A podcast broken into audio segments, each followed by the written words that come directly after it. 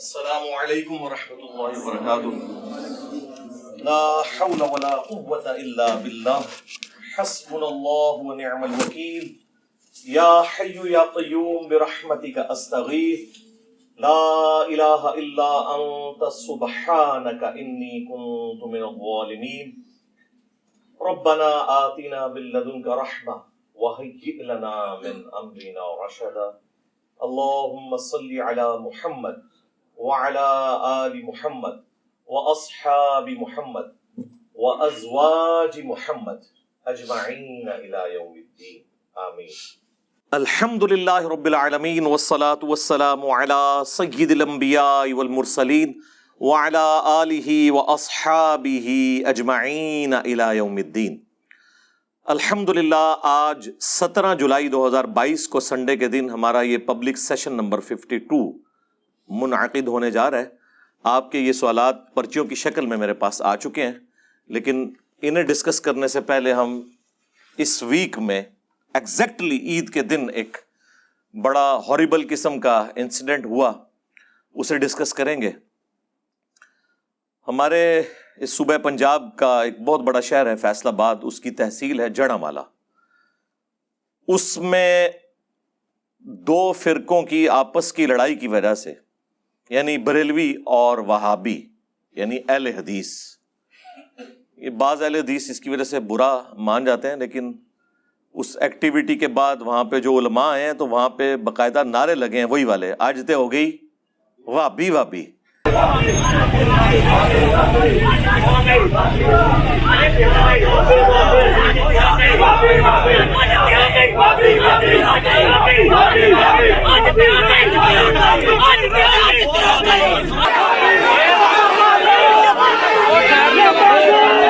تیرے جان سار بے شمار تیرے جان سار بے شمار تیرے جان سار بے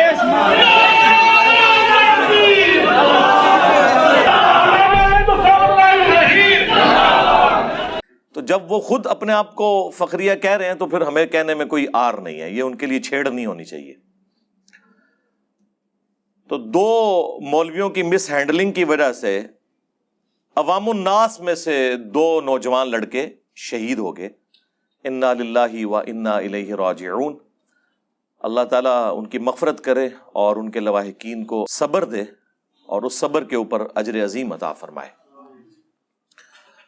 وہ دونوں کا تعلق اہل حدیث مکب فکر سے تھا۔ مس ہینڈلنگ تھی مولویوں کی۔ قربان ہو گئے وہ دو لڑکے۔ ان میں سے تو ایک ایسا ہے کہ جس کے خود بھی نہ کوئی بہن بھائی ہیں، نہ ماں باپ ہیں۔ اور اس کی بیوی بھی اسی طرح ہے کہ اس کے بھی بہن بھائی اور ماں باپ نہیں ہیں یعنی فوت ہو چکے ہیں۔ اور ایک چھوٹی سی بچی ہے اس کی۔ آپ ذرا اندازہ کریں کہ یہ لوگ کس طریقے سے عوام الناس کو یوز کرتے ہیں۔ مولوی نہ ان کا مرا ہے، نہ ان کا مرا ہے۔ وہ بھی نہیں مرنا چاہیے۔ لیکن اگر کوئی مرنا تھا تو مولوی مرتے۔ عوام کو کیوں مرواتے ہیں اپنے پیچھے؟ اور کہتے ہیں پھر مسل کے اہل حدیث پہ قربان ہو گئے۔ مسل کے اہل حدیث پہ نہیں، مولوی اہل حدیث اور وہ ابھی مولوی کے اوپر قربان ہو گئے۔ اور ڈھٹائی کا یہ لیول ہے۔ بز دلی کا یہ لیول ہے کہ جب ایف آئی آر کٹوائی گئی ہے، تو اس ایف آئی آر کے اندر انہوں نے اسے ذاتی دشمنی ڈکلیئر کر دی ہے۔ وہ آڈیو ایک لیک ہوگی وہاں کے ایک اہل حدیث کی جو خود ایف آئی آر لکھوانے والوں میں تھا۔ اس نے آڈیو ایک بھیجی کسی عالم دین کو۔ وہ چونکہ وہ دوسری پارٹی سے تعلق رکھتے تھے یعنی اہل حدیث میں بھی گروپنگ ہوئی ہوئی ہے نا۔ وہ ناسبی اور اس اعتبار سے، یزیدی اور حسینی کے اعتبار سے۔ انہوں نے پکڑ کے وہ نیٹ کے اوپر چڑھا دی اور وہ سب کے پاس آ گئی۔ اس میں وہ کہہ رہا ہے کہ جی مجھے خود شرمندگی ہے کہ میں نے اپنے وہابی مولوی کو بچانے کی خاطر اسے ذاتی دشمنی ڈکلیئر کر دی ہے۔ آج جڑا والا میں ایک بہت افسوسناک سانیہ پیش آیا۔ مسلک اہل حدیث کا درد رکھنے والا نوجوان بے دردی سے قتل ہو گیا۔ اس کے ساتھ اس کا ایک اور ساتھی جو نیا اہل حدیث ہوا تھا، وہ بھی بے دردی سے قتل ہو گیا۔ لڑائی کی وجہ یہ بنی کہ ہمارے ایک خطیب مولانا اسد اللہ فروقی صاحب نے عید کے خطبے میں بتایا کہ جو مشرق ہوتا ہے، اس کی قربانی نہیں، جو غیر اللہ کے نام پہ ذبح کرتا ہے، اس کی قربانی نہیں، اس طرح کی تقریر کی۔ اس کے جواب میں بریلویوں نے کہا کہ ہم چیلنج کرتے ہیں۔ آپ نے نے یہ تقریر غلط کی ہے۔ انہوں نے پھر چیلنج کیا کہ آپ ہماری مسجد میں آ جائیں۔ عید کے بعد وہ کچھ لوگ مسجد کی جانب سے آئے، ہمارے خطیب صاحب باہر جا رہے تھے۔ انہوں نے ہمارے خطیب کو آ کے تھپڑ مارنے شروع کر دیے۔ اتنی دیر میں یہ دو دوست جو قتل ہوئے ہیں اور دو ان کے ساتھ اور تھے، آنے والے چھ تھے۔ ان ان کے پاس چلے گئے ہاتھا پائی شروع ہوئی۔ انہوں نے سیدھے پسٹل نکالے فیر مارے۔ دونوں نوجوان موقع پہ قتل ہو گئے۔ پولیس انتظامیہ کو ہمارے اپنے لوگ دوستوں نے بھی کوشش کی کہ ہمارے خطیب کا اس طرح نام آ جائے گا۔ خطیب بچنا چاہیے ایف آئی آر خراب ہوتی ہے تو ہو جائے۔ تو خیر، ہوا یہ کہ اسے ذاتی اناد کی ایف آئی آر بنا دیا گیا۔ حالانکہ بالکل جھگڑے کی وجوہات سب کو معلوم تھی۔ اور وہ جھگڑا یوں ہوا کہ پہل جو ہے وہ وہابیوں کی جانب سے ہوئی یعنی اہل حدیث کی جانب سے۔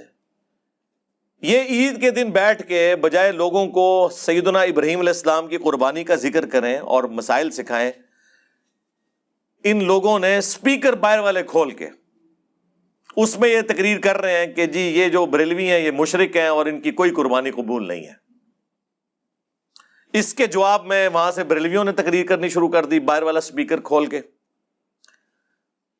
ایک ہنگامہ ہوا اور نماز کے بعد بریلویوں کی طرف سے چھ لوگ آئے۔ انہوں نے کہا، ٹھیک ہے، آپ ہم سے مناظرہ کر لیں۔ اور یہاں سے اہل حدیث مولوی تھا، ساتھ اس کے دو چار لوگ تھے۔ وہ تلخ کلامی ہوئی اسی دوران بریلویوں میں سے کسی نے۔ پہلے پسٹل تیار کی ہوئی تھی۔ انہوں نے گولیاں سیدھی سروں میں ماری ان کے۔ وہ دو نوجوان لڑکے جو ہیں، وہ ایٹ دا اسپاٹ شہید ہو گئے۔ اس کی باقاعدہ ویڈیو یعنی وہ بچوں کے وہاں پہ جو پڑھے ہوئے ہیں، وہ نوجوان لڑکے، ان کی باقاعدہ ویڈیو۔ یوٹیوب کے اوپر تو اس طرح نہیں اویلیبل کیونکہ وہ ڈیلیٹ کر دیتے ہیں ریڈ کلر کی وجہ سے۔ سوشل میڈیا پہ وہ ویڈیو چل رہی ہے۔ وہ دیکھی جا سکتی ہے۔ یقین کریں، دل خون کے آنسور ہوتا ہے اس میں سب سے پہلے نمبر پہ یہ مجرم ہے علماء، جو لوگوں کو اس طریقے سے لڑواتے ہیں۔ دوسرے نمبر کے اوپر ہماری عوام بھی بے وقوف ہے جو ان کے پیچھے آنکھیں بند کر کے چل رہی ہے تیسرے نمبر کے اوپر حکومت وقت کا کام تھا کہ وہ جو آج سے کچھ سال پہلے انہوں نے دہشت گردی کے خلاف، آپ کو پتا ہے نیشنل ایکشن پلان کے تحت ہی ضرب ازب اور رد الفساد اور باقی سارے ایس او پیز بنے۔ اس میں ایک چیز یہ بھی طے پائی تھی کہ صرف عربی خطبہ جو ہے نا، وہ اسپیکر میں دیا جائے گا، اردو والا نہیں دیا جائے گا۔ اردو والا انٹرنل اسپیکرز میں ہوگا۔ تاکہ جو گند گھولنا ہے نا، وہ اپنے مسلک کے لوگوں کے اندر رہے۔ نہ دوسروں تک یہ بات پہنچے اور نہ کوئی اس طرح کا دنگا فساد ہو۔ یہ وائلیشن ہوئی ہے کہ انہوں نے باہر والے اسپیکر میں اردو میں تقریر کی ہے اور وہ تقریر وہاں تک پہنچی۔ پھر وابیوں کے جواب میں بریلویوں نے بھی تقریر کی اور یہ معاملہ آگے چل پڑا۔ اگر اس کے اوپر عمل ہوا ہوتا تو آج یہ دن نہ ہمیں دیکھنا پڑتا۔ اس اعتبار سے یہ سارے طبقات جو ہے مجرم ہیں۔ علماء بھی، عوام الناس بھی اور حکومت وقت بھی۔ اور حکومت کا کام ہے کہ اس طرح کے جتنے واقعات ہیں انہیں منطقی انجام تک پہنچائیں۔ میری پرائم منسٹر سے ریکویسٹ ہے اسپیشلی کہ انہیں اس کے لیے اسپیشل جوڈیشل کمیشن بنانا چاہیے۔ تمام مکاتب فکر کے بڑے بڑے علماء کو میڈیا کے سامنے لا کر پریس کانفرنس کروائیں۔ بریلویوں سے مفتی منیب الرحمان صاحب کو، چھوٹے بچوں کو نہیں لانا، ان کی کوئی اوقات نہیں ہے۔ دیوبندیوں سے مفتی تقی عثمانی صاحب کو، اہل حدیث سے ساجد میر صاحب کو، اہل تشیع سے ساجد نقوی صاحب کو۔ یہ پبلکلی اکٹھے ہاتھوں میں ہاتھ ڈال کے جس طرح یہ پولیٹیکل اپنے معاملات کے اندر اکٹھے ہو جاتے ہیں اور مدارس کے خلاف کوئی قانون پاس ہو تو یہ اکٹھے ہو جاتے ہیں اپنی روزی روٹی کے لیے۔ تو یہ اکٹھے ہو کر اناؤنسمنٹ کریں کہ جی جو بھی قاتل ہیں، انہیں فوراً مقدمہ چلا کر سزائے موت دی جائے، نمبر ون۔ نمبر ٹو، وہ پابند کریں کہ آندہ سے جو مولوی بھی اردو والی تقریر یا پشتو والی تقریر یا پنجابی والی تقریر یعنی ادر دین عربی اسپیکر میں کرے اسے جیل میں ڈالا جائے۔ ان لوگوں کی تقریریں اس قابل ہی نہیں ہیں۔ کہ یہ پبلکلی عام کی جائیں ٹھیک ہے، جو کچھ تم نے بیان کرنا ہے اپنی پبلک میں جھوٹ سچ بیان کرو، دوسروں کی پبلک کو کیوں ڈسٹرب کرتے ہو؟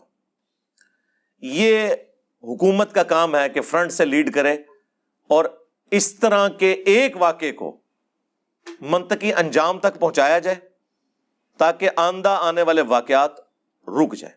اور اس سے بڑھ کر یہ چاروں بڑے پریس کانفرنس میں اناؤنسمنٹ کریں والنٹیئرلی کہ اگر کوئی اس طرح کی ایکٹیویٹی آندہ ہوتی ہے، ہم خود اپنے مولویوں کو حکومت وقت کے حوالے کریں گے اور گڈ جیسچر کے طور پہ سب سے پہلے وہابی اپنا وہ مولوی جو تقریر کرنے والا تھا، اسے پکڑ کے پولیس کے حوالے کریں اور بریلویوں کے مولوی کو بھی پولیس کے حوالے کیا جائے۔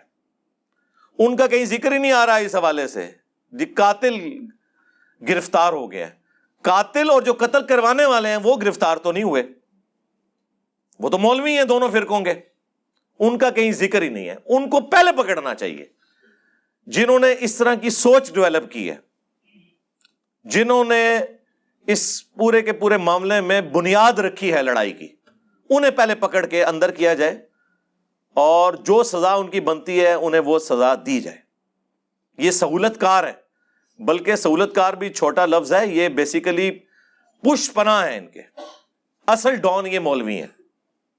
انہیں پکڑا جائے۔ تو یہ تو ہماری اس حوالے سے ریکویسٹ تھی۔ اب اس پورے واقعے کے اندر عید کے دن یہ واقعہ ہونا پاکستان کے لیے جو بدنامی کا باعث بنا، جو عام پبلک کے اندر اس کی دہشت پھیلی، اس کی ریمیڈی تو اتنی آسانی سے ممکن نہیں ہے۔ اب دونوں جانب سے مولوی پہنچ رہے ہیں اور یہاں سے بھی اہل حدیث کے بھی مولانا صاحب جو ہے وہ مسجد میں پہنچے ہیں اور پولیس آفیسر کے ساتھ بیٹھ کے انہوں نے ایک پریس کانفرنس کی ہے کہ جی فل فور جو ہے وہ قاتلوں کو گرفتار کیا جائے، وہ خیر گرفتار ہو بھی گئے بعد میں۔ میں یہ بات سمجھتا ہوں کہ وہ جو دو مظلوم شہید ساتھی ہیں، ان کے خون کے لیے آواز کو اٹھانا یہ ہمارا مکمل طور پہ حق ہے۔ فیصلہ آباد کے آر پی او صاحب بھی یہاں پر موجود ہیں۔ انہوں نے کل رات مجھ سے رابطہ کیا اور اس بات کی یقین دہانی کروائی کہ آفت صاحب آپ بے فکر رہیں جو مجرم ہیں، ان کو سدائے موت ملے گی، ان کو تحت دار تک پہنچایا جائے گا۔ اور اس مسئلے کے اندر کسی بھی قسم کے پریشر کو اور کسی بھی قسم کی بے ضابطگی کو قبول نہیں کیا جائے گا۔ جو اریسٹ کے حوالے سے ہماری کوشش ہوگی کہ ہم آج ہی اس کو اریسٹ کریں ماشاء ٹھیک ہے نا؟ زیادہ ٹائم دینا مطلب قتل کے مقدمے میں تو بالکل بھی وہ نہیں ہے۔ لیکن انشاءاللہ with in five six days ہمارا اگر میکسیمم ہوا ادروائز ہماری کوشش ہے کہ ایک دو دن کے اندر اندر ہم ان کو پکڑیں۔ اب آگے بھی چلا جائے نا کہ ان کو سزا تک پہنچایا جائے اور باقی مکاتب فکر کے لوگوں کو بھی بیچ میں شامل کریں۔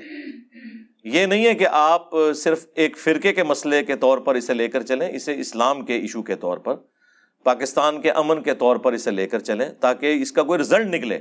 ورنہ یہ تو واقعات ریپیٹ ہوتے رہیں گے۔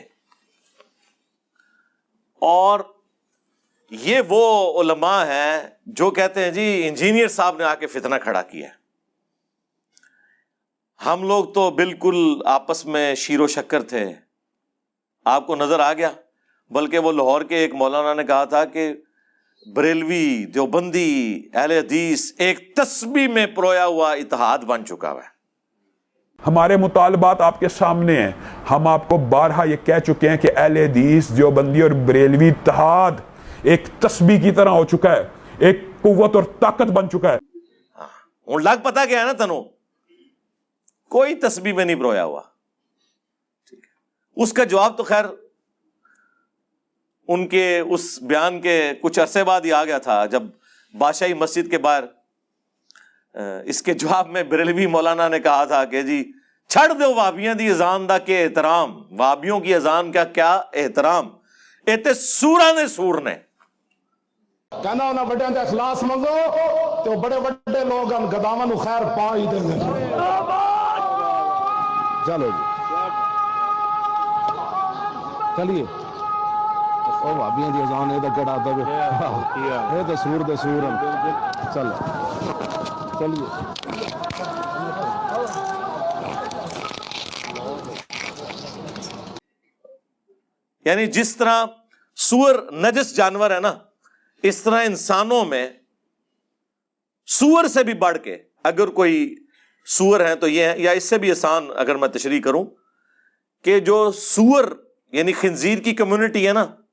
وہ بھی جسے سور سمجھیں گے نا ہاں وہ وہابی ہیں۔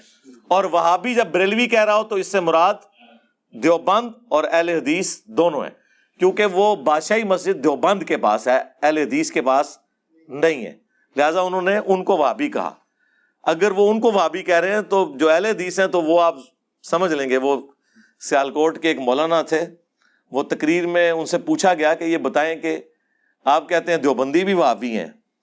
اور اہل حدیث بھی وہابی ہیں، ان دونوں میں فرق کیا ہے؟ انہوں نے کہا کہ جی ایک کتا ہے نا، یہ تو ہو گیا دیوبندی، اور اگر اس کتے کے کان بھی کاٹ دیے جائیں تو یہ وابی ہو گئے یعنی اہل حدیث۔ وہ وابی دیوبندی اور یہ وابی اہل حدیث۔ یہ ان کے آپس میں پیار محبت ہے، وہ آپ کو پتا ہے۔ اور یہ جو قربانی والا ایشو جو جس کے اوپر سارا دنگا فساد ہوا ہے، ان کی باقاعدہ ذمہ دار علماء کی ویڈیوز موجود ہیں۔ وہ جو ایک لال رومال والے ہیں، سعودیہ کے اندر، ان کی باقاعدہ ویڈیو موجود ہے کہ یہ جو کلمہ گو مشرق ہیں، وہ بریلویوں کی طرف ہی اشارہ کر رہے ہیں۔ اگر ان میں سے کسی نے قربانی میں حصہ ڈال دیا اہل حدیث کے ساتھ، تو ساری قربانی ضائع ہو گئی۔ جی قربانی کے جانور میں جو حصہ ڈالنا ہے وہ اہل ایمان کا، مومنین کا۔ مشرق نہ ہو، وہ قبر کا پجاری نہ ہو، وہ قبروں کا طواف کرنے والا نہ ہو، وہ یا علی مدد یا رسول اللہ مدد کے نعرے لگانے والا نہ ہو۔ اور اس کے مقابلے پہ بریلویوں نے تو کہا ہے کہ ہمارے بزرگوں نے وہابیوں کو مرتد ڈکلیئر کیا ہوا ہے ان کی قربانی ضائع ہے اور اگر انہوں نے ہمارے ساتھ کہیں حصہ ڈال دیا تو ہماری قربانی بھی فارغ ہے۔ وہابی کے ہاتھ کا ذبح ہوا بالکل سور کی طرح حرام ہے۔ تو اب یہاں ہوتا یہ ہے کہ کچھ بد مذہبوں کے گھر سے بھی گوشت وغیرہ آ جاتا ہے، جیسے وہابی وغیرہ آس پڑوس میں ہوتے ہیں تو ان کے وہاں سے گوشت آ جاتا ہے۔ تو ان کے وہاں کے گوشت کو الگ رکھنا چاہیے اور ان کے وہاں کا گوشت واپس کسی وہابی یعنی انہی کے فرقہ باطلہ کے گھر میں بھجوا دینا چاہیے کہ خبیص مال کو خبیص لوگ کھائیں گے تو اس میں کوئی اعتراض والی بات نہیں ہے۔ مسئلہ یہی ہے کہ ساتوں کے سات حصے جو ہوں وہ سب کے سب مسلمان ہوں ہونے چاہیے جن کے نام سے قربانی ہے۔ ہمارے اہل سنت والجماعت کے علماء نے وہابیہ، دیابنا، اہل حدیث، شیعہ وغیرہ کو اہل سنت والجماعت سے خارج مانا ہے۔ ان کو کافر اور مرتد مانا ہے کہ وہ اہل سنت والجماعت کے حصوں میں ہرگز ہرگز کسی وہابی دیوبندی، اہل حدیث، شیعہ وغیرہ کو شریک نہ کریں۔ نہیں تو آپ کی قربانی برباد ہو جائے گی۔ یعنی یہ ویڈیوز پہلے سے موجود ہیں۔ وہ کوئی نئی بات نہیں انہوں نے کی ہے۔ آلریڈی ان کے یہ عقائد ہیں اور اس سے بھی بڑھ کر۔ اگر ہم بات کریں حسام الحرمین کی، المحند علی المفند کی، احکام شریعت کی اور البریلویہ کتاب کی، تو یہ سارے فرقے ایک دوسرے کو بہت پہلے اسلام سے خارج کر چکے ہیں۔ حسام الحرمین میں آمزہ بریلوی صاحب نے نائنٹین زیرو فائیو میں یہ کتاب لکھی، جس میں انہوں نے ڈکلیئر کیا علماء دیوبند کے حوالے سے کہ یہ سب کے سب مرتد یعنی واجب القتل اور اسلام سے خارج ہیں۔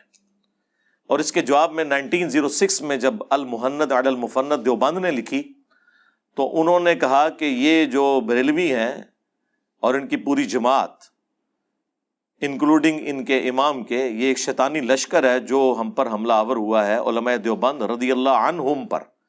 چودھویں صدی کے مولویوں کو رضی اللہ عنہم لکھا۔ جیسا کہ انبیاء پر شیاطین حملہ آور ہوتے تھے یعنی انبیاء پر جو شیاطین حملہ آور ہوتے تھے، وہ مسلمان نہیں ہوتے تھے۔ کافر شیاطین یعنی کافر ڈکلیئر کر دیا۔ پھر یہی لاہور کا مولوی وہابی کہتا تھا نا کہ جی انجینئر صاحب ایم ہی کہتے ہیں کہ جی ہم ایک دوسرے کو مسلمان نہیں سمجھتے۔ اور میں نے ان کو چیلنج دیا تھا کہ کوئی بریلوی، کوئی اہل حدیث، کوئی دیوبندی کیٹاگوریکل اسٹیٹمنٹ مجھے دے دے کہ ہمارے سوا سارے فرقے اگرچہ گمراہ ہیں، لیکن جن عقیدوں پر قائم ہیں، انہی عقیدوں پر اگر انہیں موت آ گئی تو ایک نہ ایک دن اپنا عذاب بھگت کے جنت میں چلے جائیں گے۔ کوئی آج تک تیار نہیں ہوا۔ کیونکہ وہ دنیا میں عذاب کاٹے گا، اپنے علماء اور اپنی عوام کا اگر یہ بات کرے گا۔ تو یہ وہابی ایک مولوی نے گلے پھاڑ کر کہا تھا کہ جا، تیرا یہ بھی میں اعتراض دور کرتا ہوں۔ کوئی بریلوی ہو، کوئی دیوبندی ہو، کوئی اہل حدیث ہو، اگر شرک نہ کرتا ہو۔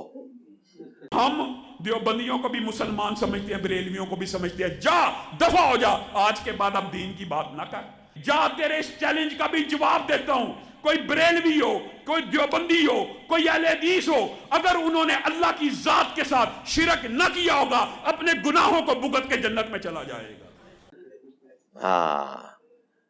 تو پھر ہم ان کو کہتے ہیں کہ مامو پارٹی، بریلوی بھی یہی کہتے ہیں کہ اگر کوئی وہابی ہو، چاہے کان کٹا ہو یا پورے کانوں والا ہو یعنی دیوبندی ہو یا اہل حدیث ہو، اگر گستاخ رسول نہ ہو تو ایک نہ ایک دن وہ بھی جنت میں چلا جائے گا۔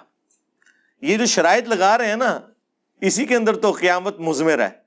کیونکہ اہل حدیث اپنے سوا باقیوں کو مشرک سمجھتے ہیں اور بریلوی اپنے سوا باقیوں کو گستاخ رسول سمجھتے ہیں۔ اس طرح اسٹیٹمنٹ نہیں لکھنی۔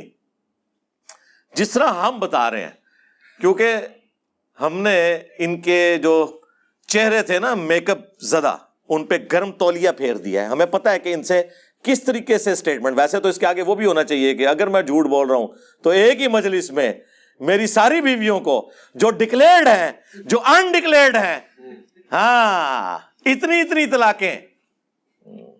اس طرح وہ آپس میں کر رہے ہوتے ہیں نا۔ تو یہ ساری چیزیں ہوں۔ کوئی بھی تیار نہیں ہوگا۔ یہ ایک دوسرے کو مسلمان نہیں سمجھتے۔ احکام شریعت میں اعلی حضرت نے یہاں تک لکھا ہے کہ وہابی پھر بریکٹ خود کھولی، دیوبندی، اہل حدیث رافدی یعنی شیعہ، اور قادیانی کافروں کو ساتھ ذکر کیا، ان کے۔ یہ سب کے سب، ایک لاکھ دفعہ بھی اللہ کا نام لیں، تب بھی زبیحا مردار ہی رہے گا، حرام ہی رہے گا۔ یہاں پہ بات ختم نہیں کی، ساتھ لکھا، یہ سب کے سب مرتد ہیں یعنی واجب القتل۔ البتہ یہود و نصارہ کا زبیہ حلال ہے۔ ہاں۔ یعنی اعلی حضرت کے نزدیک دیوبندی اور اہل حدیث اور شیعہ اور قادیانی یہ یہود و نصارہ سے بھی بدتر ہے۔ یہ کہتے ہیں جی انجینئر صاحب کہتے ہیں کہ جی وہ قادیانیوں کو ہمیں یہود و نصارہ سے بہتر سمجھنا چاہیے، اگرچہ کافر ہیں۔ تو میں نے کس کانٹیکس میں بات کی تھی کہ انہیں قرآن و سنت پیش کرنا آسان ہے؟ کیونکہ یہود و نصارہ تو مانتے ہی نہیں ہے تو سرکار آپ اپنی فکر کریں، بلکہ یہاں پہ کہنا چاہیے، رکو ذرا، صبر کرو۔ اعلی حضرت نے تو آپ کو بھی یہود و نصارہ سے بدتر ڈکلیئر کیا ہوا ہے اور قادیانیوں کے ساتھ ذکر کیا ہے۔ یہ تو آپ کی اوقات ہے۔ باتیں کرتے ہیں ہمیں۔ ٹائم قیامت تک جے، جواب دینا جے اس گال دا۔ اور جواب اس طرح کا نہیں ہے کہ آئیں بائیں شائیں کر کے، نہیں۔ بول وہی جو حق ہے۔ ٹائم قیامت تک ہے۔ صرف حق بات کرنی ہے۔ جھوٹ پہ مبنی بات نہ ہو۔ جواب دیں۔ اور یہ جو گلے پھاڑنے والے مولوی ہیں، جن کو بڑا اتحاد امت کا ایک خمار چڑھا ہوا تھا، حالانکہ اتحاد امت نہیں ہے، یہ فساد امت کے لیے اتحاد امت کر رہے ہوتے ہیں یہ۔ ایک خاص فرقے کو ٹارگٹ کرنے کے لیے۔ کیونکہ پیچھے سے ریال آ رہے ہوتے ہیں کہ آپ نے جناب کام کرنا ہے ناسبیت پھیلانی ہے، تو اس چکر میں انہوں نے اکٹھا کیا ہوا تھا باقیوں کو۔ ان کے جو ابا جان ہیں، انہوں نے البریلویا کتاب کے اندر جو جو لغویات بلکہ بکواسیات لکھی ہیں اور جھوٹی چیزیں منسوب کی ہیں احمد بریلوی صاحب کی طرف، وہ تو ایک پورا ایک الگ سے چیپٹر ہے۔ دو ہزار آٹھ نو کی بات ہے۔ میں نے شیخ زبیر لیزئی رحمہ اللہ تعالی سے خود ذکر کیا کہ یہ البریلویا کتاب آپ اتنی کوٹ کرتے ہیں یعنی آپ سے مراد وہابی لوگ۔ اس میں تو یہ جھوٹے الزامات لگے ہوئے ہیں، اور وہی جھوٹے الزامات ڈاکٹر اسرار صاحب بھی ریپیٹ کرتے رہے، کیونکہ ان کی تو تحقیق ان معاملوں میں ہے ہی نہیں تھی۔ وہ بڑے آپ نے مشہور وہ شعر سنا ہوگا، وہی جو مستوی عرش تھا، خدا ہو کر، مدینے میں اتر پڑا مصطفیٰ ہو کر۔ یہ منتخب نصاب میں ڈاکٹر اسرار صاحب نے آمزہ بریلوی کے کھاتے میں ڈال دیا۔ البریلویہ کتاب میں یہ بریلویوں کے کھاتے میں ڈلا ہوا ہے، جس کے اوپر انہوں نے پھر مناظرہ ہارا ہے بعد میں۔ شوکت سیالوی کا اور طالب الرحمان صاحب کا، وہ لال رومال والوں کے بڑے بھائی کا مناظرہ ہوا تھا۔ انہوں نے چالیس منٹ پھر مٹی پلیت کی، انہوں نے کہا، شاہ جی یہ ہماری کتاب سے شعر نکال دیں، میں آج کے بعد اہل حدیث ہونے کے لیے تیار ہوں۔ شاہ جی نو پھر کوئی چیز نظر نہیں آئی۔ شاہ جی بھی ابا جی نے پیچھے لگے سن۔ اور جن کتابوں سے یہ کفریات بیان کر رہے ہیں نا، احمد بریلوی صاحب نے فتوا رضویہ کے اندر وہ ساری کتابیں گھر میں رکھنا حرام، ان کی خرید و فروخت حرام، انہیں پڑھنا حرام ڈکلیئر کیا ہوا ہے۔ جن کتابوں کے حوالے بریلویوں کے کھاتے میں، البریلویہ کتاب میں، ان کے ابا جی احسان لائی، ظہیر صاحب، فوت ہو گیا اب اللہ تعالیٰ ان کی غلطیوں سے درگزر کرے۔ کام ڈال کے چلے گئے۔ اور یہ عربیوں کو خوش کرنے کے لیے انہوں نے یہ کتاب لکھی، پھر اردو میں پھر اس کا ترجمہ ہوا۔ وہ سارے حوالے وہاں سے دیے میں۔ تو جب بابوں نے کام ڈالا ہوا آج کیا اتحاد امت کی ہم بات کریں جی؟ یہ کٹھے بیٹھ بھی جائیں، ان کے بڑے ایک دوسرے کو نکال چکے ہیں۔ اب ہونا چاہیے اکٹھے بیٹھے سب سے پہلے کنوتے نازلہ پڑے اپنے مرے ہوئے بزرگوں کے اوپر، جو کام ڈال کے گئے ہیں۔ کیونکہ جب تک آپ ان سے لانے برات نہیں کرتے، یہ چھوٹے تو لڑتے رہیں گے۔ الٹا یہ آپ کو بھی ٹانٹ کریں گے کہ آپ لوگوں نے اسلاف کا من چھوڑ دیا ہاں جی۔ یہ یعنی اہل حدیث اس طرح کی لینگویج یوز کریں گے۔ بریلوی کہیں گے، آپ نے بزرگان دین کا راستہ چھوڑ دیا وہ ٹرمز ڈفرنٹ رکھی ہوئی ہے نا۔ ایک ٹرم یوز کرتا ہے بدعتی، کلمہ گو مشرق دوسرا یوز کرتا ہے بد مذہب گستاخ۔ اور یہ یعنی الفاظ بھی بانٹے ہوئے انہوں نے ایک دوسرے کو ادبی گالیاں دینے کے لیے۔ جب تک ان کے بڑوں کو آپ نہیں کہتے کہ وہ اپنے بڑوں کو کٹہرے میں لا کے کھڑا کریں، زندہ یا مردہ۔ اور بتائیں انہوں نے یہ سارے غلط کام کیے ہیں، اس وقت تک یہ جو جڑا والا میں واقعہ ہوا ہے نا، یہ واقعات ہوتے رہیں گے۔ کیونکہ ہم نے جس قسم کی تربیت کی ہے نا، پچھلے خصوصاً سو ڈیڑھ سو سال کے اندر، یہ رزلٹ آنے والی نسلوں کو بھی بھگتنے پڑیں گے۔ یہ معاملات اس طریقے سے چلتے رہیں گے۔ تو میں اس طرح کے ایشوز کے اوپر اتنا کھل کے اس لیے بولتا ہوں تاکہ جو پڑھا لکھا طبقہ ہے ایٹ لیسٹ وہ تو جرت کرے کہ اس طرح کے جو مولوی ممبروں پر بیٹھے ہوئے باتیں کر رہے ہیں، جب وہ اس قسم کی کوئی بات کریں تو انہیں روک دیں۔ آپ کو بہت شوق ہے اپنا یوٹیوب کا چینل بنائیں۔ علمی طریقے سے اپنا مقدمہ ریکارڈ کریں اور ویڈیو عوام الناس کے سامنے پیش کریں، بجائے یہ کہ جہاں پہ فزیکل پبلک موجود ہے، وہاں ایک دوسرے کے خلاف بھڑکائیں۔ یا تو ہماری طرح آپ پھر حوصلہ رکھیں نا کہ ساروں کے پیچھے نماز پڑھنے کے قائل ہوں، سب کو مسلمان ڈکلیئر کریں، صرف علمی اختلاف کریں۔ تو یقین کریں، میں لاکھوں کے مجمع میں بھی ڈائریکٹ بات کر رہا ہوں، ہمارا کوئی اسٹوڈنٹ کوئی ایکسٹرا جوڈیشل ایکٹیویٹی پرفارم نہیں کرے گا۔ بھگت رہے ضرور ہیں۔ کریں گے نہیں، تربیت ہی نہیں ہے۔ ان کے اس لیے کرتے ہیں کہ ان کی تربیت ہوئی ہوئی ہے۔ دو ہزار سترہ کے اینڈ پہ معاملات تھوڑے خراب ہونا شروع ہوئے۔ جب پہلی دفعہ مجھ پہ مرڈر اٹمپٹ ہوئی تھی اکتوبر میں ٹو تھاؤزینڈ سیونٹین میں۔ اس کے بعد پولیس والوں نے ہمیں کہا کہ آپ ایک ایفیڈیوٹ لکھ دیں ہمیں۔ باقیوں سے بھی ہم لے رہے ہیں تاکہ اکیڈمی میں کوئی جھگڑا نہ ہو کہ آپ یہاں پہ کوئی مناظرہ بازی یہ نہیں کریں گے۔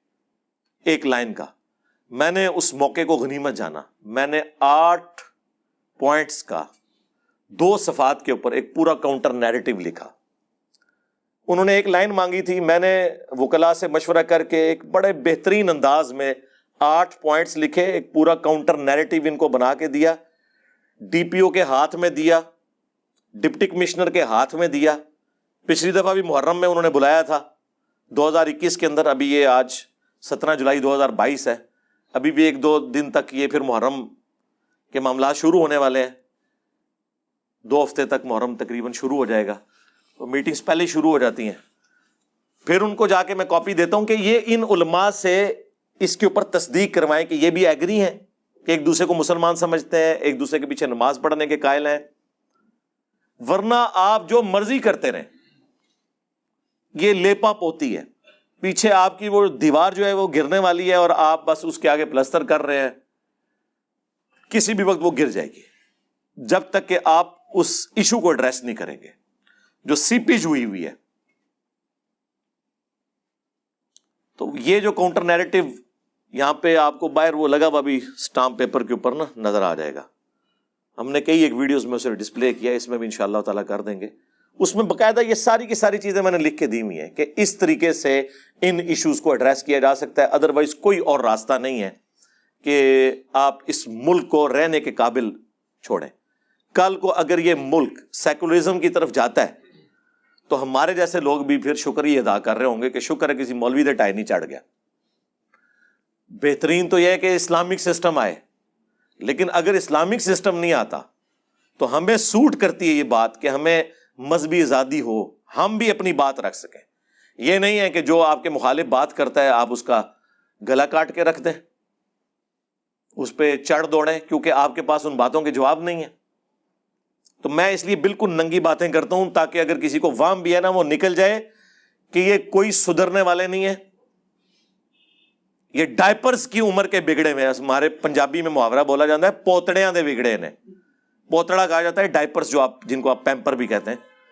یہ اس عمر کے بگڑے ہوئے لوگ ہیں، یہ لوگ نہیں سدھرنے والے۔ جب تک کہ آپ ان کے پرانے بزرگوں کی غلطیاں ان پہ ہائی لائٹ نہیں کرتے، اور انہیں نہیں بتاتے کہ سارا کام انہوں نے ڈالا تھا، اور غلط ڈالا تھا، بغیر کسی دلیل کے ڈالا تھا۔ اور ان کا جو توحید کے ساتھ کمٹمنٹ ہے، یا عشق رسول ہے، وہ تو ہم نے ویسے ہی کھول دیا ہے۔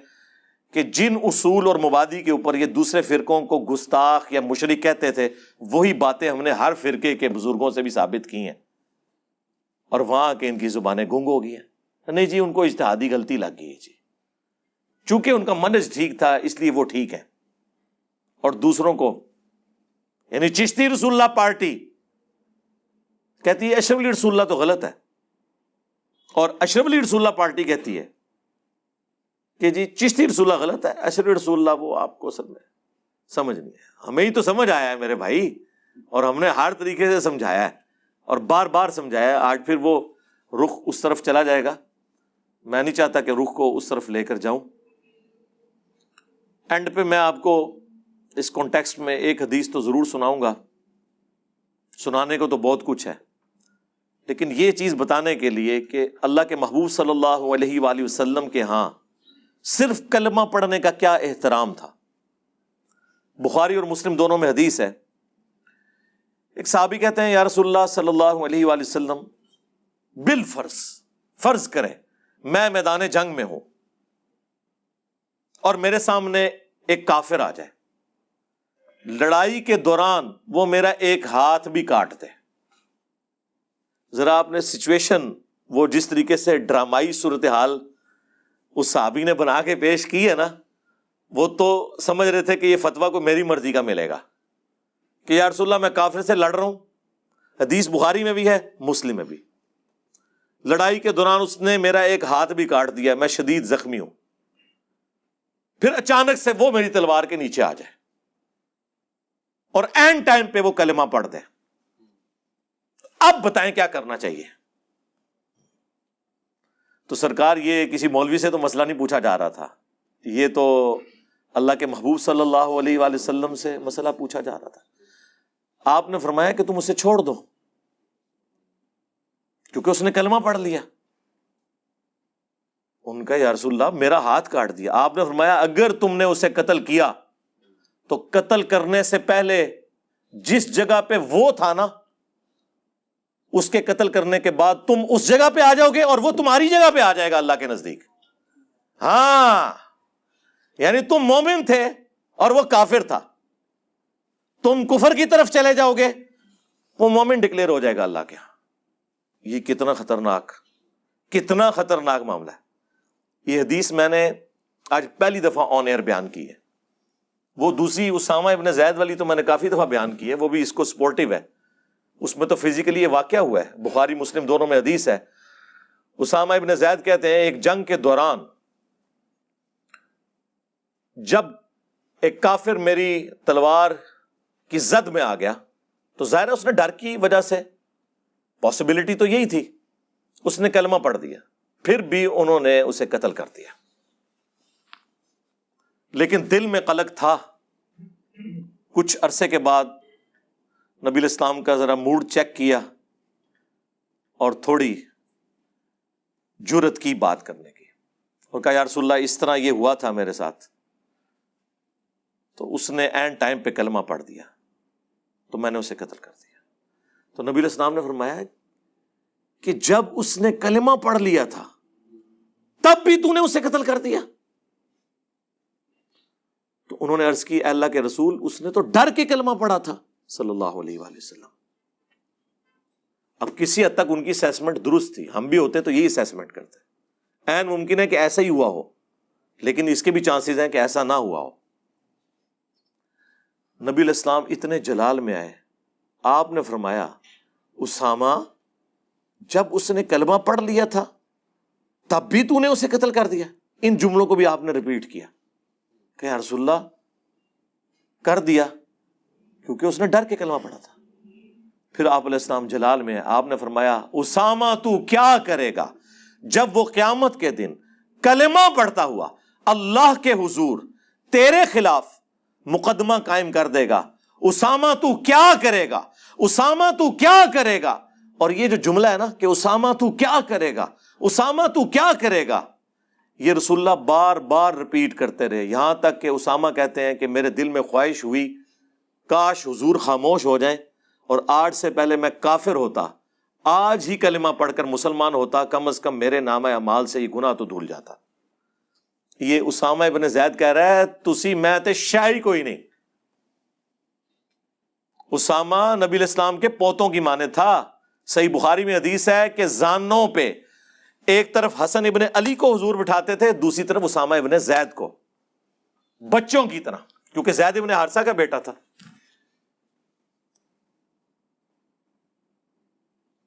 اور آپ دیکھ لیں کہ ان کی کیا حالت ہوئی ہے۔ اس وقت یعنی وہ جس شخصیت سے شفاعت کی امید ہے، وہی کہہ رہے ہیں کہ تم کیا کرو گے۔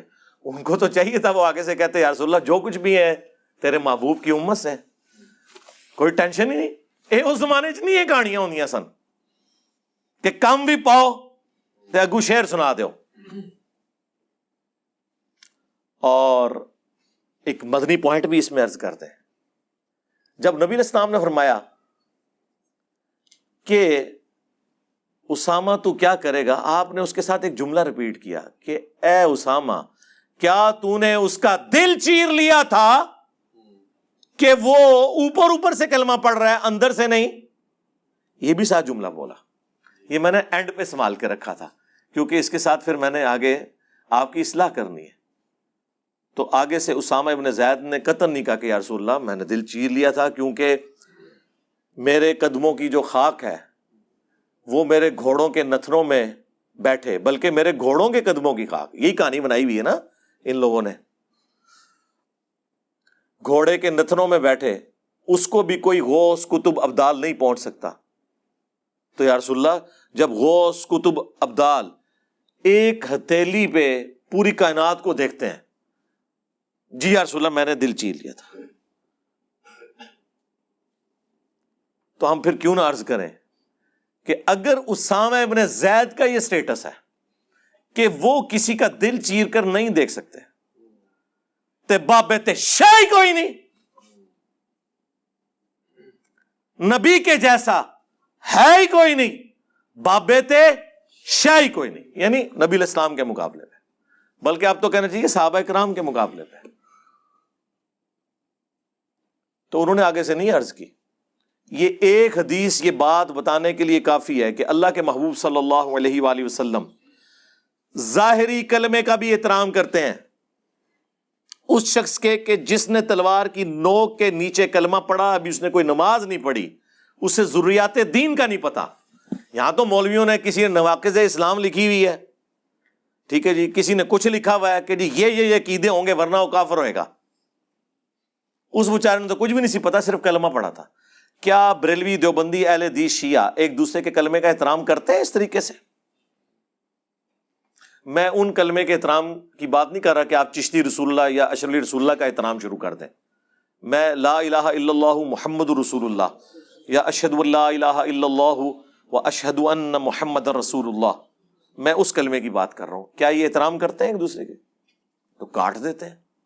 مسلمان مسلمان کو کاٹ رہے ہیں سورت النساء میں ایک مسلمان مؤمن کو قتل کرنے کی سزا اللہ نے بیان کی ہے، ہمیشہ کی جہنم۔ ہمیشہ کی۔ جس نے کسی مؤمن کو جان بوجھ کر قتل کیا۔ اور اسے سپورٹی وہ حدیث ہے سن نبی دعود کی کہ اللہ تعالیٰ یا تو قتل نہ حق معاف نہیں کرے گا یا شرک معاف نہیں کرے گا۔ ہاں جی۔ شرک بھی معاف نہیں ہونا۔ ان اللہ لا یغفر یشر کبھی و یغفر ما دون ذلک لمن یشاء لیکن اس میں بھی اللہ تعالیٰ نے فرمایا تھا، اللہ شرک کے گناہ کو نہیں معاف کرے گا، دنیا میں نہیں، آخرت میں۔ دنیا میں تو اگر کسی نے شرک سے توبہ کر لی، اللہ تعالیٰ اس کے گناہوں کو بھی نیکیوں سے بدل دے گا۔ سورت الفرقان آیت نمبر سیونٹی۔ آخرت میں معاف نہیں کرے گا۔ اور ساتھ آیا تھا کہ اس کے علاوہ جتنے گناہ معاف کر دے گا، وہ بھی جس کے لیے چاہے گا۔ اس سے یہ پتا چلا کہ بعض گنا ایسے بھی ہوں گے جو اللہ تعالیٰ جس کے لیے نہ چاہے تو نہیں معاف کرے گا۔ اور وہ ہے قتل نہ حق یہ کہتے ہیں جی جزید مواحد تھا۔ ہاں قتل نہ حق بھی معاف نہیں ہونا۔ ایک کربلا تو دنیا چ بھی ہانٹ کرے گی اور آخرت بھی انشاءاللہ۔ یعنی مؤمن کے لیے یہ بات ہے کہ اگر مومن کو قتل کر دیا تو قتل نہ بھی اللہ تعالیٰ معاف کرنے والا نہیں ہے۔ اس کو تو چھوڑ دیں۔ جو قرآن کی آیت ہے، سورہ المائدہ کی آیت نمبر تھرٹی ٹو اس میں تو اللہ تعالیٰ نے فرمایا کہ صرف دو ایکسیپشن ہیں، یا تو فساد فی الارض یا قتل کے بدلے قتل، وہ بھی جوڈیشری کے تھرو اگر ان دو ایکسیپشن کے سوا کسی بھی شخص نے دوسرے شخص کو قتل کر دیا، گویا اس نے پوری انسانیت کا قتل کر دیا۔ اور پھر ساتھ یہ ہے جس نے ایک جان کو بچایا، اس نے پوری انسانیت کو بچا لیا۔ جان کی بات ہو رہی ہے، مسلمان، غیر مسلم کی نہیں، کوئی بھی جان ہے۔ خواہ مسلم تھا، خواہ غیر مسلم۔ لیکن یہ سورت المائدہ میں آیت نمبر تھرٹی ٹو لکھی رہ گئی۔ پریکٹیکلی کوئی عمل نہیں ہو رہا۔ اس کو سپورٹی، وہ صحیح بخاری کی حدیث کہ اگر کسی نے کسی ذمی کافر کو جو مسلمان حکومت کے اندر ٹیکس دے کر رہ رہا تھا، جزیہ دے کر، نہ حق قتل کر دیا۔ قیامت کے دن وہ جنت کی خوشبو بھی نہیں پائے گا۔ حالانکہ جنت کی خوشبو چالیس سال کی مسافت سے آ رہی ہوگی۔ یعنی قیامت کا دن پچاس ہزار سال کا دن ہے نا۔ آخری جب چالیس سال باقی رہ جائیں گے، تو جنت کی خوشبو آنا شروع ہو جائے گی۔ لیکن اس شخص کو جنت کی خوشبو بھی نہیں آئے گی جس نے دنیا میں کسی ذمی کافر کو بھی نہ قتل کیا ہوا۔ یہ صحیح بخاری شریف ہے جناب، مولانا شریف نہیں ہے۔ مومن کا قتل تو چھوڑ دیں سرکار، وہ تو اتنی سخت احادیث ہیں۔ جامعہ ترمزی میں حدیث ہے کہ نبی الاسلام نے فرمایا کہ ایک مومن کا قتل اللہ کے نزدیک اس سے بڑا جرم ہے کہ کوئی شخص پوری دنیا کو برباد کر دے۔ اب پوری دنیا کے اندر سب کچھ آتا ہے۔ جو جامعہ ترمزی میں سنم ماجا میں حدیث ہے کہ اے کعبہ تیری حرمت ہے اللہ کے نزدیک، لیکن ایک مؤمن کی حرمت تجھ سے بھی زیادہ ہے۔ اس کی جان تجھ سے زیادہ ہے اللہ کے نزدیک۔ کعبے سے بھی بڑھ کر۔ جامعہ ترمزی کی حدیث ہے۔ اگرچہ اس کی صنعت میں اختلاف ہے، لیکن اسے سپورٹو ایک صحیح بخاری میں حضرت عمر کا فتویٰ ہے۔ جب کسی علاقے میں کوئی قتل نحق ہوا، تو حضرت عمر نے کہا کہ اگر یہ پورا گاؤں بھی اس میں شریک ہوتا، میں سب کو قتل کروا دیتا۔ اور وہ ترمزی کی روایت یہ ہے کہ اگر زمین و آسمان کی ساری مخلوقات مل کے ایک مومن کو قتل کر دیں، اللہ اس چیز کی پرواہ نہیں کرے گا کہ مرنے والا ایک ہے، اللہ سب کو اوندا منہ کر کے جہنم میں پھینک دے گا۔ اس سے زیادہ اور آپ کو کیسے سمجھایا جائے؟ جامع ترمزی میں حدیث ہے۔ سنبی دعود میں، مشکات میں۔ مشکات میں جو قتل نحق کے حوالے سے چیپٹر، اس میں یہ ساری حدیث آپ کو مل جائیں گی کہ قیامت کے دن مقتول اپنے قاتل کو پیشانی کے بالوں سے پکڑ کر گھسیٹتا ہوا اللہ کے عرش کے پاس پہنچ جائے گا۔ اس حال میں کہ اس کی اپنی رگوں سے خون بہ رہا ہوگا اور کہے گا کہ یا اللہ، اس قاتل سے مجھے آج بدلہ لے کے دے کہ اس نے میری زندگی کیوں دنیا میں مجھ سے چھینی تھی۔ وہ ظاہر ڈیسٹنی تو ہے۔ ہر بندے کا ایگزٹ ہے۔ کسی کا ایئر کریش میں، کسی کا روڈ ایکسیڈنٹ میں، کسی کا ہارٹ فیلئر کے ذریعے۔ وہ اس کا ٹائم مقرر ہے۔ لیکن جو جرم کرنے والا ہے، اسے تو سزا ملے گی۔ یہ اتنا سینسٹیو ایشو ہے۔ بخاری اور مسلم دونوں میں حدیث ہے، قیامت کے دن سب سے پہلے قتل کے مقدمے کا فیصلہ ہوگا۔ ایک وہ حدیث ہے نا جو ابودود کے اندر ہے کہ قیامت کے دن سب سے پہلے نماز کے بارے میں سوال ہوگا۔ وہ حقوق اللہ کا معاملہ ہے۔ اللہ کے حقوق جب ڈسکس ہو رہے ہوں گے نا، تو پہلے نماز کے بارے میں سوال ہوگا۔ اور وہ حدیث تو ابو دعود کے اندر تھی۔ یہ حدیث بخاری اور مسلم دونوں میں ہے کہ قیامت کے دن سب سے پہلے قتل کے مقدمے کا فیصلہ ہوگا۔ قتل نہ حق اللہ کے نزدیک اتنا سینسٹیو ایشو ہے، جسے مسلمانوں نے بس اس طرح سمجھ لیا جس طرح ناک پہ مکھی بیٹھی تھی اور اڑا دی۔ اور اس وقت مسلمانوں کا ایٹیچیوڈ پوری دنیا کے لوگوں کے لیے، چند لوگوں کا ایٹیچیوڈ سارے مسلمانوں کی بات نہیں کر رہا۔ وہ بال جان بنا ہوا ہے، اس دنیا کو ان لوگوں نے رہنے کے قابل نہیں چھوڑا۔ مسلمان مسلمان سے ڈرتا ہے۔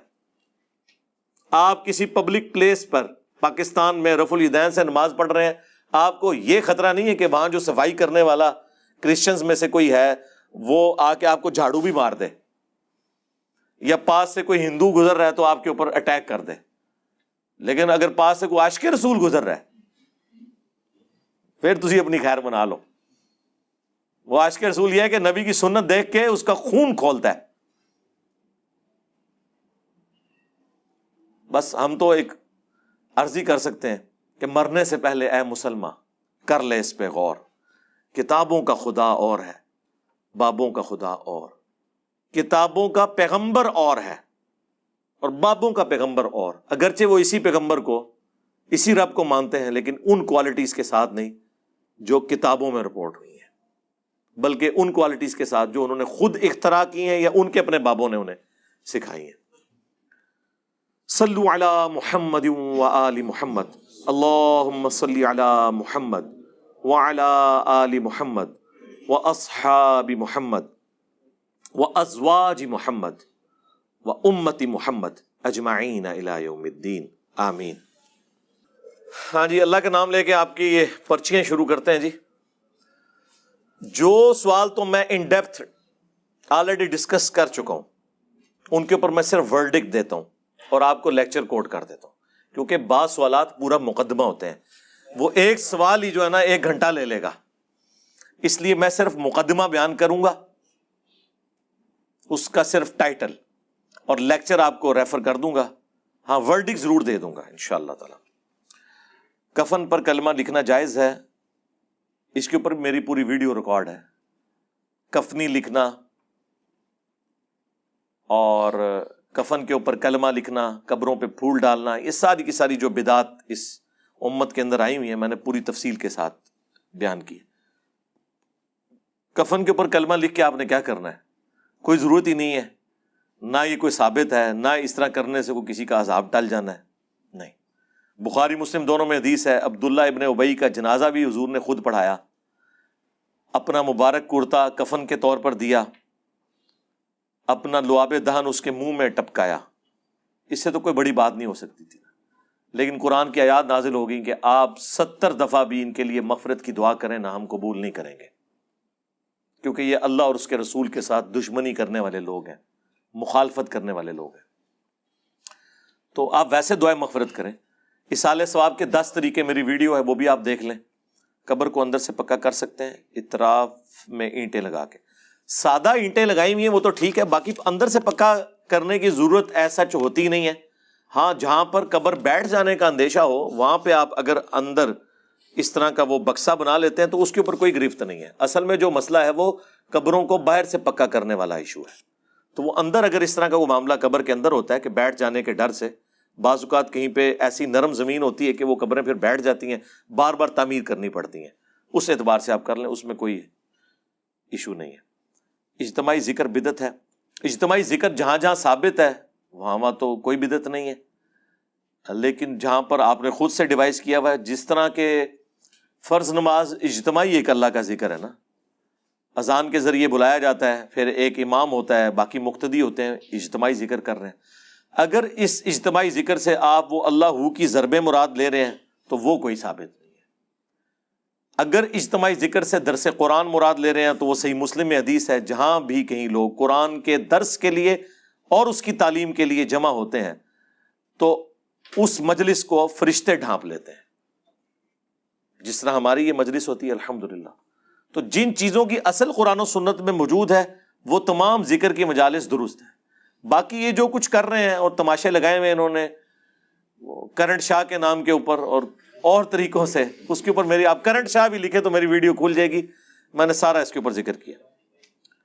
میت یا مردے کے پاس ذکر وغیرہ کر سکتے ہیں۔ ہاں ذکر کریں۔ صحیح مسلم میں حدیث ہے۔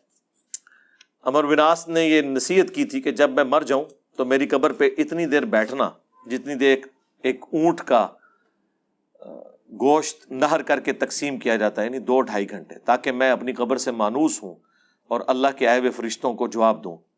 قبر کے پاس بیٹھ کے ذکر اذکار کرنا اس مردے کے لیے اور باقی جتنے لوگ دفن ہیں، ان کے لیے دعا کرنا، یہ بالکل درست ہے، اس کے اوپر کسی کو اختلاف نہیں ہے۔ اصل ایشو یہ ہے کہ آپ جب قبر کے اوپر خیمہ لگاتے ہیں، قرآن خانیے شروع کروا دیتے ہیں آن پیمنٹ اور پھر آپ یہ عقیدہ رکھتے ہیں کہ چالیس دن تک تین شفٹوں میں آٹھ آٹھ گھنٹے کی مسلسل جاری رکھیں، تو پھر فرشتے حساب کتاب ہی نہیں کریں گے، کیونکہ وہ روزانہ انتظار کریں گے کہ بندے ہٹیں تو ہم سوال کریں۔ یار، بندوں کے ساتھ ان کا کیا لینا دینا؟ وہ کہتے ہیں نہیں جی حدیث ہے، بخاری، مسلم میں کہ جب دفنا کے لوگ جاتے ہیں نا اور مردہ جانے والوں کے قدموں کی آہٹ سنتا ہے تو فرشتے داخل ہوتے ہیں، تو جب لوگ جائیں گے ہی نہیں ایک رزلٹ کر لیں۔ وہ تو ایک مثال دی گئی ہے کہ فوراً حساب شروع ہو جاتا ہے۔ دوسرا، نیک مردے کے لیے یہ راحت کا باعث ہوتا ہے کہ جو لوگ مجھے یہاں پہ اکیلا چھوڑ گئے میں نے ان پہ تکیا کیا بھی نہیں تھا۔ اور مردے، ایسا مردہ جو گناگار ہوتا ہے، اس کی حسرت میں اضافہ ہوتا ہے کہ یہ لوگ بھی مجھے چھوڑ کے چلے گئے۔ وہ بخاری مسلم حدیث ہے نا، انسان کے تین دوست ہیں، دو قبر سے باہر رہ جاتے ہیں، ایک ہی قبر میں جاتا ہے۔ اس کا مال اور اولاد باہر رہ جاتی ہے، صرف آمال ساتھ جاتے ہیں۔ یہ مقصد تھا اس کا۔ یہ نہیں تھا کہ تنویر بیٹا پڑھ۔ ڈاکٹر تیل قادری صاحب کو آپ نے دیکھا نہیں ہے؟ وہ کہہ رہے ہیں، سائڈ پہ ہو جاؤ، فرشتے آنے والے ہیں۔ یعنی یہ کس حدیث میں لکھا ہے کہ ڈاکٹر صاحب جب کھڑے ہوں گے تو فرشتے نہیں شرمائیں گے، باقیوں کے شرما جائیں گے۔ اگر آپ کا یہ قید ہے کہ لوگوں کے جانے کے بعد فرشتوں نے آنا ہے، پھر تو ڈاکٹر صاحب آپ کی بھی موجودگی نہیں ہے، آپ فرشتے نہیں ہیں، انسان ہی ہے ہاں۔ تو آپ نے فراڈ مطلب اس طریقے سے مچایا ہوا ہے، اس طرح کا۔ اور انہوں نے کیا، یہ ان کے بزرگوں نے کام ڈالا ہوا ہے اور ان چیزوں کا مذاق دیوبندی اڑا رہے ہوتے ہیں۔ حالانکہ دیوبندی اور بریلوی ان کے مشترکہ بزرگ، فقہ انفی کی کتابوں میں یہ تلقین لکھی ہوئی ہے۔ کہ آپ نے قبر پہ یوں انگلی رکھ کے تلقین کرنی ہے؟ ہاں بزرگ تو تمہیں پتہ سانجے ہوتے ہیں کچھ لوگ اولاد کے اصول کے لیے تعویذ استعمال کرتے ہیں، اس کی برکت سے اللہ تعالیٰ اولاد دے گا۔ کیا یہ عمل درست ہے؟ آپ کسی مندر میں بھی چلے جائیں نا، تب بھی آپ کو اولاد ہو جائے گی، اگر ہونی ہے تو۔ اور ہو رہی ہے نا۔ ہندو کے مسلمانوں سے تو تعویذات نہیں لے کے جاتے۔ وہ تو اللہ نے اپنی مرضی سے دینا ہے۔ بس صرف آپ کا قیدا اللہ تعالیٰ چیک کر رہا ہوتا ہے۔ اور وہ اولاد تو اللہ نے دینی ہوتی ہے، کھاتے میں کسی بابے کے ڈال جاتی ہے۔ اس طرح کے کئی واقعات میں نے اپنی ویڈیوز میں سنائے ہیں کہ اینڈ ٹائم کے اوپر شیطان جو ہے نا وہ انگلی کرواتا ہے کہ بھائی پہنچ فلانے دربار تھے وہ اس طرح کے معاملات چھوڑ دیں اور اس قسم کے عقیدے رکھنا۔ تعویذ کے بارے میں کل میری ایک ویڈیو بھی اپلوڈ ہوئی ہے، آپ تعویذ لکھیں۔ جادو ٹونا، سات سو چھیاسی، بانوے، وہ سنی نہیں ہے؟ سات سو چھیاسی۔ ہاں، وابی دے کتنے ہوتے ہیں چوی۔ ہاں گد دے بھی چوی ہوتے جے۔ ہاں اور جال حق میں انہوں نے لکھا ہے کہ گد جس طرح گوشت خور ہے نا، اس طرح وہابی ایمان خور ہے۔ اس لیے گد کے بھی چوبیس ہیں اور اس کے وابی کے بھی چوبیس ہیں۔ آپ جمع کر کے دیکھ لیں۔ وہ گاف جو ہے نا، وہ کاف کے اکویلنٹ لے لیتے ہیں نا، وہ جو عروف ابجد والا ٹیبل ہے نا، اس میں آپ گد کو آپ گنے نا، چوبیس بنیں گے۔ وابی کو بھی گنے تو چوبیس بنیں گے کہتے ہیں دونوں میں یہ ریزیملس ہے۔ اس لیے ڈبل بارہ بولنا چاہیے، چوبیس نمبر نہیں بولنا چاہیے۔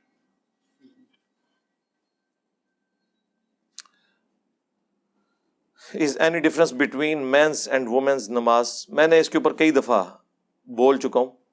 دیکھیں مین اسٹرکچر تو نماز کی ایک جیسی ہے۔ باقی یہ جو اختلاف ہیں، وہ ساری کمزور روایتیں ہیں، ایسی کوئی مضبوط روایت نہیں ہے۔ کہ جس کی بنیاد کے اوپر یہ ڈفرنس کلیم کیا جائے، یہ بہت بڑی بات تھی۔ بخاری سے لے کر ابن ماجہ تک مین اسٹریم کی چھ کی چھ کتابوں میں آپ کو کوئی الگ سے چیپٹر نہیں ملے گا کہ مرد و عورت کی نماز کا فرق ہے۔ وہ جتنی روایتیں ہیں نا، وہ مصنف ابن ابی شہبہ سے، سن قبرا البئی حقی سے اٹھاتے ہیں، لیکن اگر آپ ان کی اسنادی حیثیت دیکھیں تو وہ خود مانتے ہیں کمزور ہے لیکن کہتے ہیں تلقی بالقبول حاصل ہے۔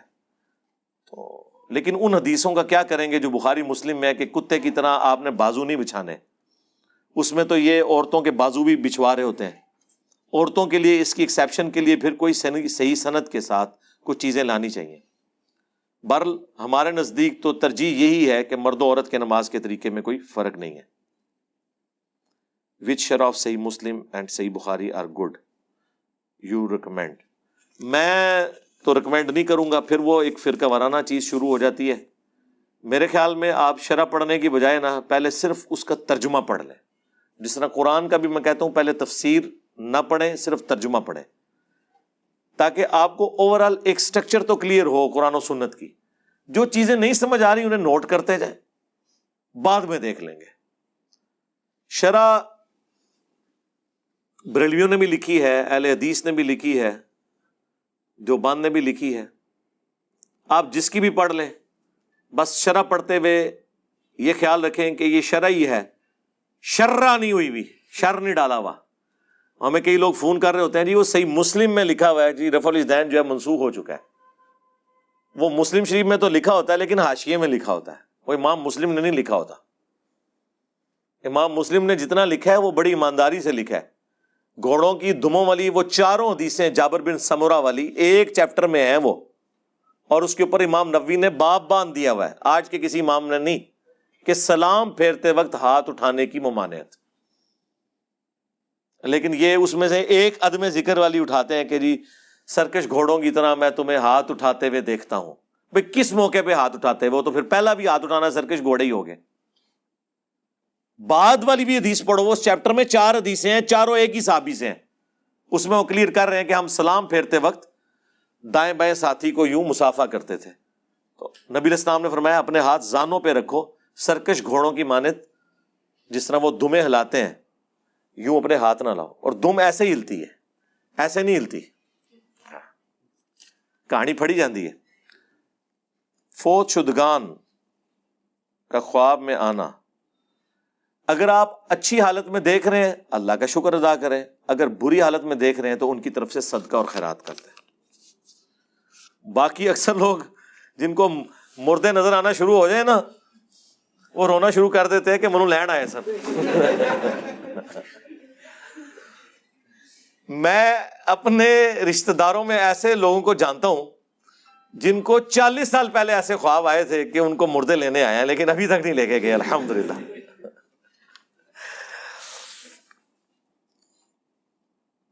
مولا علیہ السلام کے بارے میں کہا جاتا ہے کہ وہ گھوڑے کی ایک رکاب میں پاؤں رکھتے تو قرآن شروع کرتے، دوسری رکاب تک پاؤں لے کر جاتے، قرآن کی تلاوت مکمل کر لیتے۔ کر لیتے ہوں گے، تین دفعہ سورہ خلاص پڑھتے ہوں گے۔ باقی تو یہ پاسبلٹی نہیں ہے اس طریقے سے، نہ نبی الاسلام نے اس چیز کی اجازت دی ہے، نہ آپ نے کوئی ایسا معرضہ کر کے دکھایا ہے۔ ایسی تو کوئی بات نہیں ہے۔ اس کے الٹ بخاری مسلم میں ملتا ہے۔ کہ تم میں سے کسی کی استطاعت ہے کہ وہ ایک رات میں تہائی قرآن پڑھ دے؟ صحابہ نے کہا کہ کون اس کی استطاعت رکھے گا؟ تو آپ نے فرمایا سورہ اخلاص پڑھ لو، یہ تہائی قرآن کے برابر ہے۔ تو وہاں تو کسی صحابی نے نہیں کہا کہ امام عنیفا نے ایک ٹانگ پہ پندرہ سپارے پڑھنے ہیں بعد میں، خانہ کعبے میں کھڑے ہو کے، اور دوسری ٹانگ پہ پندرہ سپارے پڑھنے اچھا مجھے نہیں سمجھ آتی کہ ایک ٹانگ اور دوسری ٹانگ کا ذکر کیوں کرتے ہیں؟ مطلب کوئی، ان کو کوئی کرتب باز کوئی جگلر بنانے کی کوشش کرتے ہیں؟ یعنی نبی الاسلام نے کبھی ایک ٹانگ کے اوپر ایک نماز اور دوسری ٹانگ پہ دوسری نماز پڑھی ہے۔ اچھا لوگ کس طرح فخر سے اسے بیان کر رہے ہوتے ہیں؟ پندرہ سپارے ایک لاتتے اور پندرہ اکتے پڑے یار، بھائی، دو لتا استعمال کرو کسی نے منع کیتا ہے؟ اس میں زیادہ تھکنے کے چانس ہیں۔ آپ ایک ٹانگ کے اوپر اگر پندرہ سپارے پڑھیں بلکہ جو بیان کر رہے ہیں نا، انہیں کہ کہ آپ سے ہم سپارے نہیں، ڈیمانڈ کرتے یہ ایک سپارہ پڑھنے میں آدھا گھنٹہ لگتا ہے۔ تو پندرہ پارے آلموسٹ ساڑھے سات گھنٹے بنے سات گھنٹے، تو تے پہلے ایک لاتے کلو کے دس نہ منو۔ خالی نہیں کھڑا ہوا جاتا۔ اور یہ کون سی سنت ہے؟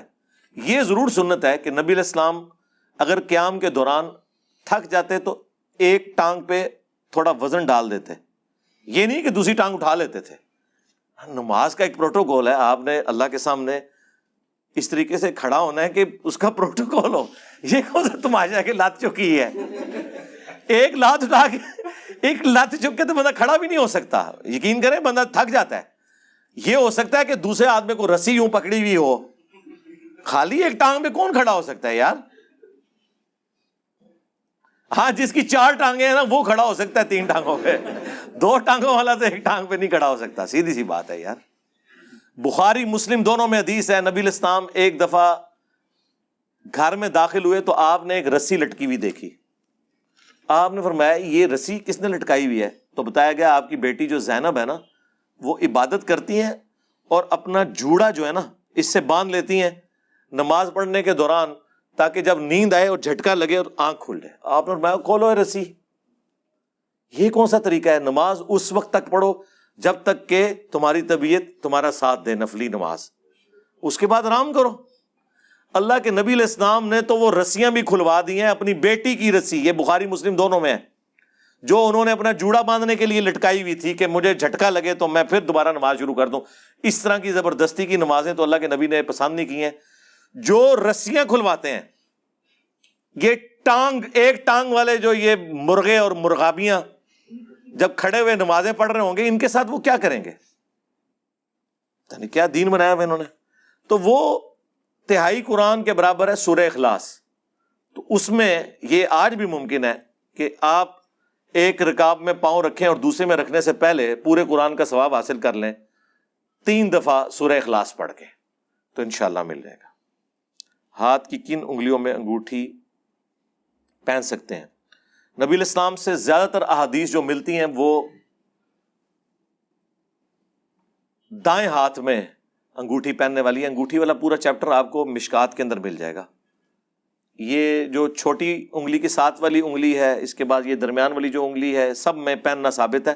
اور ایک روایت ایسی بھی ہے جس میں آپ علیہ السلام نے الٹے ہاتھ میں بھی انگوٹھی پہنی ہے، جس کی وجہ سے میں سمجھتا ہوں کہ جو لوگ اس معاملے میں بہت سخت ہے نا کہ جی ہمیں گھڑی صرف دائیں ہاتھ میں باندھنی چاہیے، وہ اجتہاد کرتے ہیں انگوٹھی سے، تو انہیں بتائیں کہ بائیں ہاتھ میں انگوٹھی پہننے والی حدیثیں بھی موجود ہیں۔ لہٰذا اگر کوئی بائیں ہاتھ میں گھڑی باندھ دیتا ہے تو کوئی مسئلہ نہیں ہے۔ وہ بھی سنت ہی ہوگا۔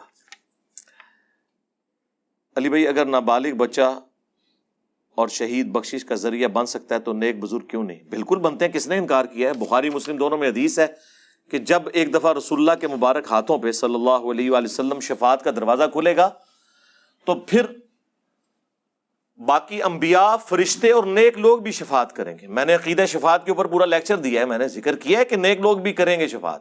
ہم کب ہمیں اختلاف ہے آپ کے بابوں سے۔ جن سے ہم نماز سنیں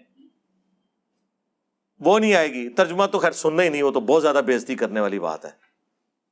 ترجمہ ایسی بسم اللہ کا نہیں سننا؟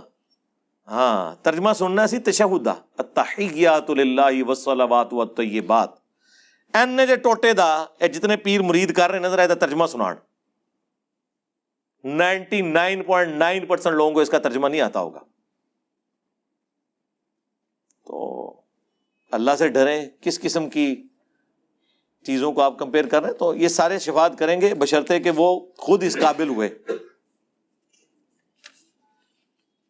اگر ہمارے سامنے کوئی گستاخی کرتا ہے اور ہم اسے پولیس کے حوالے کر دیں لیکن عدالت اسے بے گناہ قرار دے دے، تو ہمیں کیا کرنا چاہیے؟ آپ صبر کریں۔ آپ ذرا یہ چھوڑ دینا اس چیز کو۔ اگر آپ کو اتنا جوش چڑھا ہوا ہے، جن بزرگوں کی ہم نے گستاخیاں بتا دی ہیں اور جن کتابوں کی ہم نے گستاخیاں ہائی لائٹ کی ہیں، وہ تو آج تک چھپ رہی ہیں۔ ان کے پرنٹنگ پریس پہ تو آپ کوئی نہیں پہنچے۔ وہ تو آپ کے بزرگوں کی سرکردگی میں چھپ رہی ہیں۔ چھوڑ دیں۔ آپ کا کام بس اتنا ہی ہے۔ اور این ممکن ہے جس چیز کو آپ گستاخی سمجھ رہے ہیں وہ آپ کے نزدیک گستاخی ہے۔ دوسروں کے نزدیک ہے ہی نہیں ہے۔ اور اس سے بھی بڑھ کے جو میں نے بار بار کہا، ٹو نائنٹی فائیو سی میں یہ شک ایڈ ہونی چاہیے کہ جو شخص توبہ کر لے، اس معاملے کو وہیں پہ ختم کر دیا جائے۔ ورنہ تو اس کا کوئی اینڈ نہیں ہوگا۔ الفاظ کے چناؤ کے اوپر آپ کو پتہ ہے یہاں پہ گستاخی کے فتوے لگتے ہیں۔ اردو کی وکیبلری بعض لوگوں کی کمزور ہوتی ہے۔ ہمارے جو ایکس پرائم منسٹر صاحب، عمران خان صاحب، ان کی کئی ایک تقریروں میں ظاہر ہے ان کو اردو کے جو مشکل الفاظ ہیں وہ بولنے نہیں آتے۔ اور وہ کوشش بھی نہیں کرتے کہ میں اگلی دفعہ اس کو سیکھ بھی لوں۔ اس کی وجہ سے ان سے مس ہینڈنگ ہوتی ہے اور وہ مولوی تیار بیٹھے ہوئے گستاخی کے فتوے لگانے کے لیے۔ اور وہ چڑھ دوڑتے ہیں۔ تو اس لیے ذرا آپ دیکھ لیا کریں۔ آپ کا کام بس اتنا ہی ہے۔ یہ جوڈیشری کا کام ہے۔ یہ پولیس کا کام بھی نہیں کسی کی گستاخی کا فیصلہ کرے۔ یہ عدالتوں کا کام ہے۔ اور میں آپ کو بتاؤں، عدالتوں میں اگر ایمانداری سے مقدمے پیش ہونا یہ میجورٹی چیزیں فارغ ہو جاتی ہیں۔ کیونکہ جو چیزیں بیان ہو رہی ہوتی ہیں، زیادہ تر وہ کتابوں میں لکھی بھی ہوتی ہیں۔ میں راول پنڈی بینچ جو ہے نا لاہور ہائی کورٹ کا، اس میں ایک دفعہ بیٹھا ہوا۔ کئی سال پہلے کی بات ہے۔ ایک سپریم کورٹ کے وکیل تھے، وہ مجھے کہنے لگے، انجینئر صاحب دیکھیں کہ کن کن باتوں پہ ہمیں مقدمات لڑنے پڑ رہے ہیں۔ وہ کسی شیعہ عالم نے تقریر کرتے ہوئے کہہ دیا کہ جی یہ بخاری مسلم میں وہ جو حدیث ہے نا، سیدہ عائشہ نے دو تابعین کو غسل کر کے دکھایا تھا۔ یعنی وہ فزیکلی نہیں، ظاہر ہے وہ پردے میں صرف ایک ویم نکالنے کے لیے۔ اس میں میری ویڈیو بھی ریکارڈیڈ ہے۔ اس میں کوئی ایسا ایشو نہیں تھا کہ جسے ایک مصیبت کھڑی کی جاتا۔ وہ اس نے کہیں بیان کر دی حدیث۔ سنیوں پہ ٹونٹ کیا کہ تمہاری کتابوں میں ہمیں کہتے ہو کہ ہم امہات المومنین کے گستاخ ہیں، تمہاری تو بخاری اور مسلم میں یہ گستاخانہ حدیث لکھی ہوئی ہے۔ اس کے اوپر، اس کے اوپر مقدمہ کر کے ٹو نائنٹی فائیو سی لگوا دی۔ تو وہ، ان کے وہ ٹیبل کے اوپر بخاری شریف رکھی ہوئی تھی۔ وہ خود وکیل شیعہ تھے۔ تو میں نے کہا، یہ بخاری شریف آپ نے رکھی ہوئی ہے۔ وہ کہتے ہیں، انجینئر صاحب، یہ عدالت کو جا کے دکھانی ہے میں نے کہ جس بندے پہ مقدمہ قائم کیا ہوا یہ تو حدیث بخاری پہ لکھی ہوئی ہے، اگر اس نے بیان کر دیا تو اس میں گستاخی والی کون سا ایلیمنٹ ہو گیا۔ اگر کوئی شیعہ اعتراض بھی کرتا ہے یا کوئی سنی کسی شیعہ پہ اعتراض کرتا ہے، تو اس کا جواب آپ علمی طریقے سے دیں۔ میں نے دیا ہے علمی طریقے سے کہ جس سینیریو میں سیدہ عائشہ نے ایکٹیویٹی پرفارم کی ہے، اس کے بغیر چارہ ہی کوئی نہیں تھا۔ جس طرح لوگوں کو وہم ہو گیا ہوا تھا۔ حتیٰ کہ بخاری مسلم آپ کھول کے دیکھیں، عبداللہ بن عمر تو یہ بھی کہتے تھے کہ عورت نے عام حالت میں بھی اپنی چٹیا کھول کے غسل کرنا ہے۔ تو حضرت عائشہ تک جب یہ بات پہنچی، وہ اتنا غصہ ہوئی کہ انہوں نے کہا کہ عبداللہ بن عمر جو ہے، عورتوں کو یہ سر کے بال مونڈ دینے کا کیوں نہیں کہتا؟ اللہ کے نبی الاسلام صرف حیض کے غسل کے اگینسٹ ہمیں کہتے تھے کہ حیض کے بعد جو غسل ہے، اس میں چٹیاں کھولی جائے عام جو غسل جنابت ہے، اس میں عورت کو یہ اپنا پورا جوڑا کھولنے کی ضرورت نہیں، اوپر اوپر سے پانی بہا لے بس جتنا بھی گیلا ہو جائے۔ عرب کی سرزمین جہاں پہ پانی بہت بڑا ایشو تھا، وہاں آپ سوچ سکتے ہیں کہ اتنے بڑے لیول کے اوپر معاملات کو ہینڈل کرنا، جس طرح آج کل تو ہمارے پاس ماشاء اللہ تعالی میزائل موٹریں لگی ہوئی ہیں بورنگ ہوئی ہوئی ہے۔ وہ تو کئی کئی میل سے پیدل جا کے مٹکوں میں پانی لے کر آتے تھے۔ وہ متحمل ہو سکتے تھے اس چیز کے کہ آپ آدھا آدھا گھنٹہ تک شاور کے نیچے غسل کرتے رہے اور آپ کا وہم نہ نکلے۔ وہ تو آپ بخاری مسلم اٹھا کے دیکھیں، نبی الاسلام آلموسٹ پانچ سے چھ لیٹر پانی کے ساتھ غسل کر لیتے تھے۔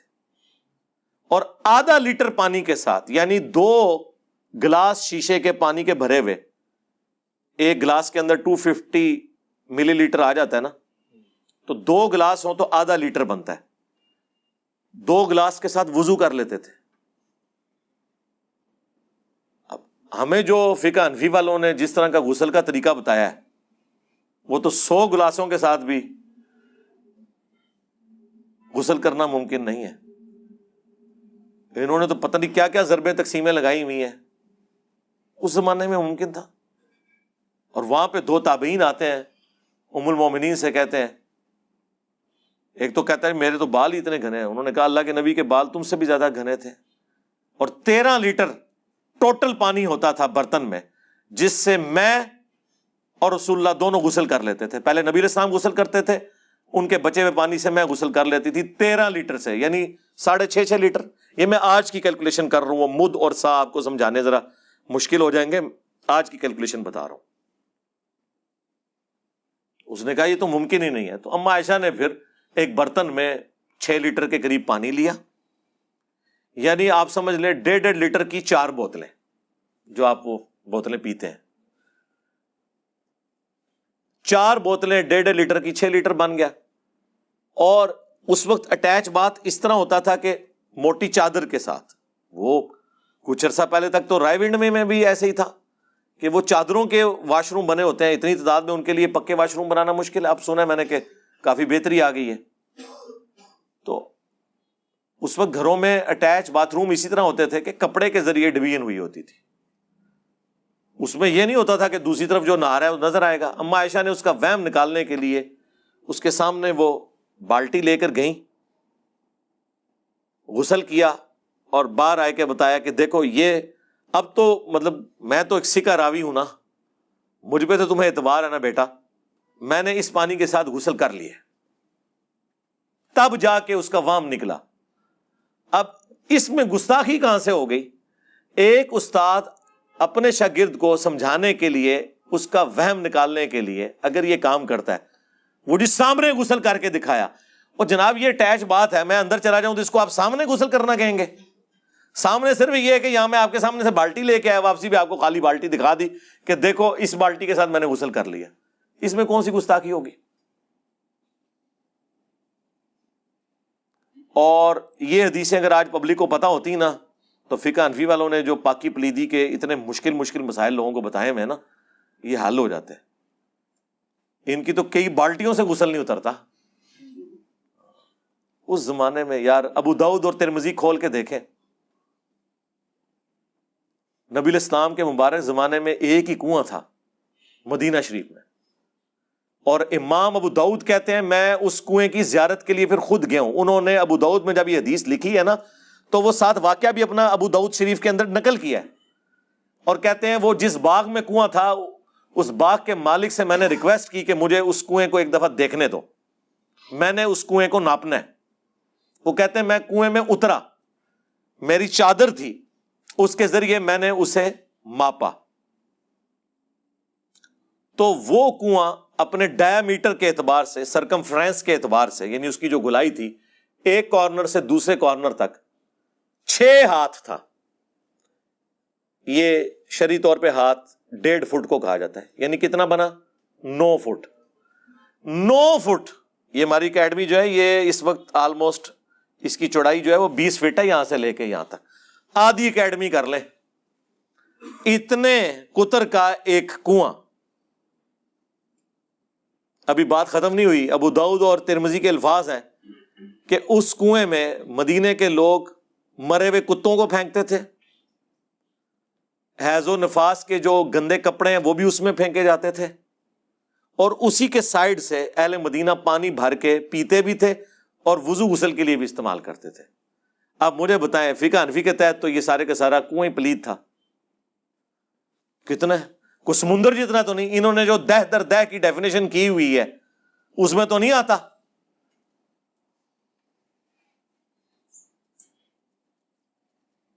آپ اندازہ کریں، نبی اسلام کو جب بتایا گیا، اور ساتھ بتایا گیا، ابو دعود کے ترمیزی کے الفاظ ہیں رسول اللہ، اس میں تو لوگ مرے ہوئے کتے پھینک دیتے ہیں، گندے کپڑے پھینکتے ہیں۔ تو نبی اسلام نے فرمایا کہ پانی کو کوئی چیز ناپاک نہیں کرتی۔ تم اس میں سے استعمال کر لیا کرو۔ اب اس کو وہ لے کے غیر مسلموں نے بھی اعتراض کیا کہ جی وہ تو گندا ہے۔ بھائی وہ جو گندگی کی ڈیفینیشن وہ یہ ہے کہ اگر اس میں ڈومیننٹ یہ چیز کر جائے یعنی رنگ، بو اور ذائقہ چینج ہو جائے۔ اگر ایسا نہیں ہوا ہوا اور ایک کارنر میں کوئی گندگی پھینکتا ہے۔ ویسے تو فکر انفی والے بھی مانتے ہیں کہ اگر دہ در دہ پانی ہو، دس فٹ بائی دس فٹ والا، کوئی تالاب ہو تو اس میں ایک طرف ڈال دیں تو کوئی فرق نہیں پڑتا۔ جس طرح چلتا ہوا پانی ہے، اس کے حکم میں داخل ہے وہ۔ یہ بڑا مشکل معاملہ ہے اس طرح کے معاملات کو لے کے چلنا۔ پاکی پلیتی کے اعتبار سے یہ جو حدیث ہے نا کہ پانی کو کوئی چیز ناپاک نہیں کرتی، پانی جس چیز پہ ڈالا جائے وہی پاک ہو جاتا ہے۔ اب مجھے بتائیں وہ جو بخاری مسلم میں حدیث ہے، جو ایک صحابی نیو مسلم تھے، بدو تھے مسجد نبوی کے اندر ہی انہوں نے پیشاب کرنا شروع کر دیا۔ کارنر پہ۔ ظاہر ہے وہ کچی تھی، وہ قالین تو نہیں بچھے ہوئے تھے نا، انہیں کیا پتا تھا؟ صحابہ اٹھے، حضور نے روک دیا، پیشاب کر لیا تو بلایا۔ فرمایا کہ مسجد پاکیزہ جگہ ہے، یہاں پہ پیشاب نہ کیا جائے۔ پھر صحابہ کرام کہتے ہیں، ایک یا دو ڈول منگوا کے نبی الاسلام نے کہا، اس پہ بہا دو۔ مجھے بتائیں، ایک بندہ ایک مسجد کے کونے میں پیشاب کرے، اس کے اوپر دو ڈول بہانے سے کیا وہ سارا پیشاب دو ڈول کی برکت سے بہتا ہوا دور تک چلا جائے گا؟ زیادہ اسے ڈائلیوٹ کر دے گا۔ اسی لیے وہ بخاری میں حدیث آتی ہے نا کہ اگر شیر خوار بچہ پیشاب کرتا ہے نا، تو اس پہ چند چھیٹے مار لینا کافی ہے۔ البتہ بچی کرے تو اس کو ذرا تھوڑا دھو لیا جائے۔ لیکن وہ دھونا بھی نہیں کہ آپ نے نل کھولا تو بس اب پندرہ منٹ دھو ہی رہے ہیں اسے۔ بس ڈیلیوٹ کر کے نکال دیا۔ یہ پاسبل نہیں تھا۔ ابو دود میں حدیث ہے۔ کچھ عورتوں نے کہا یار اللہ، مسجد نبوی کی طرف آتے ہوئے مدینہ شریف میں ہمیں بعض جگہ سے گزرنا پڑتا ہے جہاں پہ گندگی ہوتی ہے۔ اور ہماری ابایا جو ہے، ہم نے جو اوپر چادر اوڑی ہوئی ہے، وہ لمبی ہوتی ہیں، وہ بعض اوقات ان گندی جگہوں پہ ٹچ کرتی ہیں۔ اب کپڑے تو ہمارے ناپاک ہو جاتے ہیں، ہم کیسے نماز پڑھے تو آپ نے فرمایا کہ وہ جو ناپاک جگہوں سے ٹچ کرتی ہے، اس کے بعد کوئی پاک جگہ بھی آتی ہے؟ ان کا یارس اللہ آتی ہے، اس سے بھی چادر ٹچ کرتی ہے؟ جی کرتی ہے۔ تو بس پاک ہو جاتی ہے۔ آپ تو اندازہ کریں۔ آپ کے یارس اللہ کس طرح پاک ہو جاتی ہے، وہ مٹی سے ٹچ کرنے سے؟ مٹی کو بھی مٹی کو بھی اللہ تعالیٰ نے پاکی کا ذریعہ بنایا، جس طرح پانی کو بنایا۔ اس لیے وہ جو آپ کو فکا انفی والے وہ مسئلے پاکی پلیتی کے بتا رہے ہوتے ہیں نا جی وہ ایک کپڑا ڈالا جی اس میں وہ باقی ڈالے، وہ سارے ناپاک ہو گئے، ٹھیک ہے۔ اس کے بعد جب آپ ایک ٹپ میں ٹوٹی کھول کے اوور فلو کروا دیتے ہیں پانی کو، وہ پاک ہو جاتا ہے۔ اسی لیے میں نے کہا تھا، جو لوگ افورڈ کر سکتے ہیں نا، وہ آٹومیٹک مشینیں ضرور لگوائیں گھر میں، تاکہ عورتوں کی سب سے زیادہ جو انرجی ویسٹ ہوتی ہے نا، وہ کپڑے دھونے میں ہوتی ہے۔ وہ انرجی وہ اپنے بچوں کے اوپر محنت کرے اور اس میں وہ پانی جتنی وافر مقدار میں وہ مشین لیتی ہے وہ پاک ہو جاتا ہے۔ ہم جواد نقوی صاحب کو ملنے گئے نا جب عروت الوسقا جو ان کا مدرسہ ہے لاہور میں، تو وہاں پہ میں نے بچوں کے دھونے کے لیے، کپڑوں کے پورا انہوں نے پلانٹ لگایا ہوا تھا، دھوبی رکھے ہوئے تھے۔ وہ مشینیں خود آٹومیٹیکلی دھوتی تھیں، اس کے بعد استری والا، بچوں کو نہیں دھونے پڑتے تھے۔ تو کہنے لگے کہ میں جب خود مدرسے میں پڑھتا تھا، ہماری سب سے مشکل ایکٹیویٹی کپڑے دھونا ہوتی تھی۔ آپ مدرسے میں بچوں کو دیکھیں، سردیوں میں بھی چھوٹے چھوٹے بچے بیٹھ کے اپنے وہ کپڑے دھو رہے ہوتے ہیں ٹھنڈے پانی کے ساتھ۔ آپ ذرا اپنے بچوں کو وہاں رکھ کے دیکھیں۔ تو نقوی صاحب کہتے ہیں، میں نے اسی وقت ارادہ کیا تھا کہ اگر میں نے مدرسہ بنایا نا، بچوں کو ان چیزوں سے آزاد کروں گا۔ بھینسیں انہوں نے اپنی لادہ رکھی ہوئی ہیں دودھ پتی پلانے کے لیے بچوں کو۔ ہاں جی۔ کپڑے دھونے کے لیے سسٹم الادا سب کچھ، بچوں کو کچھ نہیں کرنا پڑتا، نہ کپڑے دھونے پڑتے ہیں، نہ اور کوئی، ہر چیز کا ان کا اہتمام کیا ہوا ہے۔ تو یہ پاکی پلیتی کے جو اتنی تفصیل کے ساتھ آپ کو وہ باریکیاں بتا رہے ہوتے ہیں نا، بس اپنے درجے تک آپ کوشش کریں۔ اس کے بعد زیادہ ویم میں پڑھنے کی ضرورت نہیں ہے۔ کئی لوگ آدھا آدھا گھنٹہ غسل ہی کرتے رہتے ہیں۔ ہاں جی آدھا آدھا گھنٹہ وضو ہی کرتے رہتے ہیں۔ آپ بخاری مسلم اٹھا کے دیکھیں، نبی الاسلام نے آزائے وضو دھونے کے لیے ایک ایک دفعہ بھی پانی لیا صحابہ کرام نے جو وضو کر کے دکھایا ہے نا، تابعین کو، ایک دفعہ پانی۔ تین دفعہ افضل ہے۔ ایک دفعہ، دو دفعہ، تین دفعہ۔ ہر طریقے سے ثابت ہے۔ قرآن میں تو نہیں لکھا ہوا تین دفعہ۔ قرآن میں جو وضو کا طریقہ آیا ہے، اس میں تو آیا آپ نے چہرہ دھونا ہے۔ دونوں ہاتھ کونیوں سمیت دھونے ہیں۔ سر کا مسا کرنا ہے اور اس کے بعد پاؤں مسا بھی کر سکتے ہیں، دھو بھی سکتے ہیں ایک الگ سے ٹاپک ہے، میری ویڈیوز ریکارڈیڈ ہیں، آج میں اس طرف نہیں جاتا۔ تو اس میں تو جسٹ دھونے کا ذکر ہے۔ نبی الاسلام پانی لیا ایک دفعہ، چہرے پہ ڈالا دیٹس آل حالانکہ آپ کی داڑھی بھی گھنی۔ ابھی جو فکا انفی والے بتاتے ہیں کہ نہیں، یہاں سے شروع ہو کے وہاں تک جائے، وہ تو آدھی بالٹی صرف داڑھی کے لیے چاہیے۔ اور میں نے لوگوں کو دیکھا ہے وضو کرتے ہوئے۔ پندرہ، بیس بیس دفعہ تو صرف وہ داڑھی اس کو گیلا کرنے کے لیے نہیں، بھائی، ایک بار لیا، سر کے بال جہاں سے اسٹارٹ ہوتے ہیں عموماً عموماً، اگر کوئی گنجا ہے تو وہ تو اس کے تو اسٹارٹ ہی نہیں بچارے گے اور وہ یہاں تک نہیں اس کا چاہیے یعنی جہاں سے ماتھے کے بال جمتے ہیں، یہاں سے لے کے ٹھوڑی کے نیچے تک، ایک کان کی لو سے لے کر دوسرے کان کی لو تک، ایک دفعہ بس یوں کر کے داڑھی کا خلال کر لیا دیٹ سال ایک دفعہ پانی لے کے یوں کر لیا۔ اور اس کو یوں کر لیا ہاں انگوٹھی وغیرہ یا گھڑی ہے، اس کو آپ ہلا لیں اس کے نیچے سے۔ تو کہاں عرب ملکوں میں یار یہ پاسبل تھا؟ جب مقدار آ گئی ہے، یہ پانی کے اعتبار سے اتنا بڑا انہوں نے ہنگامہ کھڑا کیا ہوا ہے۔ تو اس حدیث کی طرف آ جائیں ابو دعود اور ترمزی کی، جس میں امام ابو دعود نے باقاعدہ اپنا وہم نکالا ہے اور اس کنویں کی چوڑائی ماپی ہے، اس کا ڈائی میٹر ماپا ہے، نو فٹ آج کے اعتبار سے۔ تین میٹر بھی پورا نہیں بنتا۔ اور اس سے سب بھر رہے ہیں اور اس میں گندگی بھی ڈالی جا رہی ہے۔ آسمان سے جو پانی بارش کی شکل میں برستا ہے، گلیوں میں کیچڑ بن جاتا ہے۔ وہ کیچڑ کپڑوں پہ لگ جائے، لوگ کہتے ہیں اب نماز نہیں ہو رہی اسے دھونا ہے۔ جب تک آپ کو یہ یقین نہ نہ ہو کہ یہ کیچڑ ناپاک ہے، وہ کیچڑ پاک ہے۔ پاک ہونے کا یقین نہیں کرنا، ناپاک ہونے کا یقین ہو تو۔ اللہ نے اتنی آسانی دی ہے۔ تو آپ مجھے بتائیں روڈ کے اوپر جو کیچڑ ہے، یہ آپ کو کیسے یقین آئے گا؟ اس اعتبار سے کہ یہ ناپاک ہے۔ کوئی دعویٰ کر سکتا ہے؟ اس نے اپنے سامنے اس کے اندر کوئی نجس چیز گرتے ہوئے دیکھی ہے؟ نہیں۔ تو پاک ہے۔ روڈ پہ کھڑا ہوا پانی پاک ہے۔ ایون گٹر بھی ابل رہا ہے۔ تیز بارش ہو رہی ہے۔ بارش کا پانی اس گٹر کے پانی سے بہت زیادہ ہے۔ اوور آل وہ پانی کو صاف کر دے گا۔ اگر آپ یہ کریں گے تو دریاؤں میں بھی سارے گٹر کے پانی جاتا ہے۔ پھر تو دریا بھی ناپاک ہو گئے کیا کریں گے آپ؟ دریا اگر ناپاک ہے، پھر تو دنیا میں کوئی جگہ پاک ہو ہی نہیں سکتی۔ بہتا پانی ہے، لیکن اس میں گٹر کا پانی بھی شامل ہوا ہوا ہے۔ تو اس اعتبار سے کپڑے دھونے کے لیے آٹومیٹک واشنگ مشینیں بہت بڑی نعمت ہے۔ جس کے پاس پیسے ہیں نا جی بجائے فضول کاموں میں خرچ کرنے کے۔ اور نت نئی گاڑیاں خریدنے کے، اپنے پیسوں کو ان کاموں میں لگائیں آٹومیٹک واشنگ مشین میں کسی کمپنی کا نام نہیں لیتا کہ کسی کی مشہوری کروں، جو بھی آپ کو۔ میں نے ویسے اب تک خود نہیں لگوائی بھی۔ ان شاء اللہ میں بھی ان شاء اللہ میں اللہ تعالیٰ سے توفیق مانگ رہا ہوں۔ ٹھیک ہے۔ تو میں نے لگوانی ہے۔ ٹھیک ہے۔ وہ لیکن میری بیوی ہمیشہ آڑے آتی ہے، فضول خرچی ہے۔ میں نے کہا نہیں، یہ ضرورت ہے بھائی۔ تو وہ جب میں قائل کرنے میں کامیاب ہو گیا۔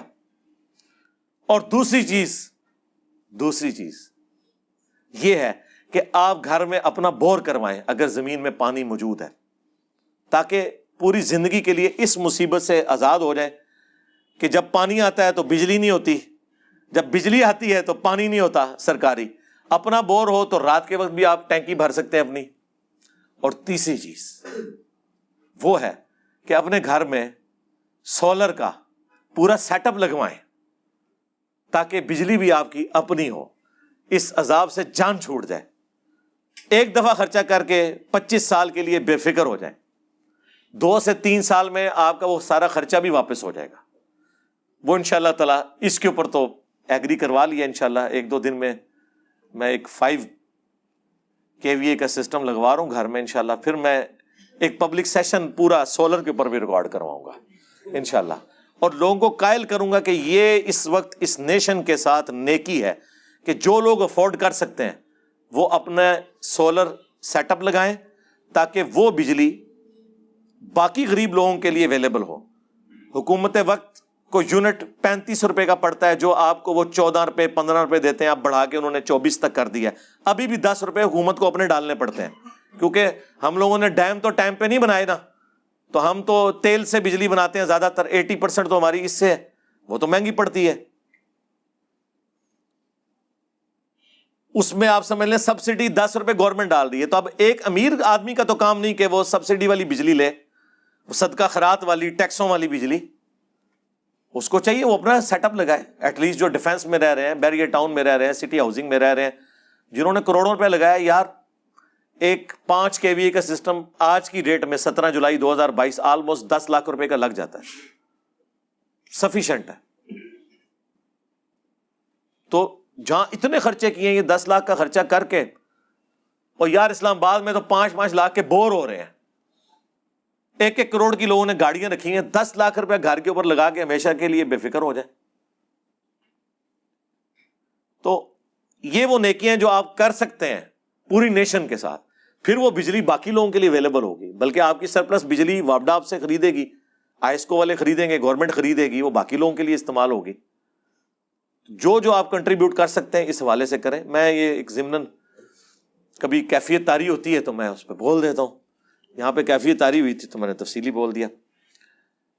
کیا خبر واحد دلیل ہے؟ اگر نہیں تو بعض حضرات مثلاً جوید احمد غامدی صاحب۔ یار یہ میں اس حوالے سے موقف بیان کر چکا ہوں۔ یہ جو وہ کراچی والے بھائی کا سوال لکھا ہے، اس کے اوپر میں بول چکا ہوں میرے بھائی۔ غامدی صاحب سے متعلق بیس سوالات، میرا ایک پورا سیشن مجلس نمبر نائنٹی سکس ریکارڈ ہوئی تھی، اس میں میں نے تفصیلی بتایا۔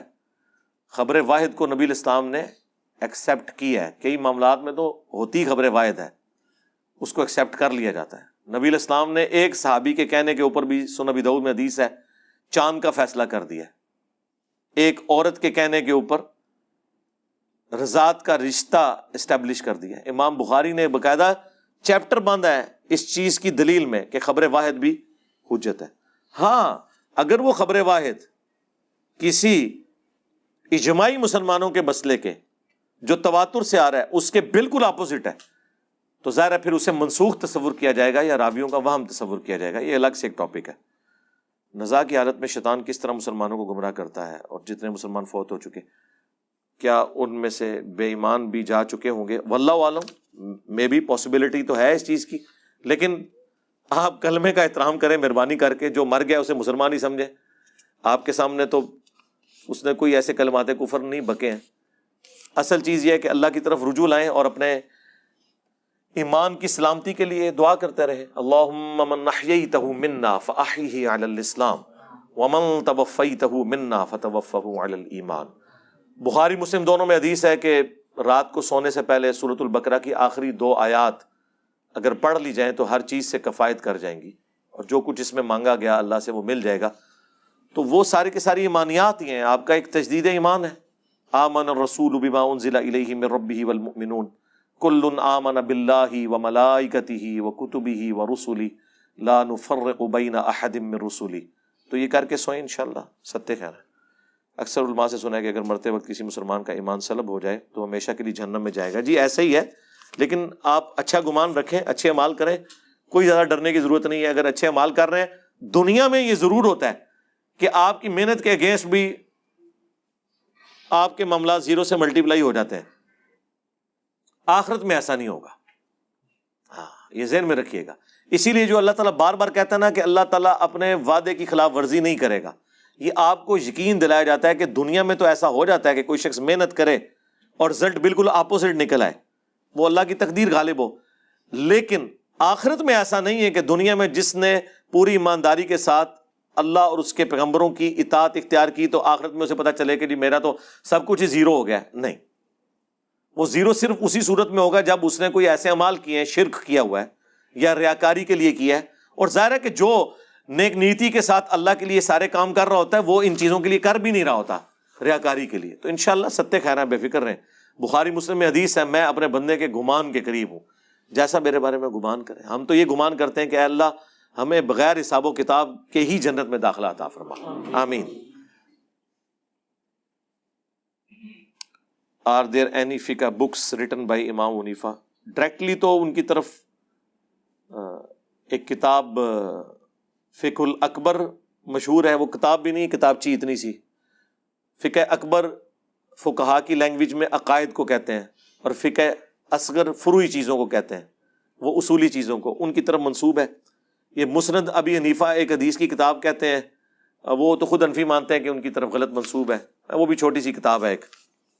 تو ان کے شاگردوں نے ان کی چیزیں جمع کی ہیں۔ ظاہر ہے اور پھر بعد میں اس میں کئی چیزیں ایسی بھی ایڈ ہو گئی ہیں جن کا قرآن و سنت سے کوئی تعلق نہیں، اسی لیے المصنف ابن ابی شہبہ میں ایک پورا چیپٹر ہے، کتاب الرد علا ابی حنیفہ، جس میں پونے پانچ سو احادیث ہیں۔ امام ابو حنیفہ رحمۃ اللہ علیہ کی طرف منسوب جو غلط مسائل ہیں ان کے اوپر۔ اور یہ کتاب امام حنیفہ کی وفات کے آلموسٹ سو سال کے اندر لکھی جا چکی تھی۔ ایک سو پچاس ہجری میں امام حنیفہ فوت ہوئے۔ ہیں اور مصنف ابن ابی شہبہ کے جو آتھر ہیں، امام ابو بکر ابن ابی شیبہ، وہ دو سو پینتیس ہجری میں فوت ہوئے ہیں۔ یعنی امام صاحب کے مرنے سے پچاسی سال کے بعد وہ بھی فوت ہو چکے تھے۔ یعنی یہ انہیں ساٹھ ستر سالوں میں کتاب لکھی گئی ہے۔ اس زمانے میں اس کا مطلب ہے کہ ان کے فتوے واقعی کوئی ایسے تھے جو قرآن و سنت کے خلاف تھے، جس کا رد اس زمانے کے بڑے محدثین نے کیا۔ فرض نماز کے بعد بلند آواز میں ہی کلمہ پڑھنا بدت ہے یا باقی سنت اس کا؟ صرف بلند آواز میں آپ پڑھ سکتے ہیں اللہ اکبر، بس، باقی سارے آہستہ آواز میں۔ یا ایک روایت ہے، وہ بھی خیر اس کے اوپر بھی کوئی شاکی پڑتا ہے۔ مسلم شریف میں تو ہمیں وہ الفاظ نہیں ملے کہ لا الہ الا اللہ وحدہ لا شریک لہ لہ الملک و لہ الحمد وهو علی کل شیء قدیر۔ یہ مشکات والوں نے اس کے ساتھ لکھ دیا بلند آواز سے۔ اور ریفرنس دیا مسلم کا، مسلم کھولیں تو اس میں کوئی نہیں موجود۔ تو مجھے لگتا ہے ان سے مس ہینڈلنگ ہوگی اس حوالے سے، یا کوئی الفاظ کے چناؤ میں ان کو ایسا شائبہ ہوا۔ اور اسی سے وہ بریلوی پلی لیتے ہیں۔ لیکن دو نمبری کیا کرتے ہیں؟ صرف لا الہ الا اللہ اور آگے ڈاٹ ڈاٹ ڈال دیتے ہیں۔ تو وہ یہ لا الہ الا اللہ جو یہ پڑھ رہے ہوتے ہیں نا، صرف یہ والا نہیں اس میں لکھا۔ وہ ایک دفعہ ہے، لا الہ الا اللہ وحدہ لا شریک لہ۔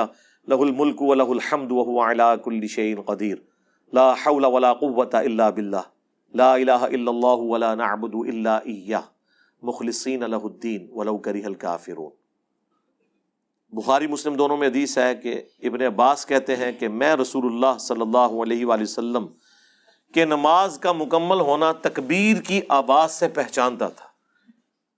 یعنی جب وہ چھوٹے تھے، گلی میں کھیل رہے ہوتے تھے تو جیسے ہی بلند آواز میں پوری مسجد میں سے آواز آتی تھی اللہ اکبر، تو وہ سمجھ آتے تھے کہ نماز مکمل ہو گئی یہ سنت ہے۔ استغفر اللہ استغفر اللہ استغفر اللہ اللہم انت السلام ومنک السلام، تبارک تیاز الجلال والاکرام۔ یہ جو پورشن ہے، یہ آہستہ آواز میں ہی ہے، جو مسلم شریف میں۔ ہے بلند آواز سے صرف اللہ اکبر ہے۔ وہ بھی ایک دفعہ۔ تو وہ تو صرف اہل حدیث ہی عمل کر رہے ہیں یا چاند ایک دیوبندی کر رہے ہیں۔ اب بریلویوں نے بھی دیکھا، دیکھی، شروع کر دی ہے۔ باقی یہ جو کچھ کرتے ہیں وہ تو ثابت ہی کو نہیں۔ اس پہ میری ڈیٹیل ویڈیو بھی ہے۔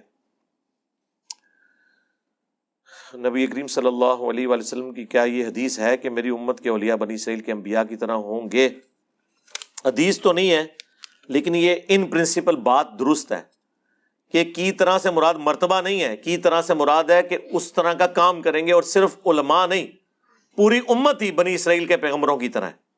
قرآن میں لکھا ہے کن تم خیر امتن اخرجت للناس تأمرون بالمعروف و تنہون عن المنکر و تؤمنون باللہ۔ تم بہترین امت ہو جو لوگوں کے نفع کے لیے نکالی گئی۔ نیکی کا حکم دیتے ہو، برائی سے روکتے ہو اور اللہ پر ایمان لاتے ہو، جیسا کہ ایمان لانے کا حق ہے۔ یعنی یہ نبیوں والا کام ختم نبوت کی برکت سے شفٹ ہوا ہے اس امت کو۔ ایک وہ ختم نبوت ہے جو پاکستانی عوام اور علماء کر رہے ہیں۔ ہاں۔ وہ ختم نبوت نہیں ہے، وہ اینٹی قادیانی ہے۔ ختم نبوت وہ ہوگی جو چشتی رسول اللہ، اشرف علی رسول اللہ کو بھی غلط کہے گی۔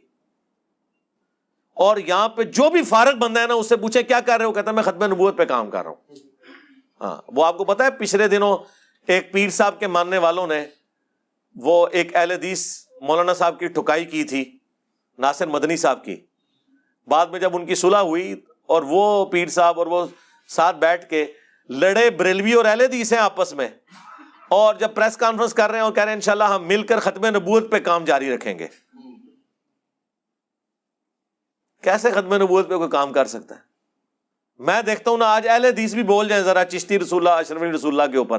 اور اس کی لکیر پیٹیں تو میں دیکھتا ہوں ان کو کیسے وہ برداشت کرتے ہیں۔ بریلوی تو ویسے ہی بولنے جوگے نہیں ہے صرف اشرف رسول اللہ پہ بول سکتے ہیں۔ یہ لوگ کہاں سے ختم نبوت پہ کام کریں گے؟ تو آج کل جو بندہ کوئی بھی دین کا کام نہیں کر رہا ہوتا نا، وہ کہتا ہے میں ختم نبوت پہ کام کر رہا ہوں۔ ختم نبوت کی کاس کو ان لوگوں نے بدنام کر کے رکھ دیا مزہ بنا کے رکھ دیا وہ جہاں کے بھی جی آئے مل کر ختم نبوت پہ کام کریں۔ یہ کون سا ختم نبوت کام ہے بھائی؟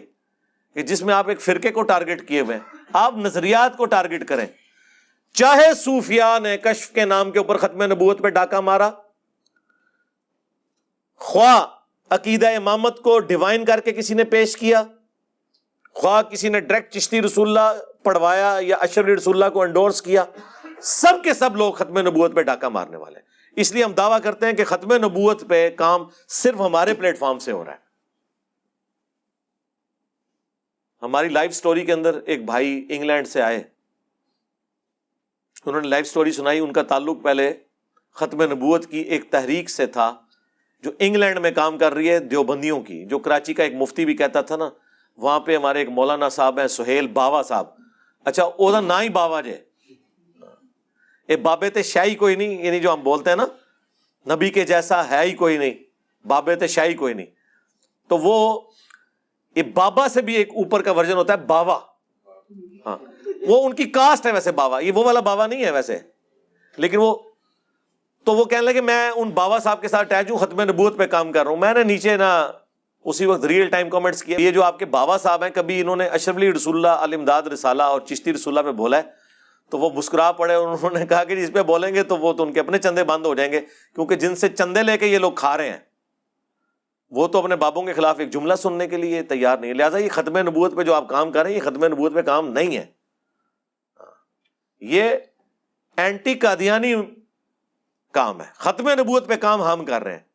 نہ قادیانی دجال کو کوئی ہم رعایت دیں گے، نہ کشف کا عقیدہ رکھنے والے کسی دجال کو ہم کوئی رعایت دیں گے، نہ عقیدہ امامت کو بگاڑ کے پیش کرنے والے کسی دجال کو رعایت دیں گے، نہ چشتی رسول اللہ کو انڈورس کرنے والے کو رعایت دیں گے، نہ اشری رسول اللہ کو انڈورس کرنے والے کو رعایت دیں گے۔ بالکل سیدھی سی بات ہے۔ علی بھائی، کیا ماتم کرنا قرآن و حدیث سے ثابت ہے؟ کوئی ثابت نہیں ہے جی بدت ہے۔ اس کے اوپر میری تفصیلی ویڈیو ریکارڈ ہے ماشاء اللہ ایک نہیں کئی ایک ویڈیوز ہے کیا والدین کی بہتری کے لیے ان سے سختی سے بات کر سکتے ہیں؟ سختی سے بات کرنے ان سے تو نرمی سے بات کریں تو ان کی بہتری کوئی نہیں ہوتی ہے۔ سختی سے کدھر انہوں نے آپ کی بات سننی ہے؟ قرآن میں تو حکم ہے کہ نرمی سے بات کرنی ہے۔ سختی سے بات کرنے سے کچھ نہیں ہونا، نقصان ہی ہونا۔ ارے بھائی، اگر لڑکی کا باپ شادی کے بعد راضی ہو جائے، دوبارہ نکاح کریں جی دوبارہ تجدید نکاح کر لیں تماشا لگانے کی ضرورت نہیں ہے، بس دو گواہ بٹھائیں اور ایجاب و قبول کر لیں، نئے حق میں کے بس۔ میرا گوشت کا کام ہے، احتیاط کے باوجود بھی اکثر خون کے نشان کپڑوں پر لگ جاتے او، کوئی مسئلہ ہی نہیں یار، وہ خون پاک ہے۔ کھانے کے اعتبار سے بہتا ہوا لہو نجس ہے۔ لیکن کپڑوں کو لگ جائے تو کپڑے ناپاک نہیں ہوتے۔ آدھی بات تو اب سارے مان چکے ہیں۔ کل تک آپ کو پتا یہ کہتے تھے پرفیوم جو ہے، اس میں الکوہل ہے۔ الکوہل شراب ہے۔ شراب کپڑوں پہ لگ جائے تو کپڑے ناپاک اور نماز نہیں ہوتی۔ ان سارے مولوی چھس چھس لا کے آدھے نا۔ ہاں۔ اب انہوں نے کہا کہ نہیں، وہ تو امام منیفا کا فتوا ہے کہ الکوہل یا شراب پینا حرام ہے۔ شراب کپڑوں کو لگ جائے تو خود شراب اس اعتبار سے نجس نہیں ہے۔ ہاں، ہم نے کہا، واہ، کیا بات ہے۔ تو یہ پہلے نہیں تھا پتا، امام منیفا نے آپ کسی کو کوئی واٹس ایپ بھیجا ہے؟ ہم تو پہلے سے ہی کہہ رہے ہیں کہ خون ہو یا شراب ہو، اس کا پینا حرام ہے۔ یہ کپڑوں کو لگ جائے، کپڑے ناپاک نہیں ہوتے۔ صحابہ کی زندگیاں تو جنگوں سے عبارت تھی وہ یہ رسک لے سکتے تھے کہ وہ ہر وقت اپنے کپڑے ہی بدلتے رہتے۔ اس زمانے میں تو میڈیکل سائنس نے اتنی ترقی نہیں کی ہوئی تھی، خون اتنی آسانی سے رکتا بھی نہیں تھا کئی صحابہ کی ڈیتھ ہو جاتی تھی۔ آج کے دور میں وہ زخم ہو تو کتنے لوگوں کی جان بچائی جا سکتی ہے۔ جو اس زمانے میں لوگوں کا خون رکتا نہیں تھا، لوگوں کی ڈیتھ ہو جاتی تھی۔ سب سے بڑی بات، خون کسی کا اگر جنگ میں ضائع ہوا ہے تو آپ اسے خون لگا نہیں سکتے تھے۔ یہ تو مشکل سو ڈیڑھ سو سال کی گیم ہے کہ ہمیں پتا چلا ہے کہ خون ایک انسان کا دوسرے کو لگ سکتا ہے، لیکن وہ بھی بلڈ گروپس کے ساتھ۔ اگر گروپ ڈفرنٹ ہو تو خون لگاتے ہی اس بندے کی ڈیتھ ہو جائے گی، وہ کلاٹس بن جائیں گے۔ یہ تو اللہ تعالیٰ جزائے خیر دے بغداشی والے بزرگوں کو انہوں نے یہ گروپ خون کے جو ہے وہ دریافت کیے ہیں۔ پھر اجمیشی والوں نے وہ سرینج تیار کی۔ ہاں۔ اور وہ مشین جو ہے وہ ایک دوسرے کسی تیسرے شریف صاحب نے تیار کی، جس سے پتا چلا کہ بلڈ گروپ ہم چیک کر سکتے ہیں۔ ورنہ تو یہ لوگ آج بھی مرتے خون ضائع ہونے کی وجہ سے۔ میں معذور ہوں اور میرے بچے بھی معذور ہیں۔ لوگ کہتے ہیں کہ پتہ نہیں کیا لکھا ہوا آگے۔ چاند گرین ہے کی وجہ۔ اور نہیں، کچھ بھی نہیں ہوا۔ اللہ دے بندے ہو۔ عیدی بھائی کچھ نہیں ہوا۔ یہ چیزیں آزمائش کے ساتھ تعلق رکھتی ہیں۔ ہر بندے کی اللہ نے آزمائش ڈفرینٹ کی۔ آپ معذور ہی ہیں نا، آپ کے بچے معذور ہیں۔ یہاں پہ کروڑ پتی لوگ ہیں جن کے بچے جو ہے نا تھیلیسمیا کے مریض ہیں۔ ہر مہینے انہیں خون کی بوٹلز لگتی ہیں۔ نہ لگے تو مر جائیں۔ پوری زندگی کے لیے ان کے ساتھ ایک روگ لگا ہوا ہے۔ چھوڑ دیں، بڑی بڑی ازمائشیں لوگوں پہ۔ اللہ کا شکر ادا کریں۔ یہ کو پانچ، چھ کی بندے نے سوال لکھے، میں پیچھے نیچے کر رہا ہوں۔ باری یہی تو پڑھوں گا۔ سید کتب کے بارے میں آپ کا موقف کیا ہے؟ یار، موقف اس طرح نہ لیا کریں مجھ سے۔ ان کے کہتے ہیں جی ایک فالوور ہیں جو یوتھ کو یہ کہہ رہے ہیں۔ ٹھیک ہے، یوتھ کو بھڑکائیں جی خوب۔ نکلنا اس میں سے کچھ نہیں ہے۔ آپ اس یوتھ کو بھڑکا رہے ہیں جنہیں نہ قرآن آتا ہے، نہ حدیث آتی ہے، نہ نماز کا طریقہ آتا ہے، نہ توحید آتی ہے۔ میں ان لوگوں کے بارے میں جو بیٹھ کے خلافت کے اوپر اس طریقے سے بات کر رہے ہیں، خلافت کو ہم بھی پروموٹ کر رہے ہیں۔ الحمد لیکن پہلے مسلمانوں کو آپ ڈیٹم لیول کے اوپر تو لے کے آئیں۔ پانچویں کلاس کے بچے کو آپ پی ایچ ڈی کلاسز پڑھا رہے ہیں۔ یہ تو ظلم کر رہے ہیں آپ۔ جب تک یہ قوم نماز ہی نہیں پڑھتی، اس کے عقیدی توحید کے مطابق نہیں، کون سی خلافت نامزد ہوگی اس کے اوپر؟ خلافت کے پھر رزلٹ تو یہ نکلنا چاہیے کہ مزار سارے گرائے جائیں۔ صحیح مسلم میں حدیث ہے۔ ابو حیاج اسدی کہتے ہیں کہ مجھے مولا علی نے کہا کہ میں تمہیں اسی کام پر معمور نہ کروں جو رسول اللہ نے میرے ذمہ کیا تھا کہ کوئی اونچی قبر دیکھوں، اسے زمین کے برابر کر دوں اور کوئی تصویر دیکھوں، اسے مٹا دوں۔ تو مولا علی نے تو اپنی خلافت میں یہ کام کروایا ہے تو آج خلافت قائم ہو۔ اور پاکستان میں میجورٹی بریلویوں کی ہو، میں دیکھتا ہوں کون مزار گرا سکتا ہے۔ دنگا فساد اور قتل و غارت ہی ہوگا۔ لہذا پہلے لوگوں کی ایجوکیشن کریں۔ یہ وی لاگس کے ذریعے لوگوں کو ورگلانا، اس کا کوئی رزلٹ نہیں نکلنا۔ یہ بس اے سی والے کمرے میں بیٹھ کے اس طرح کی باتیں کر لینا بہت آسان ہے۔ پریکٹیکلی کام کریں، جس طرح ہم نے کیا ہے کہ آپ ایسی جنریشن تیار کریں جو اس انقلاب کو پھر آگے لیڈ کریں۔ نہ کہ صرف انقلابی باتیں کر کے اور اصلاح کوئی بھی نہیں ہے۔ چھوٹی بچیوں کی تربیت کے لیے کوئی ایسی کتاب جس میں امہات المومنین کی زندگی کے پہلو بیان ہو جی اس کے لیے آپ دارالسلام پبلیکیشن میں چلے جائیں۔ ہر لیول کی آپ کو بک مل جائے گی بچوں کے اعتبار سے، نوجوانوں کے اعتبار سے، بچیوں کے اعتبار سے۔ کئی کتابیں is it necessary to move شہادت فنگر ان تشہد؟ نیسری تو نہیں ہے، لیکن سنت ہے۔ اگر کوئی انگلی نہ بھی اٹھائے، اس کی نماز درست ہے۔ علماء اور بزرگوں کا سالانہ عرس منانا جائز ہے۔ اس کی تو کوئی حیثیت نہیں میرے بھائی۔ مرے ہوئے لوگوں کے لیے آپ نے دعا کرنی ہے۔ رب نقفر لنا والی اخوان الدین سبقونا بال ایمان یہ ہمیں حکم ہے۔ اس سال ثواب کے دس طریقے آپ دیکھ لیں۔ عرس وغیرہ کوئی نہیں۔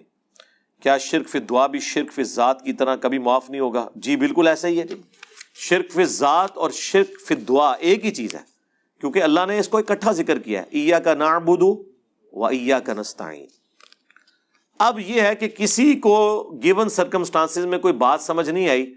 ہم صرف کلمہ گو مشرقین کے بارے میں نہیں، میرا تو نظریہ کافر مشرقوں کے بارے میں بھی یہ ہے۔ اگر ان کو گیون سرکمسٹانس میں کوئی بات صحیح سمجھ نہیں آئی اور ان کا اجمالن عقید توحید ٹھیک تھا، جزیات میں شرک کے باوجود تو اللہ تعالیٰ ان کے ساتھ کوئی درگزر کا معاملہ کر سکتا ہے۔ لیکن دنیا میں ہم پیٹ مسئلہ یہی بتائیں گے کہ شرک معاف نہیں ہوگا۔ وہ اللہ اور بندے کا معاملہ ہے۔ اگر کسی شخص کی جنت اور جنم کا فیصلہ پہلے ہی ہو چکا ہے تو پھر نئے کام کرنے اور برے کام سے بچنے کا کیا فائدہ؟ فائدہ یہ ہے کہ جو نیک امال کر رہے ہوں گے، وہ جنت کے لیے پیدا ہوئے ہوں گے، جو برے امال کر رہے ہوں گے، وہ جہنم کے لیے پیدا ہوں گے۔ لہٰذا اگر آپ نے جنت میں جانا ہے تو اچھے بچوں کی طرح کام شروع کر دیں، اچھے اچھے۔ اور اگر آپ نے جہنم میں جانا ہے تو برے کام شروع کر دیں۔ یہ کوئی نہیں ہے کہ دنیا میں کوئی کام برے کر رہا ہے اور وہ جنت کا فیصلہ اس کے لیے ہو جائے گا۔ اس طرح نہیں ہے۔ یہ سوال مولا علی نے بھی حضور سے کیا تھا، بخاری مسلم میں آتا ہے۔ تو نبی اسلام نے بھی یہی جواب دیا تھا کہ نیک امال کرو، جو جنتی ہوگا اس کے لیے جنت کے امال آسان ہوتے جائیں گے اور جو جہنمی ہوگا اس کے لیے برے امال آسان ہوتے جائیں گے۔ تو آپ نیک امال شروع کر دیں۔ اگر نیک امال کرنے پہ آپ کو استقامت مل رہی ہے تو آپ انشاءاللہ جنت کے لیے پیدا ہوئے ہیں۔ اور اگر آپ نیک امال نہیں کرنا چاہ رہے ہیں تو بیٹھ کے روئیں، پھر جنم ہی جانا ہے انشاءاللہ۔ تیاری کریں جنم کی۔ یہ کیا تقدیر کی چیزوں جو ہے نا وہ وہ اللہ کا علم ہے میرے بھائی۔ اللہ کا علم، اس کا اس سے کوئی لینا دینا نہیں ہے کہ اللہ نے ہمیں پابند کیا کہ چونکہ میں نے اپنے علم سے جان لیا کہ یہ ہوگا۔ یہ تو اسی طریقے سے ہے کہ نالائک اسٹوڈنٹ کو ٹیچر کے کہ بیٹا مجھے لگتا ہے تو نے فیل ہو جانا ہے۔ اور وہ خالی پیپر دے کے آئے، محنت بھی نہ کرے اور کہ جی استاد نے پہلے ہی فرماتا سی۔ وہ استاد کی اسیسمنٹ تھی۔ اگر تو آپ کو یہ پتا چل چکا ہے، وہی کے ذریعے کہ آپ جہنمی ہیں، تو ٹھیک ہے، چھوڑ دیں نماز ہے، کوئی مسئلہ نہیں۔ تو کسی کو نہیں پتا تو وہ کام کریں جو نبی اسلام نے پھر قرآن کی آیات تلاوت کی۔ فما من آتا و تقا و صد قبل حسن جس نے اطاعت کی روش اختیار کی تقوا اختیار کیا اور ہر اچھی بات کی تصدیق کی، اس کے لیے معاملات آسان ہو جائیں گے۔ مسئلہ تقدیر پہ میرے چار لیکچر ہیں، مسئلہ ون زیرو تھری اور one zero four A B C وہ آپ دیکھ لیں۔ جو لوگ نبی الاسلام کی شان مبارک میں بہت زیادہ غلو کرتے ہیں، ان کو روکنے پر آگے سے کہتے ہیں کہ آپ نبی کی شان کو ناپنے کی کوشش کر رہے ہیں۔ اس کا جواب بڑا آسان ہے۔ اس کا جواب یہ ہے، ان لوگوں کو آپ یہ کہا کریں کہ دیکھیں کرسچن جو ہیں وہ حضرت عیسیٰ علیہ السلام کو اللہ کا بیٹا قرار دیتے ہیں۔ تو آپ کا کیا خیال ہے؟ تو ظاہر ہے کہ وہ آپ کو کہیں گے نہیں جی وہ اللہ کے بیٹے تو نہیں ہے انہیں کہیں کہ جی وہ پھر آگے سے اعتراض کرتے ہیں کہ آپ حضرت عیسیٰ کی شان کم کر رہے ہو۔ پھر یہ آپ کو پتا کیا جواب دے گا؟ کہ نہیں، ہم شان کم نہیں کر رہے ہیں۔ اللہ تعالیٰ نے تو واضح فرمایا، لم یلد ولم یولد۔ اگر ہم حضرت عیسیٰ علیہ السلام کو ان کی شان سے بڑھائیں گے تو پھر توحید میں نقص آ جائے گا ہماری۔ ہم ان کی شان کم نہیں کر رہے بلکہ جس لیول پہ وہ ہیں، اس لیول پہ رکھ رہے ہیں، اس سے بڑھا نہیں رہے۔ ہاں ہوں، آئے نا داڑھ تھلے۔ تو پھر انہیں بخاری کی حدیث سنائے کہ نبی الاسلام نے فرمایا تھا، دیکھنا، میری شان کو اس طرح بلند نہ کرنا جس طرح نصارہ نے اپنے پیغمبر کو بڑھا دیا تھا۔ تو مجھے اللہ کا بندہ اور اس کا رسول ہی کہنا۔ محمد ابد و رسول تو یہ تو نبی الاسلام خود کہہ کے گئے ہیں۔ تو نبی الاسلام نے تو نہیں فرمایا کہ تم ماپ رہے ہوگے ظاہر ہے کہ جہاں پر توحید کا معاملہ آئے گا تو وہاں پہ تو ہم اسٹرکٹ ہیں۔ اللہ تعالیٰ سورہ عال عمران میں فرما رہے کبھی ایسا نہیں ہوا کہ ہم کسی پیغمبر کو نبوت دیں اور وہ لوگوں سے یہ کہنا شروع کر دے کہ لوگوں میری عبادت کرو۔ بس اس کے کہ ہم نے اس پہ کتاب نازل کی، یہ سب کچھ ہوا۔ کیا اللہ تعالیٰ تمہیں انبیاء اور فرشتوں کی عبادت کرنے کا کہے گا، بعد اس کے کہ اس نے تمہیں ہدایت دی ہوئی ہے اپنی کتاب کے ذریعے۔ سورہ عال عمران میں اللہ تعالیٰ نے فرمایا۔ تو یہ ناپنے والا معاملہ نہیں ہے۔ ہم وہ بتا رہے ہیں جو نبی الاسلام نے فرمایا۔ اگر اللہ کے نبی الاسلام کوئی چیز خود فرما دے تو آپ حضور کو تو نہیں کہنا کہ آپ ناپ رہے ہیں؟ ابو دعود میں، ابن ماجہ میں حدیث ہے، ایک صحابی حضور کو آ کے سجدہ کرتے ہیں، آپ فرماتے ہیں، سر اٹھا کہ یہ کیا کر رہا ہے؟ انہوں نے کہا کہ میں نے ہیرا نامی شہر میں دیکھا لوگ اپنے سردار کو سجدہ کرتے ہیں تو آپ تو اللہ کے رسول ہیں، ہم آپ کو سجدہ کیوں نہ کریں؟ آپ نے فرمایا، اگر میں سجدہ جائز سمجھتا تو بیویوں سے کہتا کہ اپنے خامدوں کو سجدہ کریں۔ اس حق کے سبب جو اللہ نے دیا ہے اور اس میں ابو میں تو یہاں تک الفاظ ہیں، جب میں فوت ہو جاؤں گا تم میری قبر سے گزرو گے، کیا میری قبر پہ بھی سجدہ کرو گے؟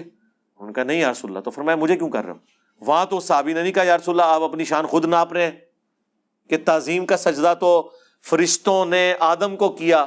یوسف علیہ السلام کے بھائیوں نے یوسف علیہ السلام کو کیا تو آپ تو امام الانبیاء ہیں، ہم آپ کو سجدہ نہ کریں۔ عشق دے چلے، نمبر لے گئے۔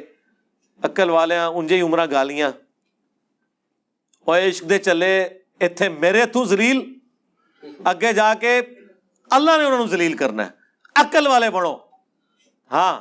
قل، هل يستوي الذين يعلمون والذين لا يعلمون انما يتذكر اولو الالباب۔ اے نبی، تم فرماؤ، علم والے اور بغیر علم والے برابر نہیں ہو سکتے۔ نصیحت تو نہیں حاصل کرتے، مگر عقل والے۔ چلے نہیں؟ تو اس طرح ان کو بتائیں۔ میری کئی ایک ویڈیوز ہیں، الحمدللہ اس پہ۔ قرآن حکیم میں جو آیات انبیاء کے بارے میں سخت آئی ہیں، وہ صرف اللہ اپنے انبیاء، خاص کر نبی الاسلام کے بارے میں کہہ سکتے ہیں، عام لوگوں کو اجازت نہیں۔ تو عام لوگ تو کہتے بھی نہیں ہیں۔ عام لوگوں کو آپ یہ بھی اجازت نہیں دیں گے کہ وہ اللہ کی بات بھی ریپیٹ کریں۔ تو پھر آپ کافر ہیں۔ کیونکہ آپ قرآن کے منکر ہیں۔ اور جہاں ضرورت پڑتی ہے، عام لوگ اس بات میں بھی اپنی بات ایڈ کر کے کرتے ہیں۔ اس میں میں نے ان کو اتنی بڑے لیول کی پھکی دی ہوئی ہے۔ قیامت تک بھی ڈکار مارتے رہے نا تو وہ ہزم نہیں ہونی ان کو۔ وہ صحیح بخاری میں کم از کم چار مقامات پہ سیدنا ابو بکر کا خطبہ ہے۔ جب نبی الاسلام کی وفات ہوئی حجر عائشہ میں گئے کفن ہٹایا، رسول اللہ کو ماتھے پر بوسا دیا اور کہا، یا رسول اللہ اللہ تعالیٰ آپ پر دو موتیں جمع نہیں کرے گا۔ حضور کی میت کو خطاب کیا، یا رسول اللہ۔ اسی کے تحت ہم قبر رسول پہ، یا رسول اللہ، جو صحابہ کرام پڑھتے تھے، وہ بالکل حضرت بکر نے تو یہ عمل کر کے بتایا نا۔ تو باہر نکل کے آپ نے خطبہ دیا، کیونکہ حضرت عمر کہہ رہے تھے، جو کہے گا کہ حضور فوت ہو چکے میں اس کی گردن اتار دوں گا۔ آپ نے کیا خطبہ دیا؟ حمد و سلاد کے بعد۔ پہلا جملہ وہ بولا جو نہ قرآن میں تھا، نہ حدیث میں تھا۔ لہذا نہ وہ اللہ کا فرمان تھا، نہ نبی کا فرمان تھا۔ من کا نا یا ابود محمد فن محمد جو کوئی بھی تم میں سے محمد کی عبادت کرتا تھا یا آج تک کرتا آ رہا ہے، وہ جان لے کہ محمد مر چکے ہیں۔ اور جو اللہ کی عبادت کرتا تھا، وہ جان لے۔ فن اللہ حی اللہ یمود بے شک اللہ تعالیٰ زندہ ہے، اسے کبھی موت نہیں آئے گی۔ یہ کون سی آیت حدیث حضرت ابو بکر نے پڑھی ہے؟ جی اللہ کہہ سکتا ہے تو سی نہیں کہہ سکتے۔ تو سی نے تو کہہ دیتا ہے۔ حضرت ابو بکر نے کہا ہے نا، پیغمبر تو نہیں ہے، اللہ بھی نہیں ہے، امتی ہے بعد میں پھر آیت پڑھی۔ ان کا میتون و ان میتون، سورہ الزمر آیت نمبر تھرٹی۔ نبی، تمہیں بھی مرنا ہے، تمہارے مخالفین کو بھی مرنا ہے۔ پھر آیت پڑھی عال عمران 144 مما محمد اللہ رسول. قد خلط من قبل رسول افا امات او قوتیلا محمد تو نہیں، مگر ایک رسول. اگر یہ قتل ہو جائیں یا مر جائیں یا پاکستان میں ترجمہ کر دیں، شہید ہو جائیں یا وسال شریف فرما جائیں، تو کیا تم دین سے الٹے قدم پھر جاؤ گے؟ یہ غزوہ عہد کے موقع پر آیات نازل ہوئی تھی جب حضور کی شہادت کی افواہ پھیل گئی تھی۔ المستدرک الحاکم میں پوری حدیث موجود ہے۔ یہ بخاری میں یہ دو آیات حضرت بکر صدیق نے آیات بعد میں پیش کی، پہلے اپنی بات کی۔ تو اب مجھے فتوا چاہیے حضرت بکر کے اوپر ٹو نائنٹی فائیو سی لگوائیں گے جو انہوں نے رول بنائے ہوئے کہ اللہ کہہ سکتا ہے، بندے نہیں کہہ سکتے بندے نہیں کہا جائے۔ اور بخاری میں تو دو آیات ہیں نا۔ المستدر الحاکم میں بھی یہی حدیث آتی ہے۔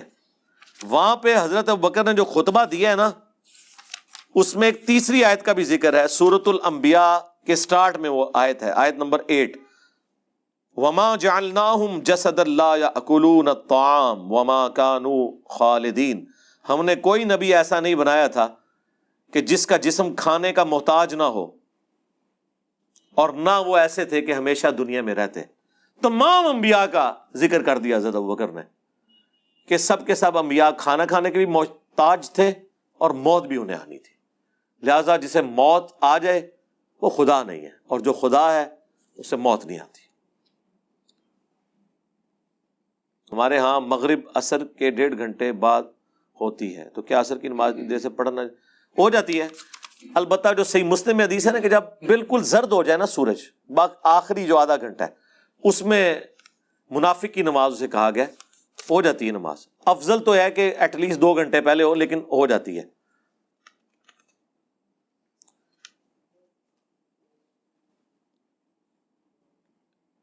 کیا عورت کا پتہ نہیں کیا لکھا مجبوراً نوکری کرنا ٹھیک ہے کہ وہ بھائیوں سے مانگ کر کھا رہی ہے یا نہ مانگ سکے۔ ٹھیک ہے، کر سکتی ہے، لیکن پھر وہ ساری شرائط کے ساتھ۔ مرد عورت کا اختلاط نہ ہو تو یہ تو مشکل ہو جائے گا، سوائے ٹیچنگ کے شعبے کے۔ اگر کوئی عورت بیوہ ہو گئی ہے اور اس کے بھائی اس کا خرچہ اٹھا رہے ہیں تو زیادہ غیرت مند بننے کی ضرورت نہیں ہے، یہ اوور غیرت ہی ہے۔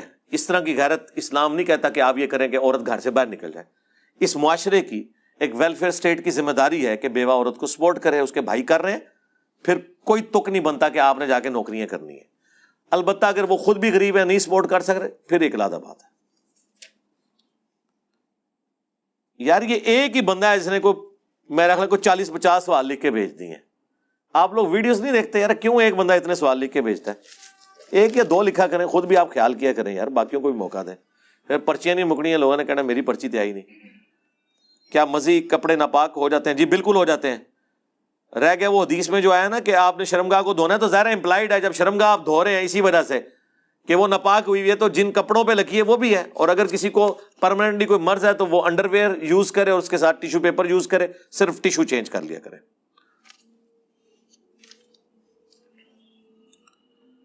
حجر ابن ادی کیا مولا علی کے ساتھی تھے؟ جی بالکل۔ سیدہ عائشہ کا قاتل کون؟ اس میں میں نے حجر ابن ادی کے حوالے سے جو حاکم کی حدیثیں وہ بیان کی ہیں۔ شیان علی میں سے تھے۔ صحابی ہیں۔ جس علاقے میں انہیں قتل کروایا، امیر شام نے، وہ علاقہ حضرت عمر کے دور میں انہوں نے فتح کیا ہوا تھا۔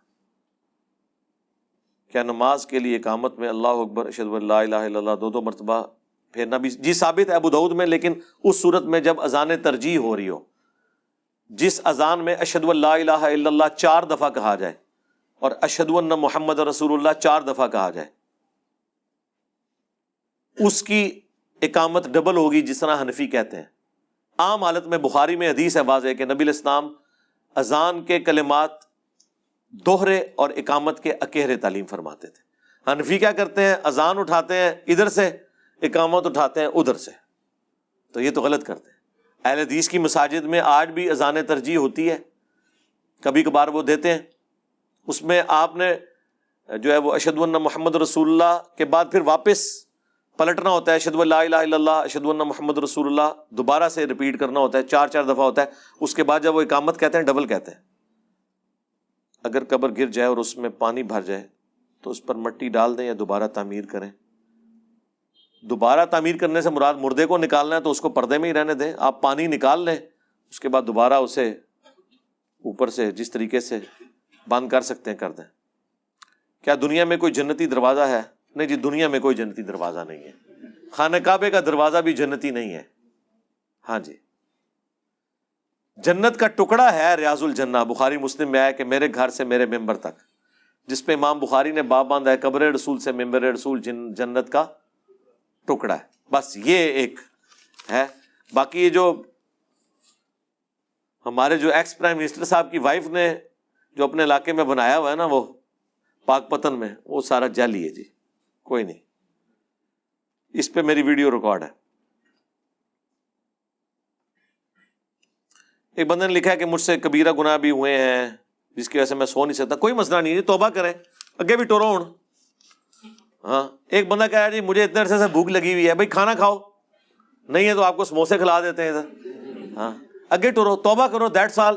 پیچھے سب کچھ زیرو سے ملٹی پلائی یہ روحانیت کی دنیا ہے۔ اس میں یہ نہیں ہوتا کہ یہ کیسے پاسبل ہو گیا کہ ایک توبہ سب کچھ کر دے گی۔ جی اگر ایک فارمیٹ کا آپشن آپ کی پوری ہارڈ ڈسک کو فارمیٹ کر سکتا ہے۔ تو ایک دفعہ اللہ تعالیٰ کو آئی ایم سوری بولنا، یا لا الہ الا انت سبحانک انی کنت من الظالمین بولنا، یا استغفر اللہ الذی لا الہ الا هو الحی القیوم و اتوب الیہ بولنا۔ سارے گناہوں کو معاف کر دے گا، بلکہ سورہ الفرقان کی آیت نمبر سیونٹی ہے، ستر نمبر۔ تین بڑے گناہ اللہ نے گنوائے ہیں۔ شرک جس سے بڑا کوئی گناہ نہیں۔ حقوق اللہ میں سب سے بڑا گناہ۔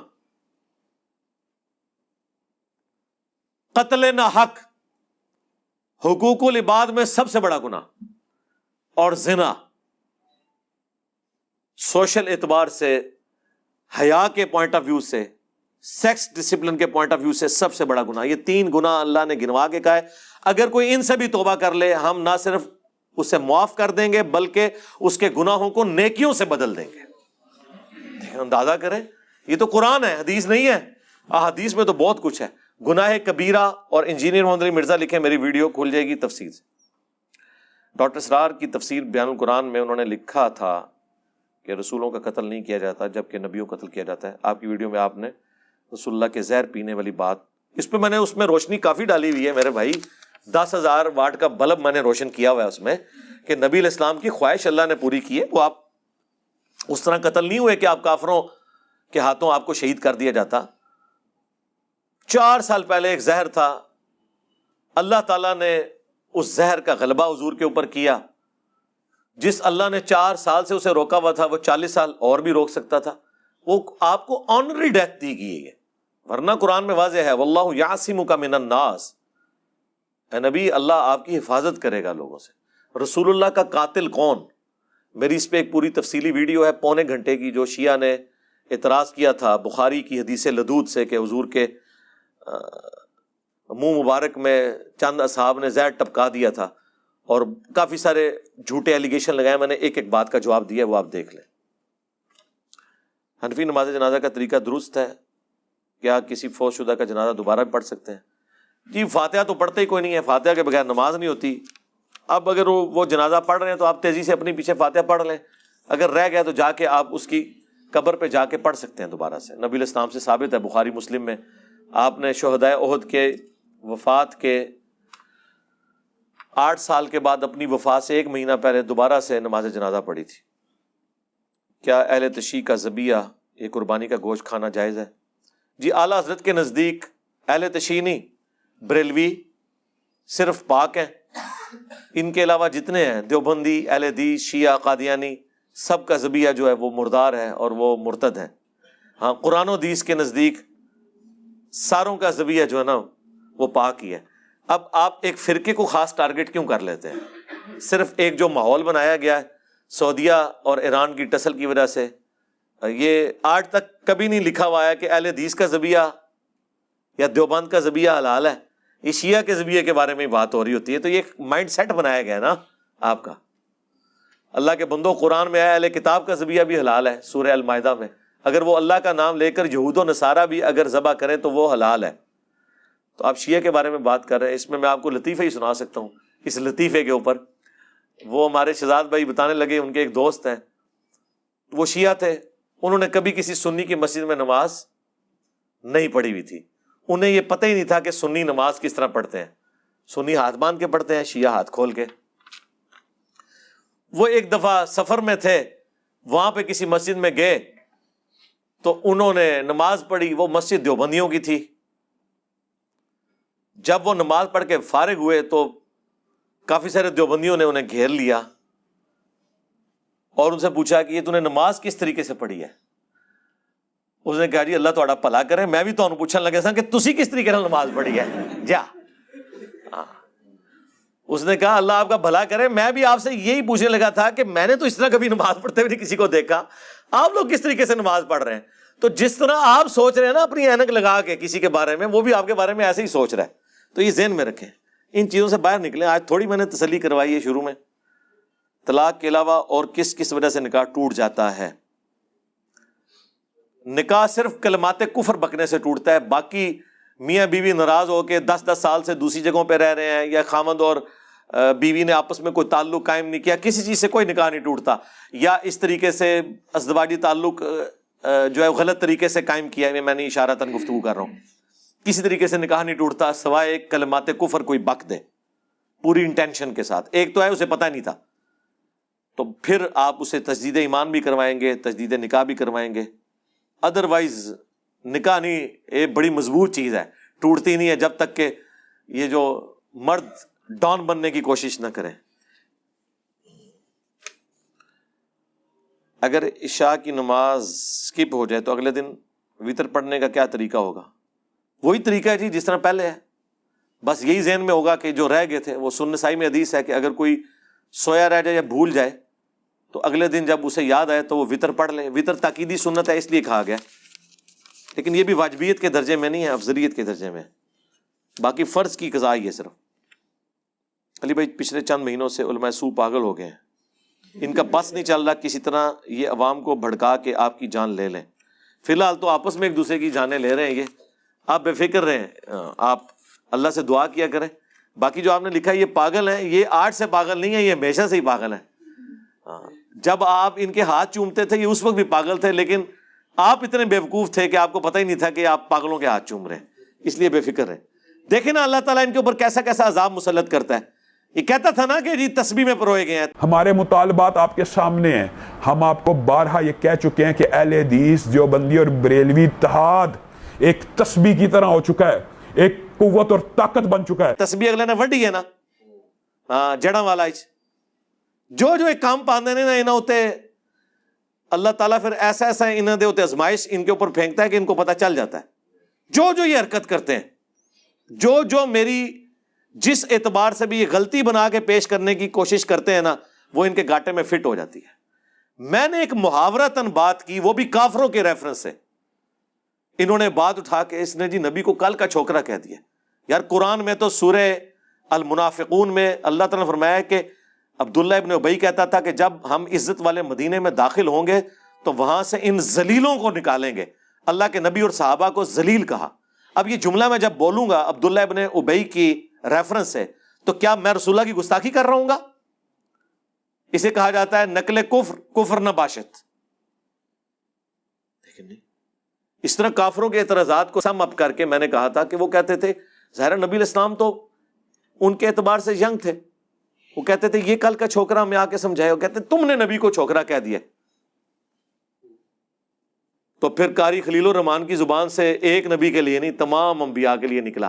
جب دیوبندیوں نے اہل حدیثوں کو رگڑا دیا نا، اور وہ جو جدے میں بیٹھا ہوا ہے، ان کا ایک مولوی، اس نے سوال کیا۔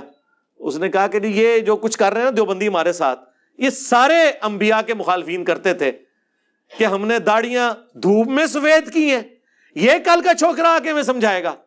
دنیا میں آنے والے ہر پیغمبر کے ساتھ اس کی قوم نے جو پہلا اعتراض کیا بنیادی وہ یہی تھا کہ ہمارے باپ دادا پاگل تھے۔ انہوں نے کیا داڑیاں دھوپ میں سفید کی تھی کیا ان کو کچھ پتہ نہیں تھا یہ کل کا چھوکرا آ کر ہمیں یہ سمجھانے لگا ہے دین؟ یہ کل کا چھوکرا آ کر ہمیں یہ سمجھانے لگا ہے دین؟ یہ کل کا چھوکرا آ کر ہمیں یہ سمجھانے لگا ہے دین؟ ظاہر ہے وہ شستہ اردو میں اسی طریقے سے چیزوں کو سم اپ کیا جاتا ہے۔ پھر آپ دیکھیں، میں نے پوری تفصیل کے ساتھ بتایا کہ اللہ تعالیٰ اپنی دو کوالٹیز ہمارے ساتھ شیئر کرے گا جنت میں۔ ایک یہ کہ ہمیں موت نہیں آئے گی، اللہ کو بھی موت نہیں آنی۔ دوسرا، کن فیکون، جو اللہ خواہش کرتا ہے وہ ہو جاتا ہے۔ ہم بھی جو خواہش کریں گے وہ ہو جائیں گے یہ دو چیزیں ایسی ہیں جو اللہ جنت میں ہمارے ساتھ شیئر کرے گا۔ ہم اس اللہ سے کیوں نہ محبت کریں کہ جس نے چند سالوں کی زندگی کے عوض ہمیں ہمیشہ کی زندگی دے دی ہے، جہاں ہمارا حکم چلے گا۔ اور اس پہ میں نے ایک ٹرم ڈیوائز کی تھی منی گاڈ اور میں نے اپنے ساتھ بولا تھا، یہ گاڈ ان مانوں میں میں نہیں لے رہا کہ وہ جو معبود اور عابد والا معاملہ ہے۔ یہ مخلوق کے معنوں میں لے رہا ہوں، اس کوالٹی کے پوائنٹ آف ویو سے۔ اس کو انہوں نے پکڑ لیا۔ حالانکہ اردو میں یہ بولا جاتا ہے۔ نا خدا آپ نے سنا؟ نا خدا۔ یہ فارسی سے اردو میں ہے فارسی میں جو کشتی کا ملا ہے نا اسے کہا جاتا ہے نا خدا۔ یہ دو الفاظ جمع ہو کے بنا ہے۔ ناؤ خدا۔ ناؤ کہتے ہیں کشتی کو خدا کہتے ہیں اس کے چلانے والے کو۔ تو یہ پھر اس کا ایک مختصر لفظ بن گیا نا خدا۔ جس طرح منگول تھا۔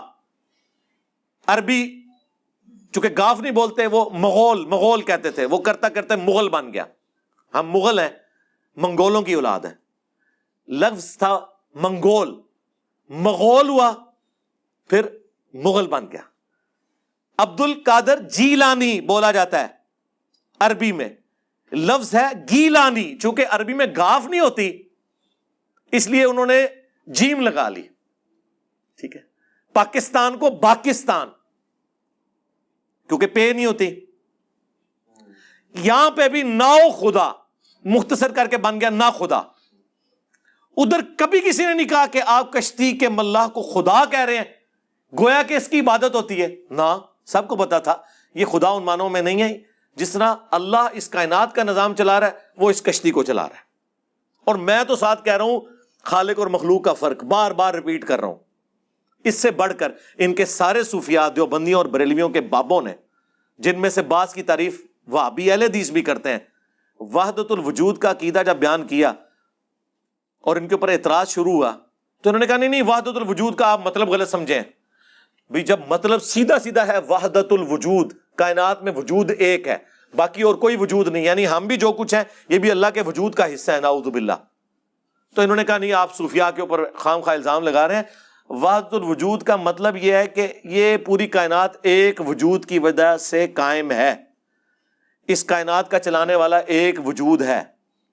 حالانکہ یہ بھی یہ اپنے بزرگوں کی غلطیوں پہ غلط پردہ ڈال رہے ہیں۔ ان کا یہ موقف نہیں ہے، وہ کہتے ہیں باقی سب کی سب چیزیں الوژن ہے جو آپ کو نظر آ رہی ہیں۔ وجود ایک ہی ہے۔ جو پینتھیزم کا عقیدہ ہے، ہماؤس کا، جو ہندوؤں کے اندر بھی ہے۔ پھر بھی ہم نے کہا، ٹھیک ہے جی آپ صوفیاء کے اس عقیدے کی تعویل کرتے ہیں نا کہ وحدت الوجود سے مراد صرف یہ ہے کہ یہ کائنات کو ایک وجود چلا رہا ہے۔ اس سے مراد یہ نہیں ہے کہ ہم بھی خدا کا ٹکڑا ہے ہم آپ کی یہ تعویل قبول کر لیتے ہیں۔ ہم نے کبھی وحدت الوجود کے اوپر کفر کا فتوا نہیں لگایا۔ یہی تعویل ڈاکٹر اسرار نے میرے سامنے کی تھی جب میں انہیں ملنے گیا۔ میں نے کہا، ڈاکٹر صاحب، آپ وحدت الوجود کہتے ہیں؟ نہیں، وہ تو شرک ہے۔ یہ ڈاکٹر اسرار کا وحد الوجود یہ ہے۔ میں نے کہا، چلیں، یہ ہے، لیکن آپ بہتر یہ کہ توحید کی ٹرم یوز کریں۔ ہم نے اتنی تعویل آپ کی قبول کی۔ آپ نے ہمارے یہ پورے ڈفرینس بیان کرنے کے باوجود کہا کہ جی یہ جو شرک کر رہا ہے، اور شرک کا کون کہہ رہے ہیں؟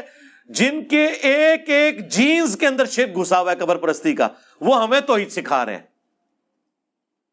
ہنگامہ کھڑا کیا ہوا تھا۔ اللہ کی پھر کا بھی مدد آ گئی۔ مفتی سعید صاحب، جنہوں نے عمران خان صاحب کا نکاح بھی پڑھایا ہے۔ ہر دفعہ۔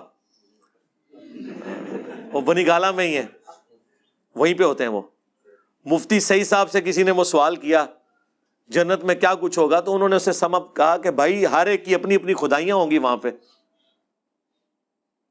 یا جنت میں وائی فائی ہوگا؟ سب کچھ ہوگا بھائی۔ کسی آدمی کے وہم و گمان میں بھی وہ چیزیں نہیں گزری جو اللہ اسے جنت میں دے گا۔ بھیا، سب کی اپنی اپنی چھوٹی چھوٹی خدائیاں ہوں گی، اب اس سے زیادہ کیا چاہیے؟ بھیا، سب کی اپنی اپنی چھوٹی چھوٹی خدائیاں ہوں گی، اب اس سے زیادہ کیا چاہیے؟ بھیا، سب کی اپنی اپنی چھوٹی چھوٹی خدائیاں ہوں گی، اب اس سے زیادہ کیا چاہیے؟ اپنی خدائی ہوگی نا، یہ ہو جائے، یہ نہ ہو۔ اپنی خدائی ہوگی نا، یہ ہو جائے، یہ نہ ہو۔ اپنی خدائی ہوگی نا، یہ ہو جائے، یہ نہ ہو۔ انہوں نے ساروں کو ہی خدا بنا دیا۔ ٹھیک ہے۔ وہی جملہ جو میں نے بولا تھا اب ساروں کو سانپ سونگا ہوا ہے۔ اسی لیے میں نے جو اپنی ویڈیو ریکارڈ کروائی ہے نا انجینئر محمد علی مرزا اسٹوڈنٹس کی عدالت میں، پچھلے دنوں، میں نے کہا تھا کہ آپ کے استاد کی کوئی ایک بات بھی ایسی نہیں ہے جسے اصول اور مبادی کے اوپر یہ کفر ڈکلیئر کر سکیں یا گمراہی پہ مبنی بتا سکیں۔ اصول کبھی کھڑا نہیں کریں گے۔ اصول کھڑا کریں گے، خود مارے جائیں گے۔ اس لیے ہم کہتے ہیں پہلے اصول کھڑا کرو۔ اس پہ شریع حکم کیا لگتا ہے؟ یہ بات کرنے کے اوپر۔ وہ انہوں نے تو اپنی کتابوں میں لکھا ہوا ہے کہ اگر کسی کی بات میں نائنٹی نائن مطلب کفر کے ہوں اور ایک ایمان کا ہو، تو مفتی پہ واجب ہے کہ ایمان کے مطابق فتوا دے، مسلمان کی تعویل قبول کرے۔ بس ساتھ یہ لکھنا بھول گئے، سوائے انجینئر ہوندلی مرزا کے۔ جب تک کوئی کنفرم گستاخ رسول نہ ہو، آپ کسی کو قتل کرو گے، آپ عاشق نہیں ہوں کہ بھائی بندوق چکی اپنی خود ہی فتوا خود ہی مفتی خود ہی جناب عمر خود ہی جج اور خود ہی قاضی، ایسے نہیں ہے مطلب تم کہاں سے آ گئے جنہیں نماز نہیں آتی اور تم یہ فتوے دو کہ کون گستاخ رسول ہے اور کون گستاخ رسول نہیں ہے؟ یہ مذاق ہے کیا؟ خبردار۔ خبردار آگاہ رہو۔ جس طرح توہین رسالت کے حوالے سے معاملہ خطرناک ہے، اس طرح انسانی جان کے حوالے سے بھی معاملہ بڑا خطرناک ہے۔ سو وجوہات کفر ہوں کسی بندے کی تعویل میں ایک وجہ اس کی ایمان والی آ جائے، اسے مومن کنسیڈر کیا جاتا ہے۔ سو وجوہات کفر ہوں کسی بندے کی تعویل میں ایک وجہ اس کی ایمان والی آ جائے، اسے مومن کنسیڈر کیا جاتا ہے۔ سو وجوہات کفر ہوں کسی بندے کی تعویل میں ایک وجہ اس کی ایمان والی آ جائے، اسے مومن کنسیڈر کیا جاتا ہے۔ یہ آپ کہاں ہیں؟ آپ کو کت کیا پتا ہم عوام کو کہ کیا چیز توہین پر منطبق ہوتی ہے اور کیا چیز جو ہے نا نہیں ہوتی۔ میں جان بوجھ کے ایسے جملے بولتا ہوں، لیکن پھر میں اس کو ساتھ بریف کر کے بولتا ہوں تاکہ یہ چھوٹا کلپ کاٹے ہاں۔ اے میں مچھی پھڑنے سے کنڈا لانا۔ وچوں یہ چھوٹا جا کلپ کٹن۔ میری بدنامی کریں۔ لوگ وہ پورا کلپ دیکھیں۔ اور کہیں ہوئے ہوئے مولوی اتنے جھوٹے نے انہیں تو ایک گالی نہیں سی کی تھی۔ جس طرح وہ دیکھیں وہ ایک بٹ صاحب تبلیغی جماعت کے۔ اللہ کا بندہ۔ بس وہ صرف ایک مقرر ہی ہے۔ انہیں بھی اپنا حصہ پایا ہے کہ وہ انجینئر کو دیکھو بیٹھ کے کیا کیا پتہ نہیں کیا کیا بولتا رہتا ہے۔ تنوں کی تو پتہ لگنا ہے؟ پوری زندگی تو فضائل مال پڑی نہ تو قرآن پڑھیا نہ بخاری پڑھی۔ ٹھیک ہے۔ اور ساتھ میرے کلپ چلا دیے کہ انجینئر صاحب کہہ رہے ہیں کہ جی وہ آپ کے سامنے قرآن پڑھنا ایسے ہی ہے جیسے کوئی فرینچ میں گالیاں نکال رہا ہے تو اس نے قرآن کو گالیاں کہہ دیا۔ وہ انجینئر بنا ہوا کیا وہ؟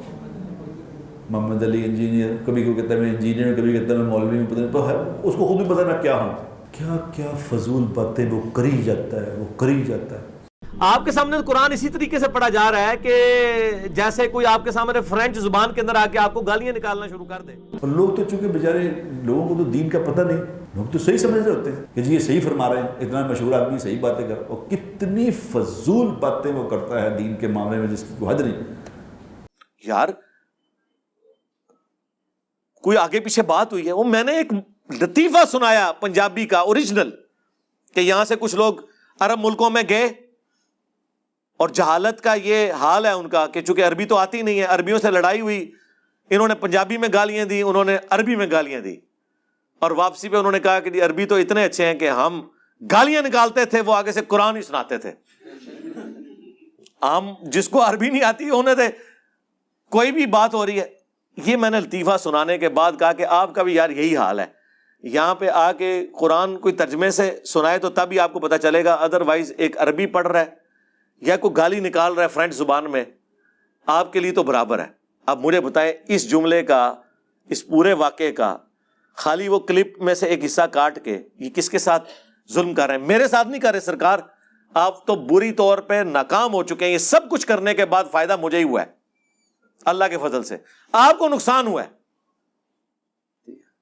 بلکہ میں نے آپ کو بتایا یوٹیوب کے اوپر ویڈیوز رکھی ہوئی ہیں۔ بنگلہ دیش میں باقاعدہ انہوں نے سوشل ایکسپیریمنٹ کیا۔ بعض لوگ دکانوں کے باہر اسکول کی دیواروں، سرکاری عمارتوں کے باہر، مرد حضرات کو یہ بیماری ہے نا، جہاں بھی دیکھا تھوڑا سا یعنی ویرانہ ہے تو پیشاب کر لیا۔ بڑے تنگ تھے وہاں کے لوگ۔ پھر ان کو کسی نے مشورہ دیا، انہوں نے پتا کیا کیا؟ قرآن کے رسم الخط میں نا عربی میں وہاں دیوار پہ لکھ کے لگا دیا، یہاں پیشاب کرنا منع ہے۔ لکھا یہ ہوا ہے، عام آدمی سمجھ رہا ہے قرآن کی آیت لکھی ہوئی ہے۔ اور پھر انہوں نے کیمرے فٹ کیے ہیں کہ کوئی بندہ آ کے وہ بیٹھنے لگتا ہے، ساتھ پڑتا ہے نا۔ سائڈ پہ ہو جاتا ہے، اور کئی تو ایسے چوم کے بھی جا رہے ہیں اسے۔ ہاں پیشاب کو چوم کے جا رہے ہیں ایسے۔ ہاں جو عربی میں لکھا ہے، پیشاب کرنا منع ہے۔ یہ ویڈیوز رکھی ہوئی ہے بنگلہ دیش کی۔ یہ انہوں نے ایک مدنی ٹیکنیک یوز کی ہے۔ خدا کے لیے بات کیا ہوتی ہے، کیا بنا دیتے ہیں؟ تو ٹھیک ہے، پھر جناب تو بھی پھر جو کچھ ہو رہی ہے نا، صحیح ہو رہی ہے۔ ہمیں تو فائدہ ہوا ہے۔ یہ ہمارے وہ جو میں نے کئی بار بتایا، یہ اینکر پرسن ہے عمران ریاض خان صاحب حافظ اللہ تعالی من الجنتی والناس۔ تو وہ وہ کہہ رہے ہیں، مجھے بھی آپ کے چھوٹے چھوٹے کلپ کسی نے بھیجے تھے۔ میں نے کہا، یار، بندہ پڑھا لکھا ہے، اس طرح کے بکواسات کیوں کر رہا ہے؟ میں نے سرچ کیا تو پتا چلا کہ تو بات ہی کچھ اور تھی۔ تو اس طرح کئی لوگ ہیں۔ ہماری لائف سٹوریز میں آ کے لوگ سٹوریز نہیں سنا رہے۔ یہ نیگیٹو تعارف ہوا تھا۔ تو اس سے پتا چلا کہ ہمارے تعارف کروانے کی ذمہ داری اللہ تعالیٰ نے کس کے ذمہ لگائی ہوئی ہے؟ دشمنوں کے۔ اسی تو ہمارا خرچہ نہیں ہو رہا۔ ہے کہہ رہے کیسے کر رہا ہے بھائی، خرچہ سارا تو کر رہے ہو میرے ہوتے۔ ہم تو ضرورت ہی نہیں کرنے دی علی بھائی، بنو میاں کی حقیقت آپ پر کب کھلی؟ اس وقت آپ کی فیلنگس کیا تھی میرے پہ بنو میاں کی حقیقت ایکچولی اگر کھلی ہے تو مولانا اسحاق صاحب رحمہ اللہ کے جو خلافت کے اوپر بارہ لیکچرز تھے نا، آپ نہ پوچھیں کہ کیا کیفیت تھی۔ میں یعنی اس کے بعد پھر مولانا اسحاق صاحب کو ملنے کے لیے بھی گیا۔ میں نے پوری رات جاگ کے وہ ویڈیوز ختم کی تھی میرا بس نہیں چلتا تھا۔ پھر دیکھو نا، میں کم چک دیتا نا تو عید منو سمجھ آئی ہے تو میں بابے چک چٹے نے۔ ہاں جب مجھے اہل بیت کی شان کا اندازہ ہوا اور بنو میاں کی بدماشیوں کا، تو دیکھ لیں، نہ زندہ بنو میاں نہ مری ہوئی بنو میاں پناہ مانگتی ہے۔ ان کو اللہ کے فضل سے مالک اشتر کا نام آپ بھول چکے آپ نام لیا کریں، انجینئر محمد علی مرزا۔ ہاں۔ مالک اشتر تھے ان پرانی گال ہو گئی۔ علی بھائی، آپ کی رفع دین پر سیالکوٹ کی کسی مسجد کے واقعی ویڈیو۔ میرے والد صاحب کو بھی کتاب و سنت کے منج پہ آ گئے ہیں، اس کی وجہ سے۔ اچھا۔ Please further expose these type of stories ہاں اسٹوریز تو الحمد میں ایکسپوز کرتا رہتا ہوں۔ اس کے لیے آپ دانی بھائی آفیشیل دیکھتے رہیں۔ ٹھیک ہے جی۔ اور باقی کئی لوگوں نے آپ چینل بنا لیے میں اینٹی بابیالو جی بھی ایک چینل ہے، ہمارے ایک بھائی کا۔ وہ بھی آپ دیکھیں۔ علی بھائی، ہم کتاب و سننے کے منج پر آنے سے پہلے لوگ یہ سمجھتے تھے کہ امیر شام، اشرم وشرم میں سے ہیں۔ کیا یہ صرف ہماری غلطی تھی یا واقعی یہ کہانی مشہور ہے؟ ویسے یہ اتنی بھی مشہور کہانی نہیں تھی، اشرم وشرا والی۔ پتہ نہیں کس نے آپ کو بتا دیا۔ امیر شام تو کبھی بھی اشرم وشرا میں نہیں ہے، نہ ہاک چار یار میں کبھی دیوبندیوں نے ان کو ذکر کیا تھا۔ شاید آپ کو اندر خانے کسی نے بتایا ہو۔ اس طرح کی باتیں مجھے بھی سننے کو ملی ہیں، لیکن اوور آل نیریٹو یہ نہیں، کبھی بھی سنیوں کرا کہ انہوں نے کبھی اشرم وبشرہ میں میر شام کا نام بتایا ہو۔ وہ تو وہی انہیں دس صاحب کا نام ہی بتاتے ہیں۔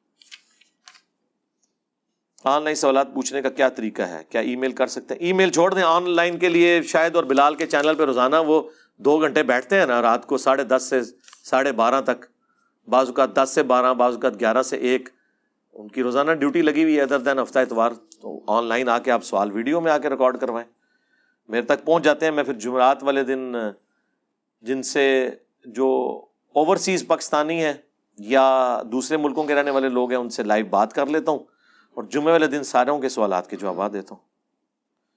سر، میں نان مسلم ہوں، اسلام کے بارے میں اور زیادہ جاننا چاہتا ہوں۔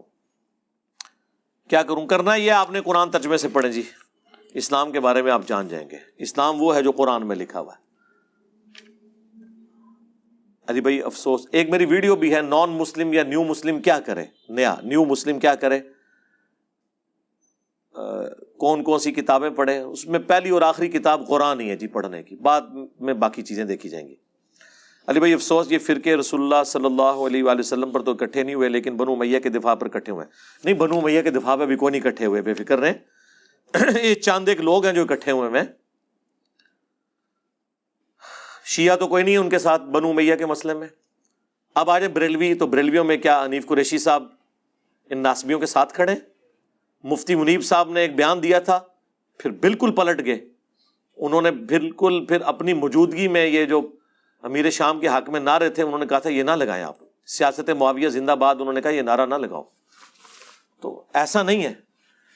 اس طریقے سے دیوبندیوں میں بھی مولانا طارق جمیل صاحب آپ کیا کہیں گے کہ بنو میاں کو وہ سپورٹ کرتے ہیں۔ ایسا نہیں ہے، چند لوگ ہیں ہر جگہ۔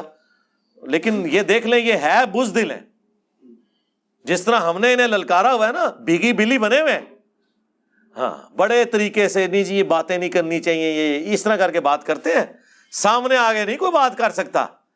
انہیں پتا ہے وہ گاٹے فٹ ہو جائے گی۔ جو بات کریں گے، وہ آدھی کریں گے، وہ ہم پکڑ لیں گے۔ کانا یکتب وہی وہ وہی لکھا کرتے تھے۔ ہم نے کہا، کھولو۔ ساتھ کیا لکھا ہوا ہے؟ خدا اس کا پیٹ نہ بھرے۔ اور راوی کہہ رہے کہ پوری زندگی اس کا پیٹ نہیں بھرا۔ پوری روایت بیان کرو نا دلائل نبوا امام بئی حقی سے۔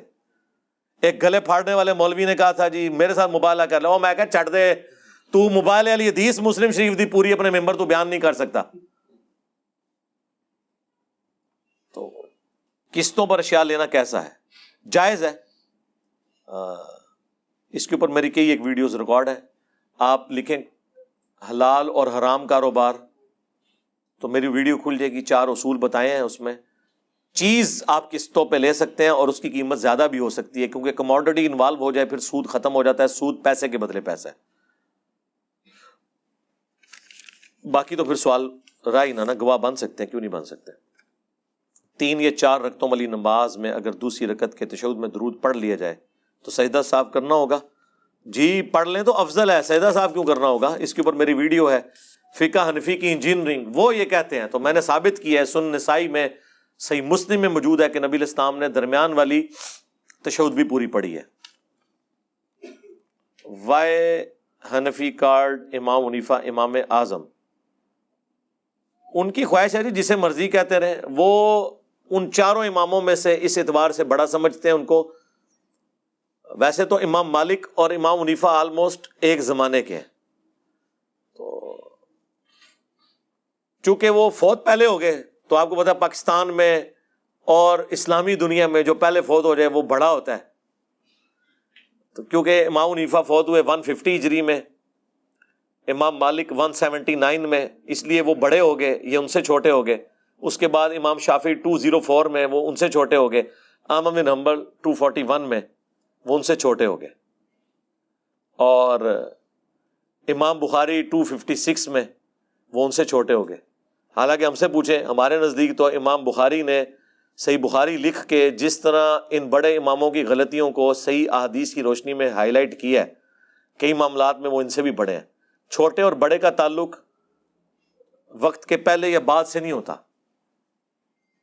ورنہ تو جو امام منیفا کے زمانے میں اہل البعید کے امام ہیں، امام باقر علیہ السلام اور امام جعفر علیہ السلام، وہ تو ان سے بڑے ہیں نا۔ کیا امام منیفا جرت کریں گے کہ اپنے آپ کو ان سے بڑا کہیں؟ اور خود امام منیفا کے جو استاد ہیں، امام زید، جن کے وہ زیدی ایک مکتب فکر ہے، وہ سنی کہتے ہیں، شیعہ شیعہ کہتے ہیں وہ۔ سنی ہے ہم کہتے ہیں وہ زیدیہ اسی طریقے سے ہیں جیسے سید نہ سنی ہوتا ہے نہ شیعہ ہوتا ہے۔ ٹھیک ہے جی۔ اور درود نہ سنی ہوتا ہے نہ شیعہ ہوتا ہے۔ اس طرح زیدیہ بھی نہ سنی ہوتے ہیں نہ شیعہ۔ کیوں جی؟ اس طرح ہی ہے جی۔ ہاں جی۔ یہ بھی زیادی ہے نا۔ قربانی کا گوشت محرم سے پہلے ختم کرنا ضروری ہے۔ نہیں، جب مرضی آپ ختم کریں، بس وہ خراب نہ ہو جائے۔ یہ دیکھ لیں آپ میڈیکلی آپ دیکھ لیں کہ وہ ایسی جگہ اسٹور ہو۔ میڈیکلی اگر اچھی آپ کی فریزنگ ہوئی بھی ہے، آپ کئی مہینے تک بھی کھاتے ہیں کوئی ایشو نہیں ہے۔ بشرطے کے بیچ میں بجلی اب چلی گئی، اگر وہ پگھل گیا، پھر اس کے اندر کوئی اس طرح کا ڈیکمپوزیشن والا معاملہ نہ شروع ہو جائے، کوئی اتنا ایشو نہیں ہے۔ آپ ایک سال کے لیے بھی سائبیریا میں جا کے ایک دمبا ذبح کر کے پھینک دیں، سال بعد جا کے اٹھا کے پکا لیں ان شاء اللہ بالکل ٹھیک ہوگا۔ کیونکہ محمد کے غلاموں کا کفن میلا نہیں ہوتا۔ بشرطے کہ وہ دفن ہو سائبیریا میں۔ کیا نمازیں جمع کرنے پر صرف فرض ادا کیے جائیں گے؟ چاہے جمع کر رہے ہیں یا نہیں کر رہے ہیں، خالی فرض بھی کافی ہیں۔ البتہ سنت یہی ہے کہ نبی الاسلام جب نمازوں کو جمع کرتے تھے، تو ساتھ والی جو نفلی نماز ہے یعنی سنت موقع وہ نہیں پڑھتے تھے۔ حضرت عمر کی قلم کاغذ والی حدیث ٹھیک ہے۔ قلم کاغذ والی تو حدیث ٹھیک نہیں ہے، کیونکہ کاغذ اس زمانے میں نہیں تھا۔ وہ شانے کی ہڈی اور چمڑے کا ذکر ہے، اس کے لیے حدیث کرتاس کا تحقیقی جائزہ مسئلہ ففٹی فائیو بی دیکھ لیں۔ جی حدیث ٹھیک ہے، بخاری، مسلم دونوں میں ہے۔ حضرت بکر، حضرت فاطمہ کا ناراض ہونے والا جو قصہ بخاری شریف میں ہے، شیعہ حضرات اس سے حضرت ابو بکر کی غلطی نکالتے ہیں۔ شیعہ کو صرف یہ جواب دیں کہ اگر یہ غلطی اس لیول کی تھی جو آپ سمجھ رہے ہیں، تو یہ غلطی پروسیڈ ہونی چاہیے تھی حضرت علی تک بھی۔ حضرت علی کا چھ مہینے بعد بیت کر لینا، اسی حدیث میں موجود ہے۔ اس بات کا ثبوت ہے کہ یہ ایشو آج کی ڈیٹ میں ریزالو ہو چکا ہوا ہے۔ لہٰذا اس معاملے کو یہیں پہ ٹھپ کریں۔ ہم مولا علی کے ساتھ ہیں۔ حضور علیہ السلام کے علم غیب پر تفصیل سے آگاہ کریں۔ جی بڑی تفصیل سے آگاہ کیا ہوا ہے۔ مسئلہ سکس اے اور بی میں جو رسول اللہ کا علم الغیب نہ مانے، وہ کافر ہے۔ نبی ہوتا ہی وہ ہے جسے غیبی خبریں دی جائیں۔ نبی اور غیر نبی میں فرق ہی وہی کا ہے۔ ہمارا اختلاف صرف یہ ہے کہ نبی کو وہ علم غیب ہوتا ہے جو اللہ تعالیٰ دیتا ہے۔ جو چیزیں اللہ نے اپنے نبی کو نہیں بتائی ہیں، وہ جان بوجھ کے آپ قرآن کی نفی کرتے ہوئے خود سے داخل نہ کریں۔ جس طرح سورہ اشورا میں آئے ماں کن تدریم الکتاب ولل ایمان اے نبی، قرآن کے نزول سے پہلے نہ آپ اللہ کی کتاب کے بارے میں جانتے تھے، نہ ایمان کی تفصیلات کے بارے میں۔ ڈیٹم لیول کا ایمان ہوتا ہے، ہر نبی پیدائش سے لے کے وفات تک ایمان پر ہوتا ہے۔ لیکن اس کی جو کمپلیشن ہے وہ وہی کے ساتھ ہوتی ہے۔ تو نبی علیہ السلام کو اعلان نبوت سے پہلے وہ ساری چیزیں نہیں پتا تھی جو اعلان نبوت کے بعد اللہ تعالیٰ نے وقتاً فقتاً وہی کے ذریعے بتائی ہیں۔ اور جہاں پہ وہی مکمل ہوگی، اس کے بعد بھی جو چیزیں نہیں بتائیں، مثلاً ایک چیز کہ قیامت کب آئے گی؟ قیامت کی نشانیاں بتائی گئی ہیں۔ قیامت کب آئے گی؟ قرآن میں جگہ جگہ ہے، نبی یہ تم سے سوال کرتے ہیں۔ یہ تو یوں سوال کر رہے ہیں جیسے تم دھاگ لگا کے بیٹھے ہو۔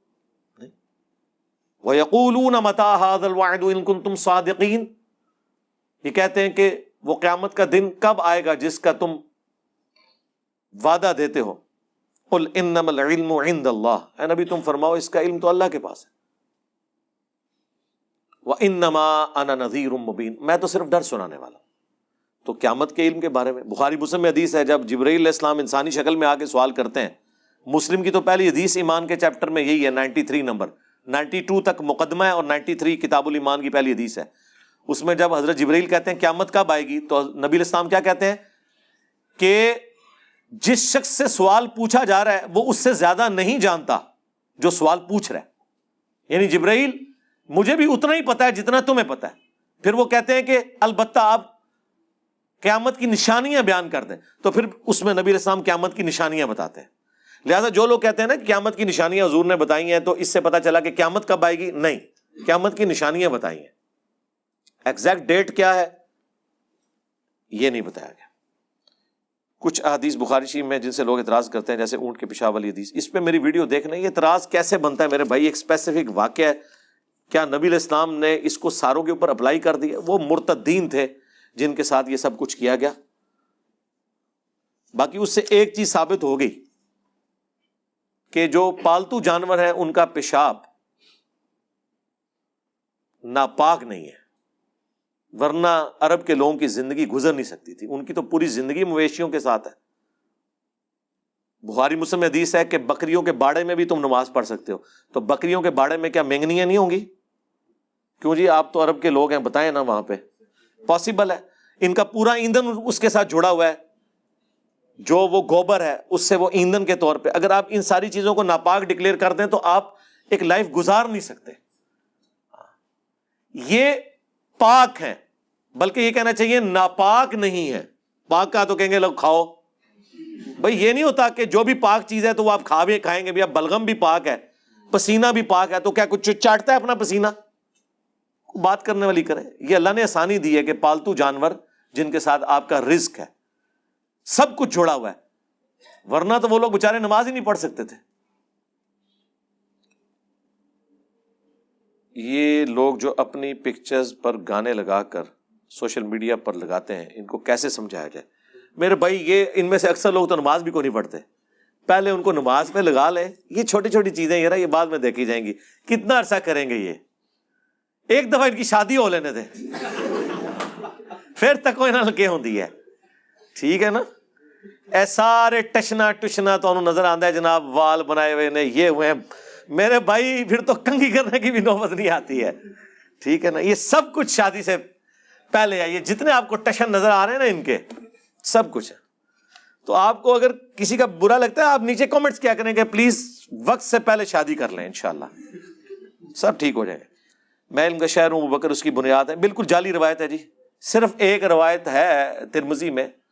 جو اپنے متن کے اعتبار سے درست ہے، سند میں درست نہیں ہے کہ میں حکمت کا شہر ہوں، علی اس کا دروازہ ہے، لیکن یہ بات اپنے متن میں درست ہے۔ وہ میں نے بتایا، مسلم شریف میں اوپر تلے تین احادیث ہیں۔ اما عائشہ سے کوئی آ کے موزوں پہ مسے سے متعلق پوچھتا ہے، تو وہ کہتی ہیں، تم علی ابن ابی طالب کے پاس جاؤ، ان کا زیادہ وقت رسول اللہ کے ساتھ سفر و حضر میں گزرا ہے۔ بیوی عائشہ ہیں، اور وقت کس کا زیادہ گزرا ہے؟ علی کا۔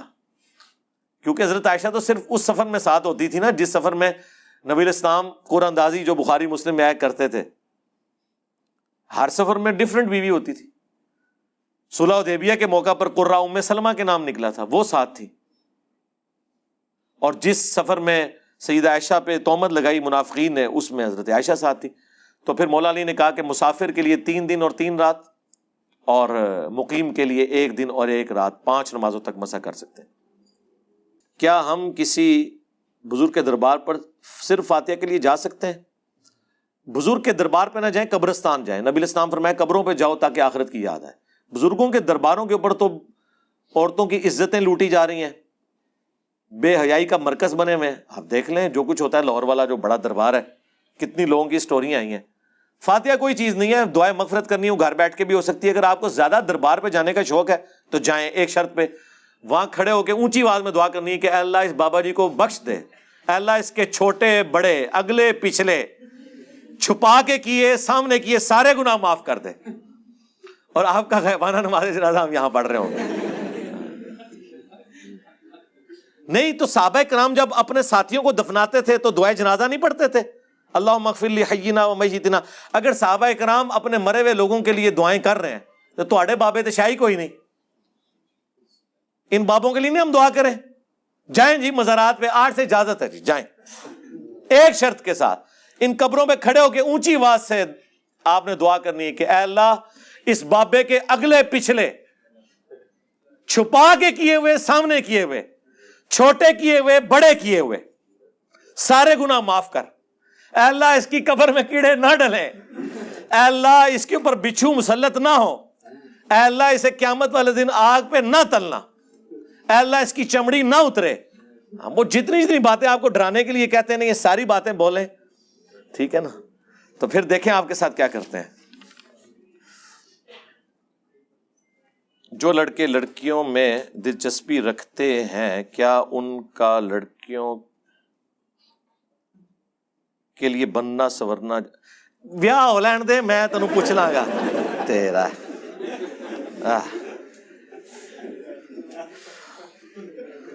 شادی کے بعد تو میرے بھائی یہ حالت ہو جاتی ہے کہ بندہ گرمیوں میں غسل کرنے کے بعد بغیر استری کے کپڑے پہن لیتا ہے کہ آپ استری ہو جان گے۔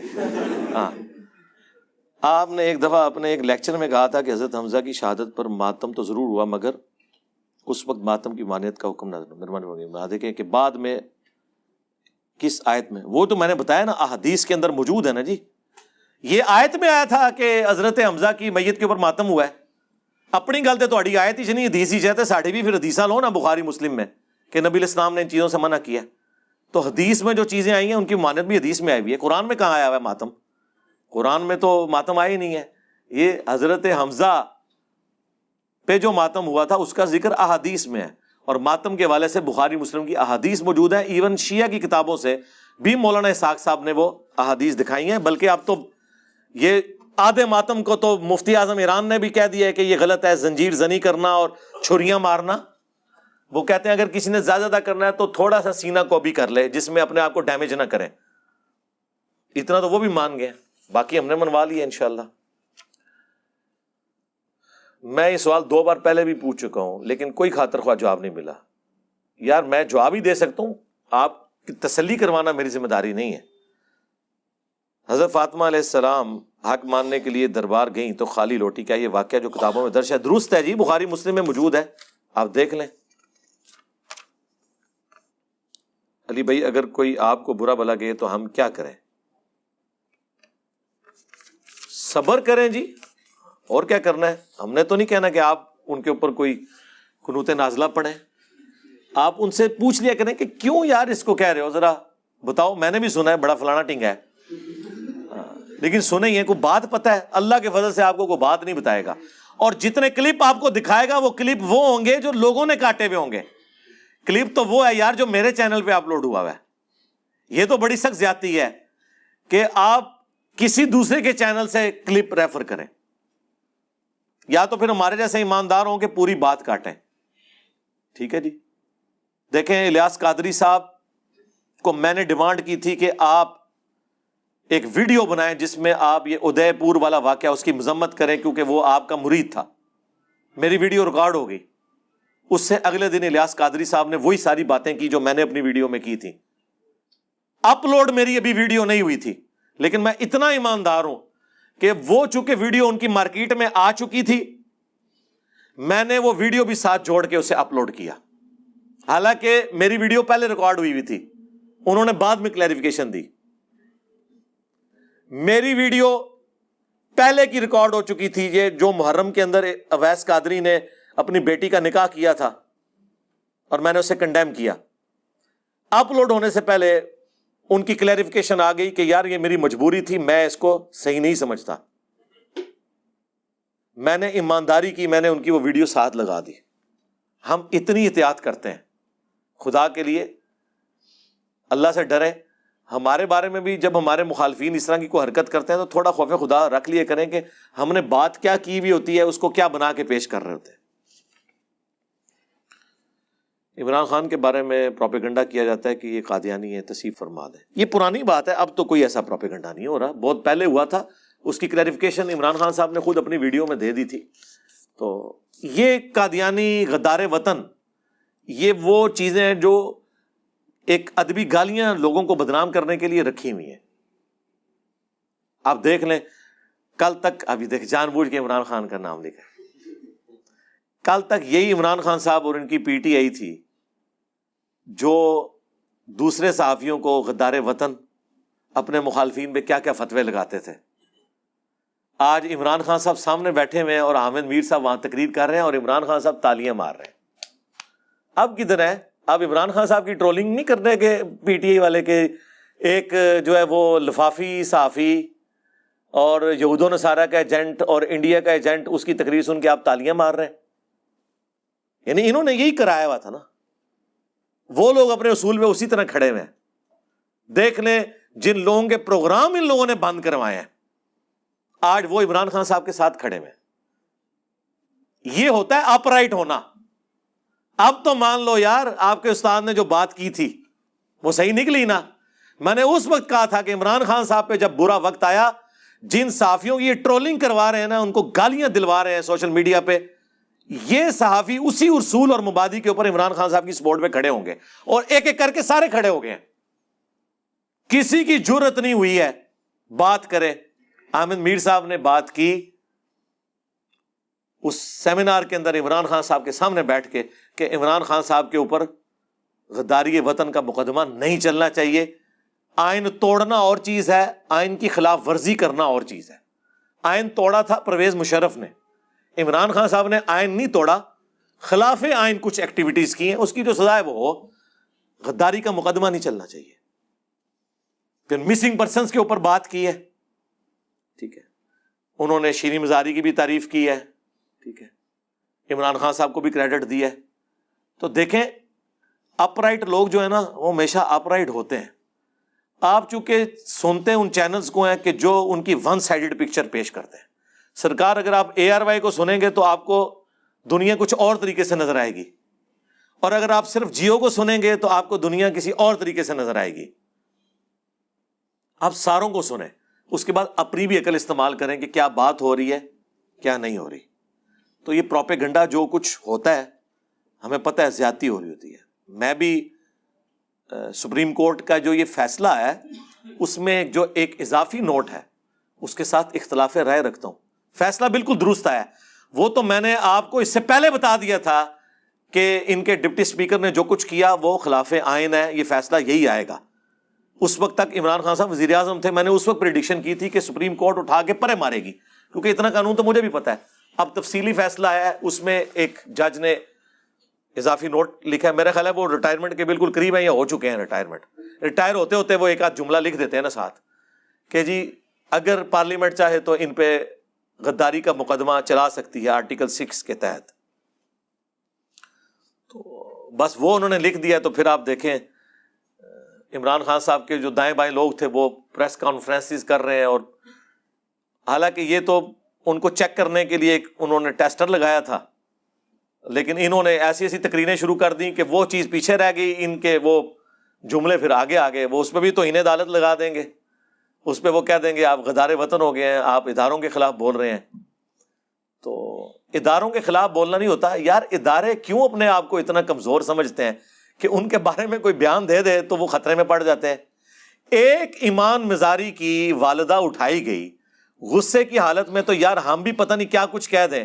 وہ بیچاری چلتی چلتی اسے کسی نے پوچھا، اس نے آرمی چیف کو گالی دے دی اور بعد میں اس نے ریٹرن میں معافی بھی مانگ لی۔ ٹھیک ہے۔ اس بچی کی طبیعت ہی نہیں اس قسم کی، وہ لینگویج یوز کرے۔ غصے کی حالت میں اس کی ماں اٹھائی گئی تھی، ایک بات ہو گئی۔ اور اس کے اوپر آفیشلی ایک ادارے کی طرف سے مقدمہ کیا گیا۔ وہ اللہ بھلا کرے جسٹس اطر من اللہ، انہوں نے اٹھا کے پہلی پیشی میں فارغ کیا کیس کے۔ یار، خدا کے لیے اتنا بڑا ادارہ ایک بچی نے غصے میں ایک اسٹیٹمنٹ دے دی ہے۔ آپ کی کام پہ ٹانگنا شروع ہو جاتی ہیں کہ یہ خطرناک باتیں کر رہی ہے۔ آپ کی ٹانگیں کانپنا شروع ہو جاتی ہیں کہ خطرناک باتیں۔ خدا کے لیے ہمارے ادارے اس سے بہت بلند ہونے چاہیے۔ ان کے لوگ کہ ان کے بارے میں کوئی ایک آدھ اسٹیٹمنٹ کو دے دیتا ہے۔ آپ بڑے پن کا مظاہرہ کریں۔ آپ ان سے اور طریقے سے بہیو کر سکتے ہیں۔ بجائے کہ مقدمات قائم کریں، ورنہ تو ہر ایک بندے کے اوپر مقدمات اس طریقے سے قائم ہوں گے اور آپ پھر مقدمہ مقدمہ کھیلتے رہیں گے۔ عدلیہ عدلیہ کھیلتے رہیں گے۔ اور یہ جو عدالتوں کے بارے میں تو میں بہت پہلے کا کہہ چکا ہوں کہ یہ جو ہمارے جتنے ججز ہیں نا، ان کو نا پہاڑ کے اندر سرنگیں کھود کے نا وہاں پہ ان کو رکھیں جہاں پہ یہ سوشل میڈیا نہ دیکھیں۔ جج کا کام یہ ہے کہ شواہد کی بنیاد پہ فیصلہ کرے سوشل میڈیا پہ ہونے والی ٹرولنگ یا کسی دھمکی کے انڈر آ کے فیصلہ نہ وہ کر رہا ہوں میں جنرل بات کر رہا ہوں، میں اسپیسیفک کسی فیصلے کے بارے میں بات نہیں کر رہا۔ یار باہر کے ملکوں میں تو اخبارات پڑھنے کے اوپر پابندی ہوتی ہے کہ یہ نہ ہو کہ اخبار پڑھ کے تو کسی دوسری طرف جج چل پڑے۔ اور جج نے بولنا نہیں ہوتا، اس نے صرف جج کرنا ہوتا ہے، دونوں طرف کی باتیں سن کے فیصلہ سنانا ہے۔ یا تو وہ پریس کانفرنس کر رہے ہوتے ہیں عدلیہ کے اندر بیٹھ کے، رات کو ایک پولیٹیکل لیڈر اسٹیٹمنٹ دیتا ہے، اگلے دن ایک جج جو ہے نا اس کا جواب دے رہا ہوتا ہے۔ یار آپ لوگوں کا یہ کام ہے کہ آپ لوگ عدلیہ میں بیٹھ کے پولیٹیکل لیڈرز کی باتوں کے جواب دیں۔ اسی طریقے سے کوئی پولیٹیکل اسٹیٹمنٹ آتی ہے، وہاں سے ہمارے جو ایک ادارہ ہے، اس کے کوئی بندہ آ کے ٹویٹ کھڑکا دیتا ہے۔ وہ یار جاؤ اللہ کے بندو، آپ کا یہ کام ہی نہیں ہے۔ پولیٹیکل ایشوز کو پولیٹیشنس کو سالو کرنے دو۔ نہ یہ عدلیہ کا کام ہے، نہ یہ فوج کا کام ہے کہ وہ اس طرح کے مسئلوں کے اوپر کوئی اسٹیٹمنٹس دے یا مقدمات لوگوں کے اوپر قائم کرے۔ اور یہ پولیٹیشنس بھی کان کھول کر سن لیں۔ عمران خان صاحب کو تو ان کی زندگی میں پتہ چل گیا نا، ان کو یہی صافی سمجھایا کرتے تھے کہ حضرت عقل کے ناخن لیں، یہ کام نہ کریں، کل کو آپ پہ بھی برا وقت آئے گا۔ تو دیکھیں، آج برا وقت کیسا آیا ان پہ؟ کتنا مشکل وقت ان کے اوپر آیا ہوا ہے۔ سب ان کا ساتھ چھوڑ گئے ہیں۔ جو جن جن کے ساتھ وہ امید وابستہ کیے ہوئے تھے۔ ایک عدالت رہ گئی تھی اب عدالت نے بھی اپنا حکم سنا دیا تو آج سول سوسائٹی کھڑی ہے وکلا کھڑے ہیں، صحافی کھڑے ہوئے وہ صحافی جن کی نوکری انہوں نے ختم کروائی، جن کے پروگراموں پہ انہوں نے پابندیاں لگوائی جب ہم سمجھاتے تھے، تو ہمیں کہتے تھے، نہیں، آپ کو نہیں پتا وہ فوج پہ اگر کوئی تنقید کرے، تو آپ کو نہیں پتا جن ملکوں کی فوجیں نہیں ہوتی نا، وہ پھر لیبیا بن جاتے ہیں، عراق بن جاتے ہیں۔ یہ ہمیں پی ٹی اے والے کہتے تھے۔ تو ہم ان کو کہتے تھے کہ یار، ہم کب فوج کے خلاف ہیں؟ ہم کہتے ہیں فوج کا پالیٹکس میں کردار نہیں ہونا چاہیے۔ آج تو سرکار آپ کا بیانیہ تو ہمیں بھی پیچھے چھوڑ گیا۔ ہاں تھی تو پڑھائی نہیں دے رہے۔ تو آڈا تے وضو ایسا ٹوٹیا ہے کہ دوبارہ وضو کر دو ادھے وضو وے ٹوٹ جاتا ہے۔ ٹھیک ہے؟ آپ تو غدار وطن یہود و سارا کا ایجنٹ، امپورٹڈ حکومت کون کون سی ادبی گالیاں ہیں جو آپ اداروں کو نہیں دے رہے۔ یہ بھی دوسری ایکسٹریم ہے۔ ٹھیک ہے؟ تو وہ ساری باتیں جو ہم کل کو کرتے تھے اور پی ٹی اے والے ہمیں کہتے تھے آپ غلط ہیں۔ آج وہ باتیں اس میں مزید مرچ اور مسالہ ڈال کے، اس دس کے آگے دس صفرے اور لگا کے پی ٹی اے والے بیان کر رہے ہیں۔ لیکن اس کا کوئی نتیجہ نہیں نکلنا۔ یہ جو حرکتیں پی ٹی آئی یا عمران خان صاحب کر رہے ہیں، اس کے بعد میں نے آپ کو پہلے بھی دبے الفاظ میں کہا تھا کہ عمران خان صاحب کا پاکستان میں، پالیٹکس میں فیوچر بہت تاریخ ہے، اگر وہ اسی طریقے سے چلیں گے۔ کیونکہ جو ہمارے پاس اطلاع ہیں اور وہ اطلاع نہ بھی ہو، ہمیں جو نظر آ رہا تھا اس کی روشنی میں بھی۔ میرے بھائی، وہ تو ایک چھوٹی سی بات کرنے کے اوپر پرائم منسٹر کو اڑا کے پرے مار دیتے ہیں ڈان لیگس کے مسئلے میں۔ جو بعد میں پاکستان کی پالیسی بن گئی ایف اے ٹی ایف کی وجہ سے۔ اور ایک پرائم منسٹر اس کے اوپر فارغ ہوا ہوا ہے کہ اس نے یہ بات کیوں کی؟ جو بعد میں بات بار بار آرمی چیف خود کر رہے ہیں۔ لیکن کوئی یہ اخلاقی جرت نہیں رکھتا کہ یار وہ پرائم منسٹر نے اس وقت بات ٹھیک کی تھی۔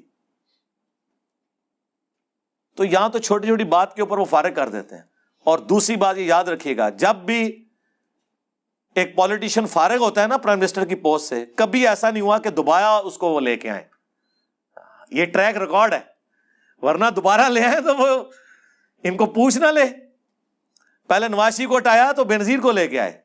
پھر بے نظیر کو ہٹایا تو نواز شریف کو لے کے آئے۔ ایسا نہیں ہوا کہ کنزیکٹو انہوں نے دو حکومتیں کسی کی بننے دی ہوں۔ لہٰذا یہ پی ٹی اے والے بھول جائیں۔ سرکار، بھول جاؤ تھی ہاں۔ کہ ہوں اس دفعہ تاری حکومت آن دیں گے۔ نہ اس سے اگلی دفعہ شاید چانسز ہوں، وہ بھی اگر اپنے اتوار درست کیے، اس دفعہ تو وہ کبھی بھی نہیں آنے دیں گے۔ ناٹ ایٹ آل ٹھیک ہے نا؟ تو باقی ہم دعا کرتے ہیں۔ میں تو بہت پہلے سے جب یہ ایک پیج پہ تھے میرا حقیقت ٹی وی کے اوپر انٹرویو ریکارڈیڈ ہے، وہ لگا کے دیکھ لیں۔ اس کے اینڈ پہ باتیں میں نے کچھ کی تھی تو میں نے ان کو کہا تھا، فون پہ، واٹس ایپ پہ جب بات ہوئی، اکیڈمی کے لوگوں نے کروائی، میں نے کہا میری کوئی بات آپ نے کاٹنی نہیں ہے، اس ساری باتوں کا وزن میں خود اپنے کندھوں پہ اٹھاؤں گا۔ اس کے اینڈ پہ میں نے جا کے کہا تھا کہ فوج کا کوئی کام نہیں، سیاست میں دخل دے۔ اس زمانے میں جب عمران خان صاحب اور یہ ایک پیج پہ تھے، مجھے خطرہ تھا کہ یہ کاٹ نہ دیں۔ کیونکہ اس وقت تو مجھے تھا کہ یہ جنسیز کا چینل ہے، وہ تو آپ پتا چلا کہ پی ٹی آئی کا تھا۔ وہ جنسیز کا نہیں تھا۔ وہ جب یہ لادہ ہوئے تو وہ سائڈ پہ کھڑے ہوئے۔ میں نے کہا، یہ آپ نے کاٹنا نہیں ہے۔ ضرب ازب اور رد الفساد کی میں نے تعریف کی، لیکن میں نے کہا، خدا کے لیے آپ سیاست میں پنگا نہ لیں، یہ چیز فوج کو بدنام کرواتی ہے۔ خیر، انہوں نے نہیں کاٹا۔ آج تو خیر، ان کی پالیسی ہے۔ الحمد ہم بھی یہ کہتے ہیں کہ عمران خان صاحب جو نیریٹو لے کے چل رہے ہیں، یہ جو نون لیگ والے بھی آج بڑے ان کے خلاف بول رہے ہیں، میں ان کو بھی کہتا ہوں، یار، یہ تو آپ کا مشن جس طرح میں اعلیٰ حضرت کا مشن آگے لے کے چلوں، اعلیٰ حضرت نے صرف ایک گستاخی نکالی تھی، میں نے ساروں کی نکالی ہیں۔ تو عمران خان صاحب بھی، نواز شریف صاحب کا مشن آگے لے کے چل رہے ہیں کہ ووٹ کو عزت دو۔ اگرچہ ان سے کچھ غلوب ہو گیا لیکن مشن تو وہی ہے۔ اگر آپ ڈیموکریسی کے لیے اس وقت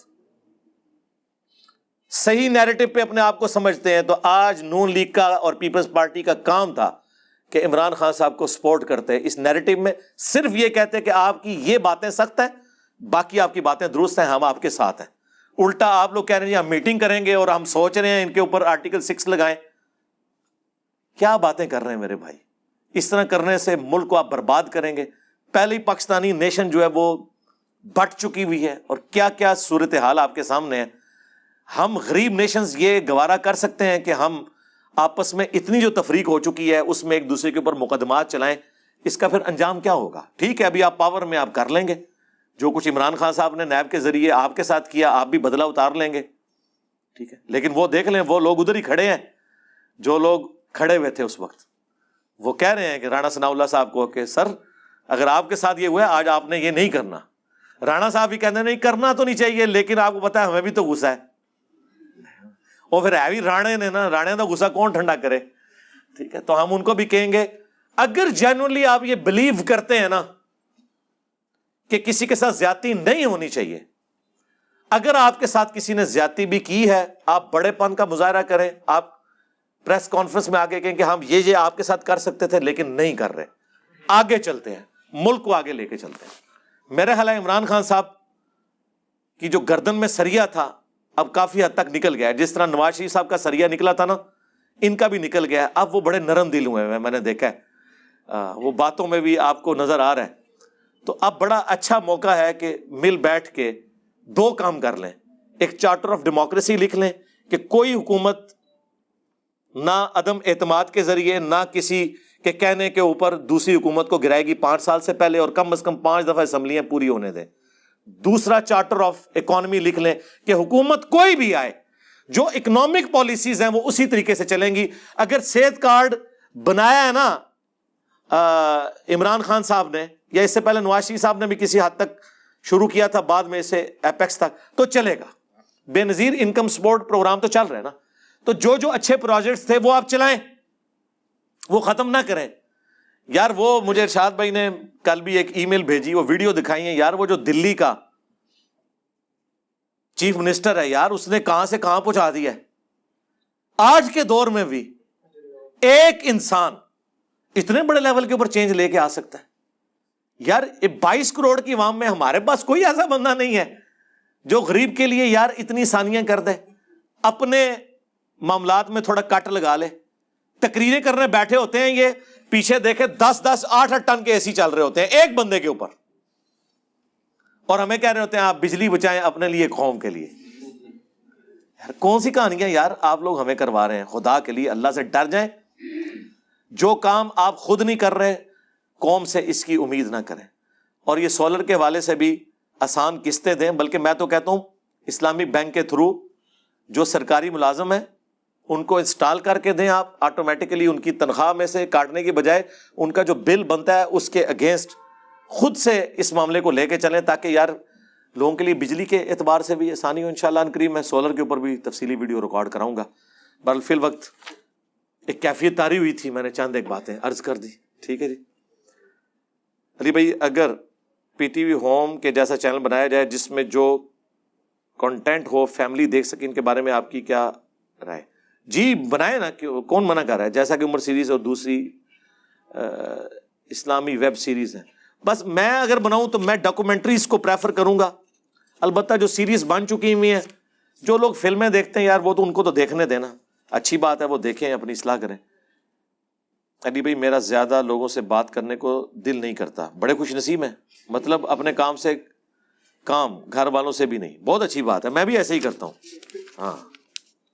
میرے پاس میں نے بتایا، میری بیوی بھی آ کے بیٹھ دینا، تو دو تین پانچ منٹ تم برداشت کرتے ہو، پھر میں کہتا ہوں، بھائی تمہیں کوئی کام نہیں ہے، مجھے تو کام کرنے دو۔ انسان دنیا میں اس لیے نہیں آیا کہ انسان جو ہے وہ فضول اپنے وقت کو ضائع کرے۔ ہاں ویسے آپ اپنی فیملی، بچوں میں بیٹھ کے گپ شپ کریں، لیکن گپ شپ کے وقت میں پڑھائی کے وقت میں، کام کے وقت میں آ کے گپے نہیں کرنی۔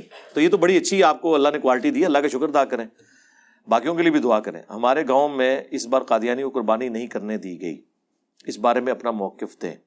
اس بارے میں موقف یہ ہے کہ ان کا دعویٰ یہ ہے کہ جو پاکستان کا آئین ہے، اس کے تحت یہ لوگ اعلانیہ اس طرح قربانی نہیں کر سکتے۔ اپنی عبادت گاہوں میں مسجد نہیں لکھ سکتے۔ چونکہ یہ قانون ہے تو پھر قانون کو فالو کرنا چاہیے۔ باقی اس کی جو فکی بحث ہے، میں اس میں نہیں پڑھتا۔ لونڈی اور بیوی سے اولاد کی حیثیت ایک جیسی ہوگی۔ جی ایک جیسی ہوتی ہے۔ لونڈی سے بھی جو اولاد ہے، اس کو بھی وراثت ملتی ہے۔ لیکن اب یہ ابسلیٹ ہو چکا ہے سسٹم کیا کو ایجوکیشن جائز ہے؟ جائز تو نہیں میرے بھائی۔ اب مجبوراً یہ سارے معاملات چل رہے ہیں۔ ہمارے پاس کوئی اور راستہ نہیں ہے۔ ہونا تو چاہیے الگ ہو۔ کچھ یونیورسٹیز الگ بھی ہیں، لیکن کہیں پہ کو ایجوکیشن کا مسئلہ ہے۔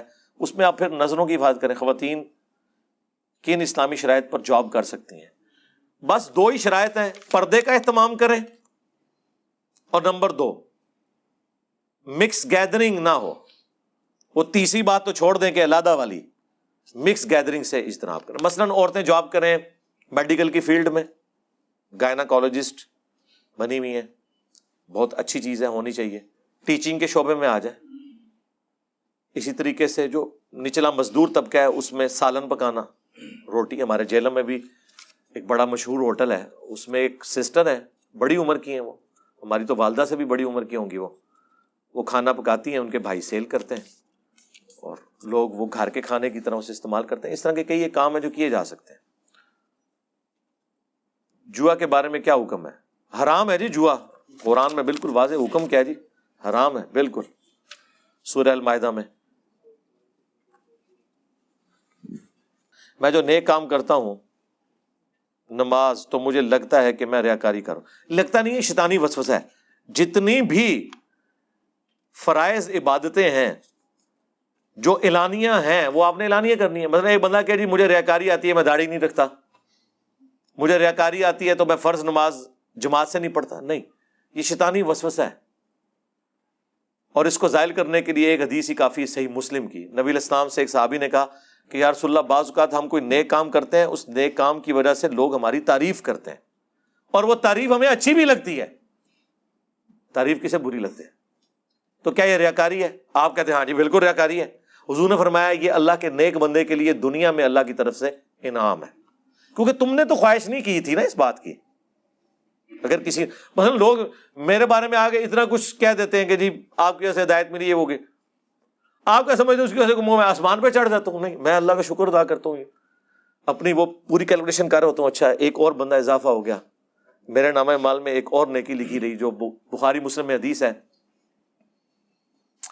جب غزبہ خیبر کے موقع پر مولا علی کو حضور نے بھیجا، تو فرمایا، پہلے انہیں دعوت دینا، اگر تیری وجہ سے ایک بندے کو بھی ہدایت مل گئی، تو سرخ اونٹوں سے تیرے لیے بہتر ہوگا۔ تو ہم تو یہ پھر دیکھتے ہیں۔ اگر کسی کی توحید ٹھیک نہ ہو، تو کیا اس کے باقی مال اگر تو توحید اس لیول کی خراب ہے کہ جو اللہ تعالیٰ جس شر کو معاف نہیں کرنے والا تو ظاہر ہے زیرو سے ملٹی پلائی اس میں تو کوئی شک نہیں ہے۔ اس لیے پہلے عقیدے پہ توجہ دیں امال کو بعد میں دیکھیں۔ قرآن جید میں ہے، کہا گیا ہے، عمل کر کر کے تھک جانے والے۔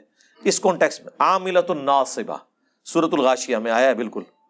اس سے مراد ہیں یہود و نصارہ کے پریسٹ اس کانٹیکس میں آپ ذرا تفسیر پڑھیں تو آپ کو وہ حدیث بھی مل جائے گی۔ حضرت عمر سے جب پوچھا گیا تو انہوں نے کہا عاملت الناصبہ سے مراد یہود و نصارہ کے وہ راہب ہیں جو عبادت میں تو زور دیتے رہے، لیکن عقیدوں میں شرک بھی رہا اور رسول اللہ کو پیغمبر کے طور پر نہیں پہچانا، عمل کر کر کے تھک جانے والے۔ اس کو پکڑ کے بریلوی دیوبندیوں پہ لگا دیں، دیوبندی بریلویوں پہ اور اہل حدیث ان کے اوپر۔ وہ اجتہادن دور سے کرالری تو بن سکتی ہے کہ اگر کسی نے سنت کے مطابق عقیدے نہیں رکھے، اعمال نہیں کیے، تو عمل تو کرے گا، اسے ثواب نہیں ملے گا۔ لیکن اسپیسیفکلی وہی ساری کی ساری وعیدیں، اس طرح فٹ کرنا ذرا مشکل ہے۔ آپ دعوت کی، اصلاح کی کوشش کریں۔ لو جی تھوڑا پورے کے پورے تھدا میں مکا چھڑیا جائے۔ اگرچہ مجھے آج سوا تین گھنٹے ہو گئے۔ کوئی ایسا بندہ جس نے پہلے پرچی دی تھی اور نہ پڑھی ہو۔ ہاتھ کھڑا کرے، پرچی دی اور میں نے نہ پڑھی ہو بعد والی پرچی نہیں، وہ ایتھے دو تین نظر آ رہی ہیں اے فیبریکیٹڈ ہاں، سوال نے پری پلان نے۔ اللہم انی اسألک بانک انت اللہ، لا الہ الا انت الاحد الصمد الذي لم يلد ولم يولد ولم يكن له كفوا احد والهكم اله واحد، لا الہ الا هو الرحمن الرحیم۔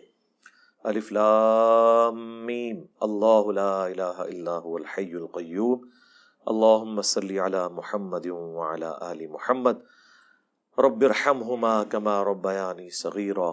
ربنا هب لنا من ازواجنا وذرياتنا قرة اعين وجعلنا للمتقين اماما اللهم اغفر لحينا وميتنا وشاهدنا وغائبنا وصغيرنا وكبيرنا وذكرنا وانثانا اللهم من نحييته منا فاحيه على الاسلام ومن توفيته منا فتوفه على الايمان اے اللہ، ہماری، ہمارے ماں باپ کی، ہمارے بیوی بچوں کی، پوری امت کی، تمام دینی، دنیاوی، جسمانی، روحانی، ظاہری، باطنی، پریشانیاں، تکلیف، مصیبتیں، دکھ، درد، بیماریاں، دشواریاں دور فرما اور جن جن بھلائیوں کا سوال تیرے محبوب علیہ السلام نے کیا، ان تمام کے حق میں قبول منظور فرما۔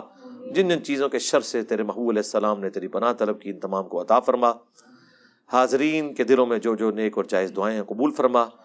جو بھی حاضرین کے چھوٹے بڑے رشتہ دار فوت ہو چکے ان کی مغفرت فرما۔ جو بیمار ہیں، انہیں شفا عطا فرما۔ اے اللہ، پوری دنیا میں مسلمان، خصوصاً انڈیا میں، کشمیر میں، چائنا میں، فلسطین میں، یمن میں، عراق میں، شام میں، جہاں کہیں بھی، افغانستان کے اندر قسم پرسی کی زندگی گزارے غیب سے ان کی عزت، آبرو جان و مال کی حفاظت فرما۔ ہمیں اپنی موت سے پہلے قبر و آخرت کی تیاری کرنے کی توفیق عطا فرما۔ سبحان ربی کا رب العزت عما صفون وسلام علی المرسلین والحمد للہ رب العالمین۔ صلی اللہ علی النبی الکریم وعلی علیہ وصحبہ اجمعین۔ آمین۔